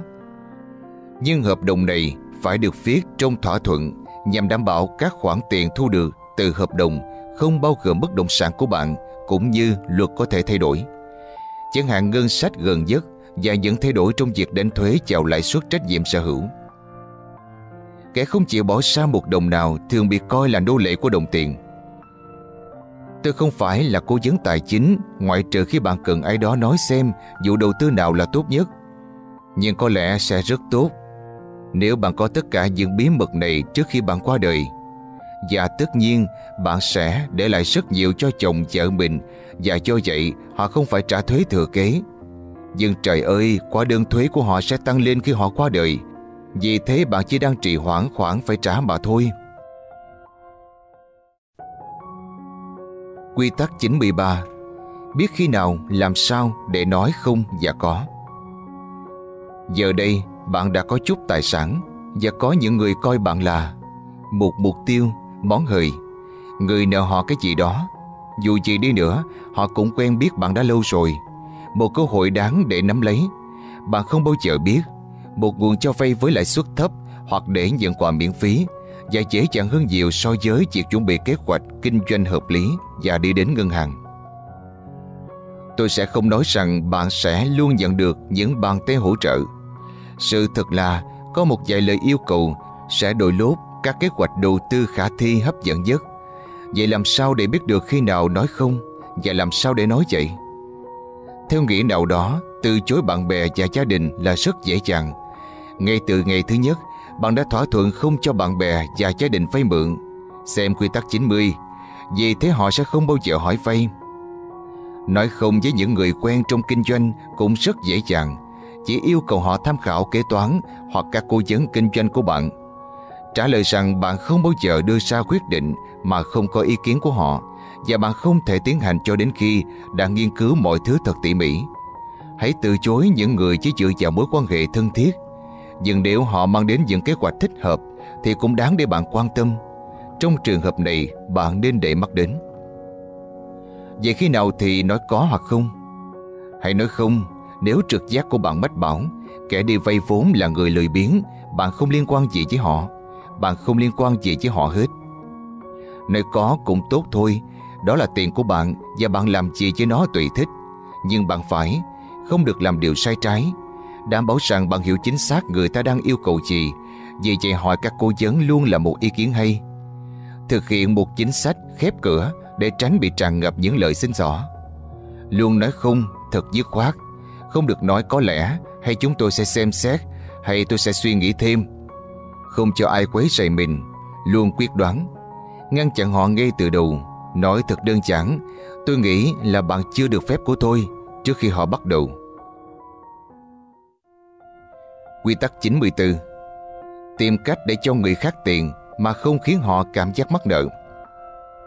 Tôi thích quy tắc này sẽ là một thách thức khi cho tiền những ai không hề đòi hỏi, đang cần tiền, đáng được như vậy, biết cách sử dụng tiền thông minh thiết thực và thách thức sẽ là làm sao để họ nhận mà không hề nghĩ rằng họ nợ bạn, chịu ơn, miễn cưỡng và cảm thấy mình thật đáng trách.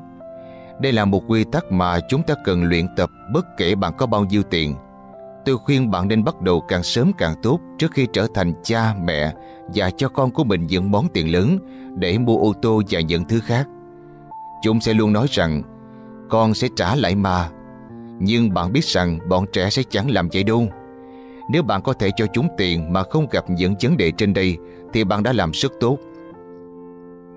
Có rất nhiều mánh khóe giúp bạn cho tiền người khác mà không làm họ cảm thấy hổ thẹn và bối rối. Phương pháp, một ngày nào đó bạn trúng sổ số. Đây là một phương pháp rất hay vì nó gợi ý với chút may mắn rằng đó là con đường bạn đi. Tất cả những gì họ cần làm là may mắn như bạn và họ sẽ đền ơn bạn phương pháp vận mây thay đổi và sẽ lên xuống thất thường. Bạn nói rằng lúc này bạn đang giàu có nhưng chưa chắc sẽ mãi như vậy và khi bạn xa cơ họ có thể giúp bạn. Phương pháp tôi muốn bạn hạnh phúc. Làm sao tôi có thể hạnh phúc được khi thấy bạn của mình đang khốn khổ, gặp rắc rối, nợ nần hoặc bất cứ vấn đề gì? Nếu bạn không hạnh phúc thì tôi cũng vậy. Vì thế tôi muốn làm cho mình hạnh phúc hơn bằng cách giúp bạn hạnh phúc. Ai có thể từ chối kia chứ? Phương pháp, Tại sao tôi lại không thể giúp đỡ bạn mình? Một phần của biện pháp trên, Nhưng rất giá trị và hữu ích. Hãy xem, bạn bè là để giúp nhau Những lúc như vậy kia mà. Bạn đã từng giúp tôi trước đây, Đang giúp tôi bằng cách Luôn luôn đề nghị giúp đỡ tôi bằng mọi cách. Vậy tại sao tôi không thể làm vậy cho bạn? Phương pháp, Hãy giúp tôi với, Tôi đang gặp rắc rối về thuế. Hãy xem nếu tôi có thể giảm bớt số tiền mặt này đi thì tôi sẽ giảm gánh nặng thuế. Vậy bạn có thể giúp tôi cầm bớt đi được không? Tôi sẽ vui lắm. Phương pháp, người thu thuế chỉ nhận được tiền sau khi tôi chết. Vì thế bây giờ liệu tôi có thể đưa cho bạn và nhìn thấy những điều tốt lành đến với bạn hơn là thấy bạn đau đớn, buồn sầu khi tôi xa đi hay không? Giúp họ cải tạo nhà ở thông qua việc nắm cổ phần trong ngôi nhà mới. Họ không phải trả gì hết cho đến khi chết. Về điểm này thì vụ đầu tư của bạn được đánh giá cao hơn mức lãi suất bạn nhận được khi gửi ngân hàng. Và nếu mọi chuyện không được như vậy thì sao? Lợi nhuận không bao giờ là vấn đề, nhưng họ cảm thấy hạnh phúc về điều đó. Tôi chắc rằng nếu bạn dành nhiều tâm sức thì bạn sẽ còn nghĩ ra nhiều cách hơn nữa. Chà, như vậy thật vui. Cùng một lúc, bạn giúp đỡ những người khác, cho đi thật nhiều, chia sẻ của cải và thật sáng tạo. Quy tắc 95 Hãy dạy cho bọn trẻ hiểu được giá trị của đồng tiền. Tốt hơn hết bạn đừng đuông chịu bọn trẻ thái quá Bắt chúng phải học giá trị của đồng tiền. Khiến chúng phải biết tôn trọng đồng tiền Và việc bằng giàu không có nghĩa là chúng không bao giờ trắng tay.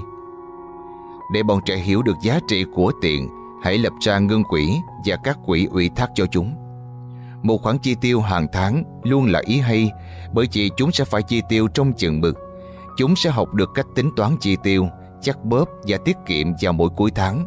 Học cách cân đối thu chi rất tốt cho chúng. Khoản chi tiêu hàng tháng luôn là một ý hay. Bạn cũng có thể để riêng ra một khoản lớn để chúng mua nhà, kinh doanh, mua những chiếc xe hơi thật đẹp. Nếu bạn quản lý khoản đầy, bọn trẻ sẽ không thể tiêu xài quan phí. Chúng chỉ có thể chia các khoản hợp lý để còn báo lại với bạn chi tiết và tất nhiên là bạn phải lập một quỹ ủy thác khi bạn hết trách nhiệm. Tất nhiên bạn cho phép chúng có những quỹ như vậy khi đã đủ tuổi trưởng thành để hưởng thụ đồng tiền mà không bị chệch hướng khỏi quỹ đạo học hành. Bạn đừng bao giờ nói với các con của mình rằng khi đến 25 tuổi chúng sẽ nhận được một khoản lớn hay bất cứ quyết định nào của bạn. Không có gì để làm dục chỉ một đứa trẻ hơn suy nghĩ rằng chúng sẽ có nhiều tiền. Vậy cho con bạn bao nhiêu một tháng là đủ. Chỉ có bạn mới tìm ra được con số đó, Và nó sẽ thay đổi theo độ tuổi Khi con đã đến tuổi thiếu niên, Nên tranh luận với con về vấn đề này Hãy lắng nghe chúng thuyết phục Để có thêm từng đồng một Điều này sẽ khiến chúng quý trọng đồng tiền hơn khi phải chi tiêu Quy tắc 96 Biết cách chọn các hoạt động từ thiện Khi bạn đã khá giả một chút Bạn sẽ nhận được vô số lời đề nghị làm từ thiện dưới đây là một vài mánh nhỏ để chọn được công việc từ thiện hợp lý, rất tốt cho bạn.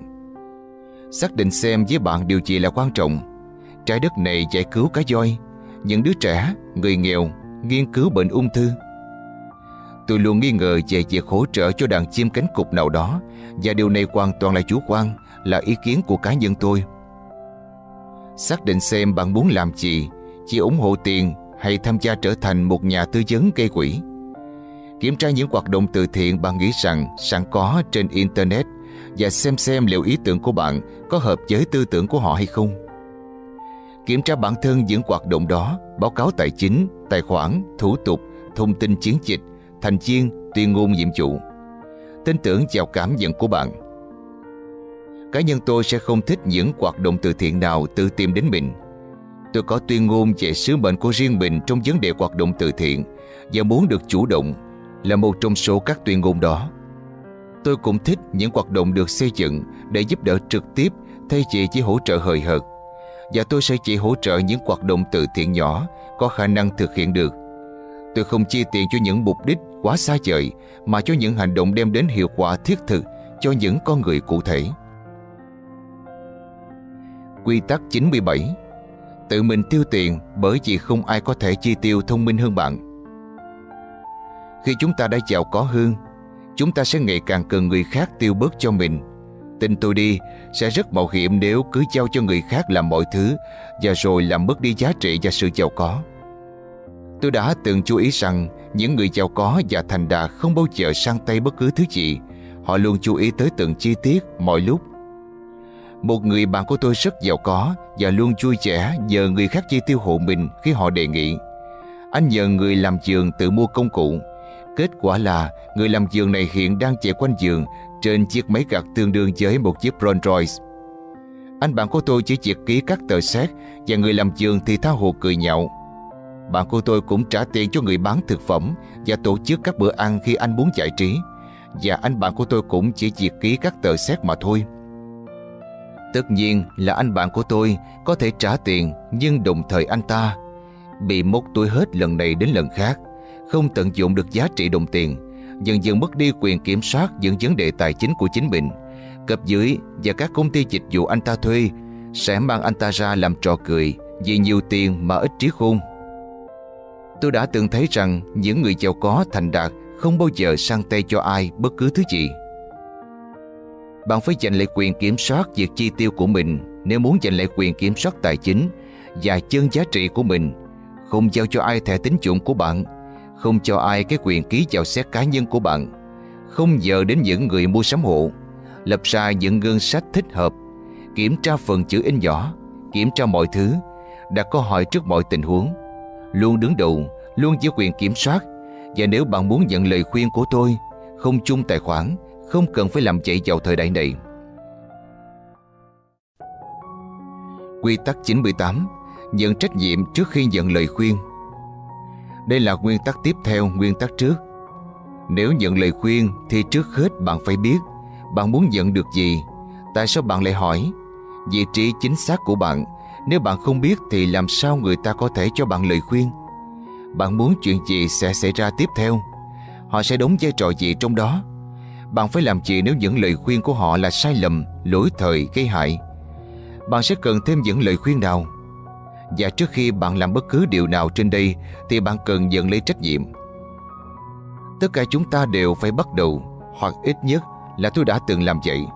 Và những người tôi đã từng nói chuyện cũng vậy. Nếu muốn làm giàu, đó là một quá trình giả định, một dạng thẩm thấu. Khi bạn nhiều tuổi hơn, có nhiều kinh nghiệm sống hơn, về lý thuyết bạn sẽ giàu có hơn. Và một ngày bạn thức giấc, Mọi chuyện đã diễn ra, Không diễn ra như vậy. Với tôi thì không phải thế. Và chỉ vậy tôi đã phải tăng tốc, Thay đổi tình thế.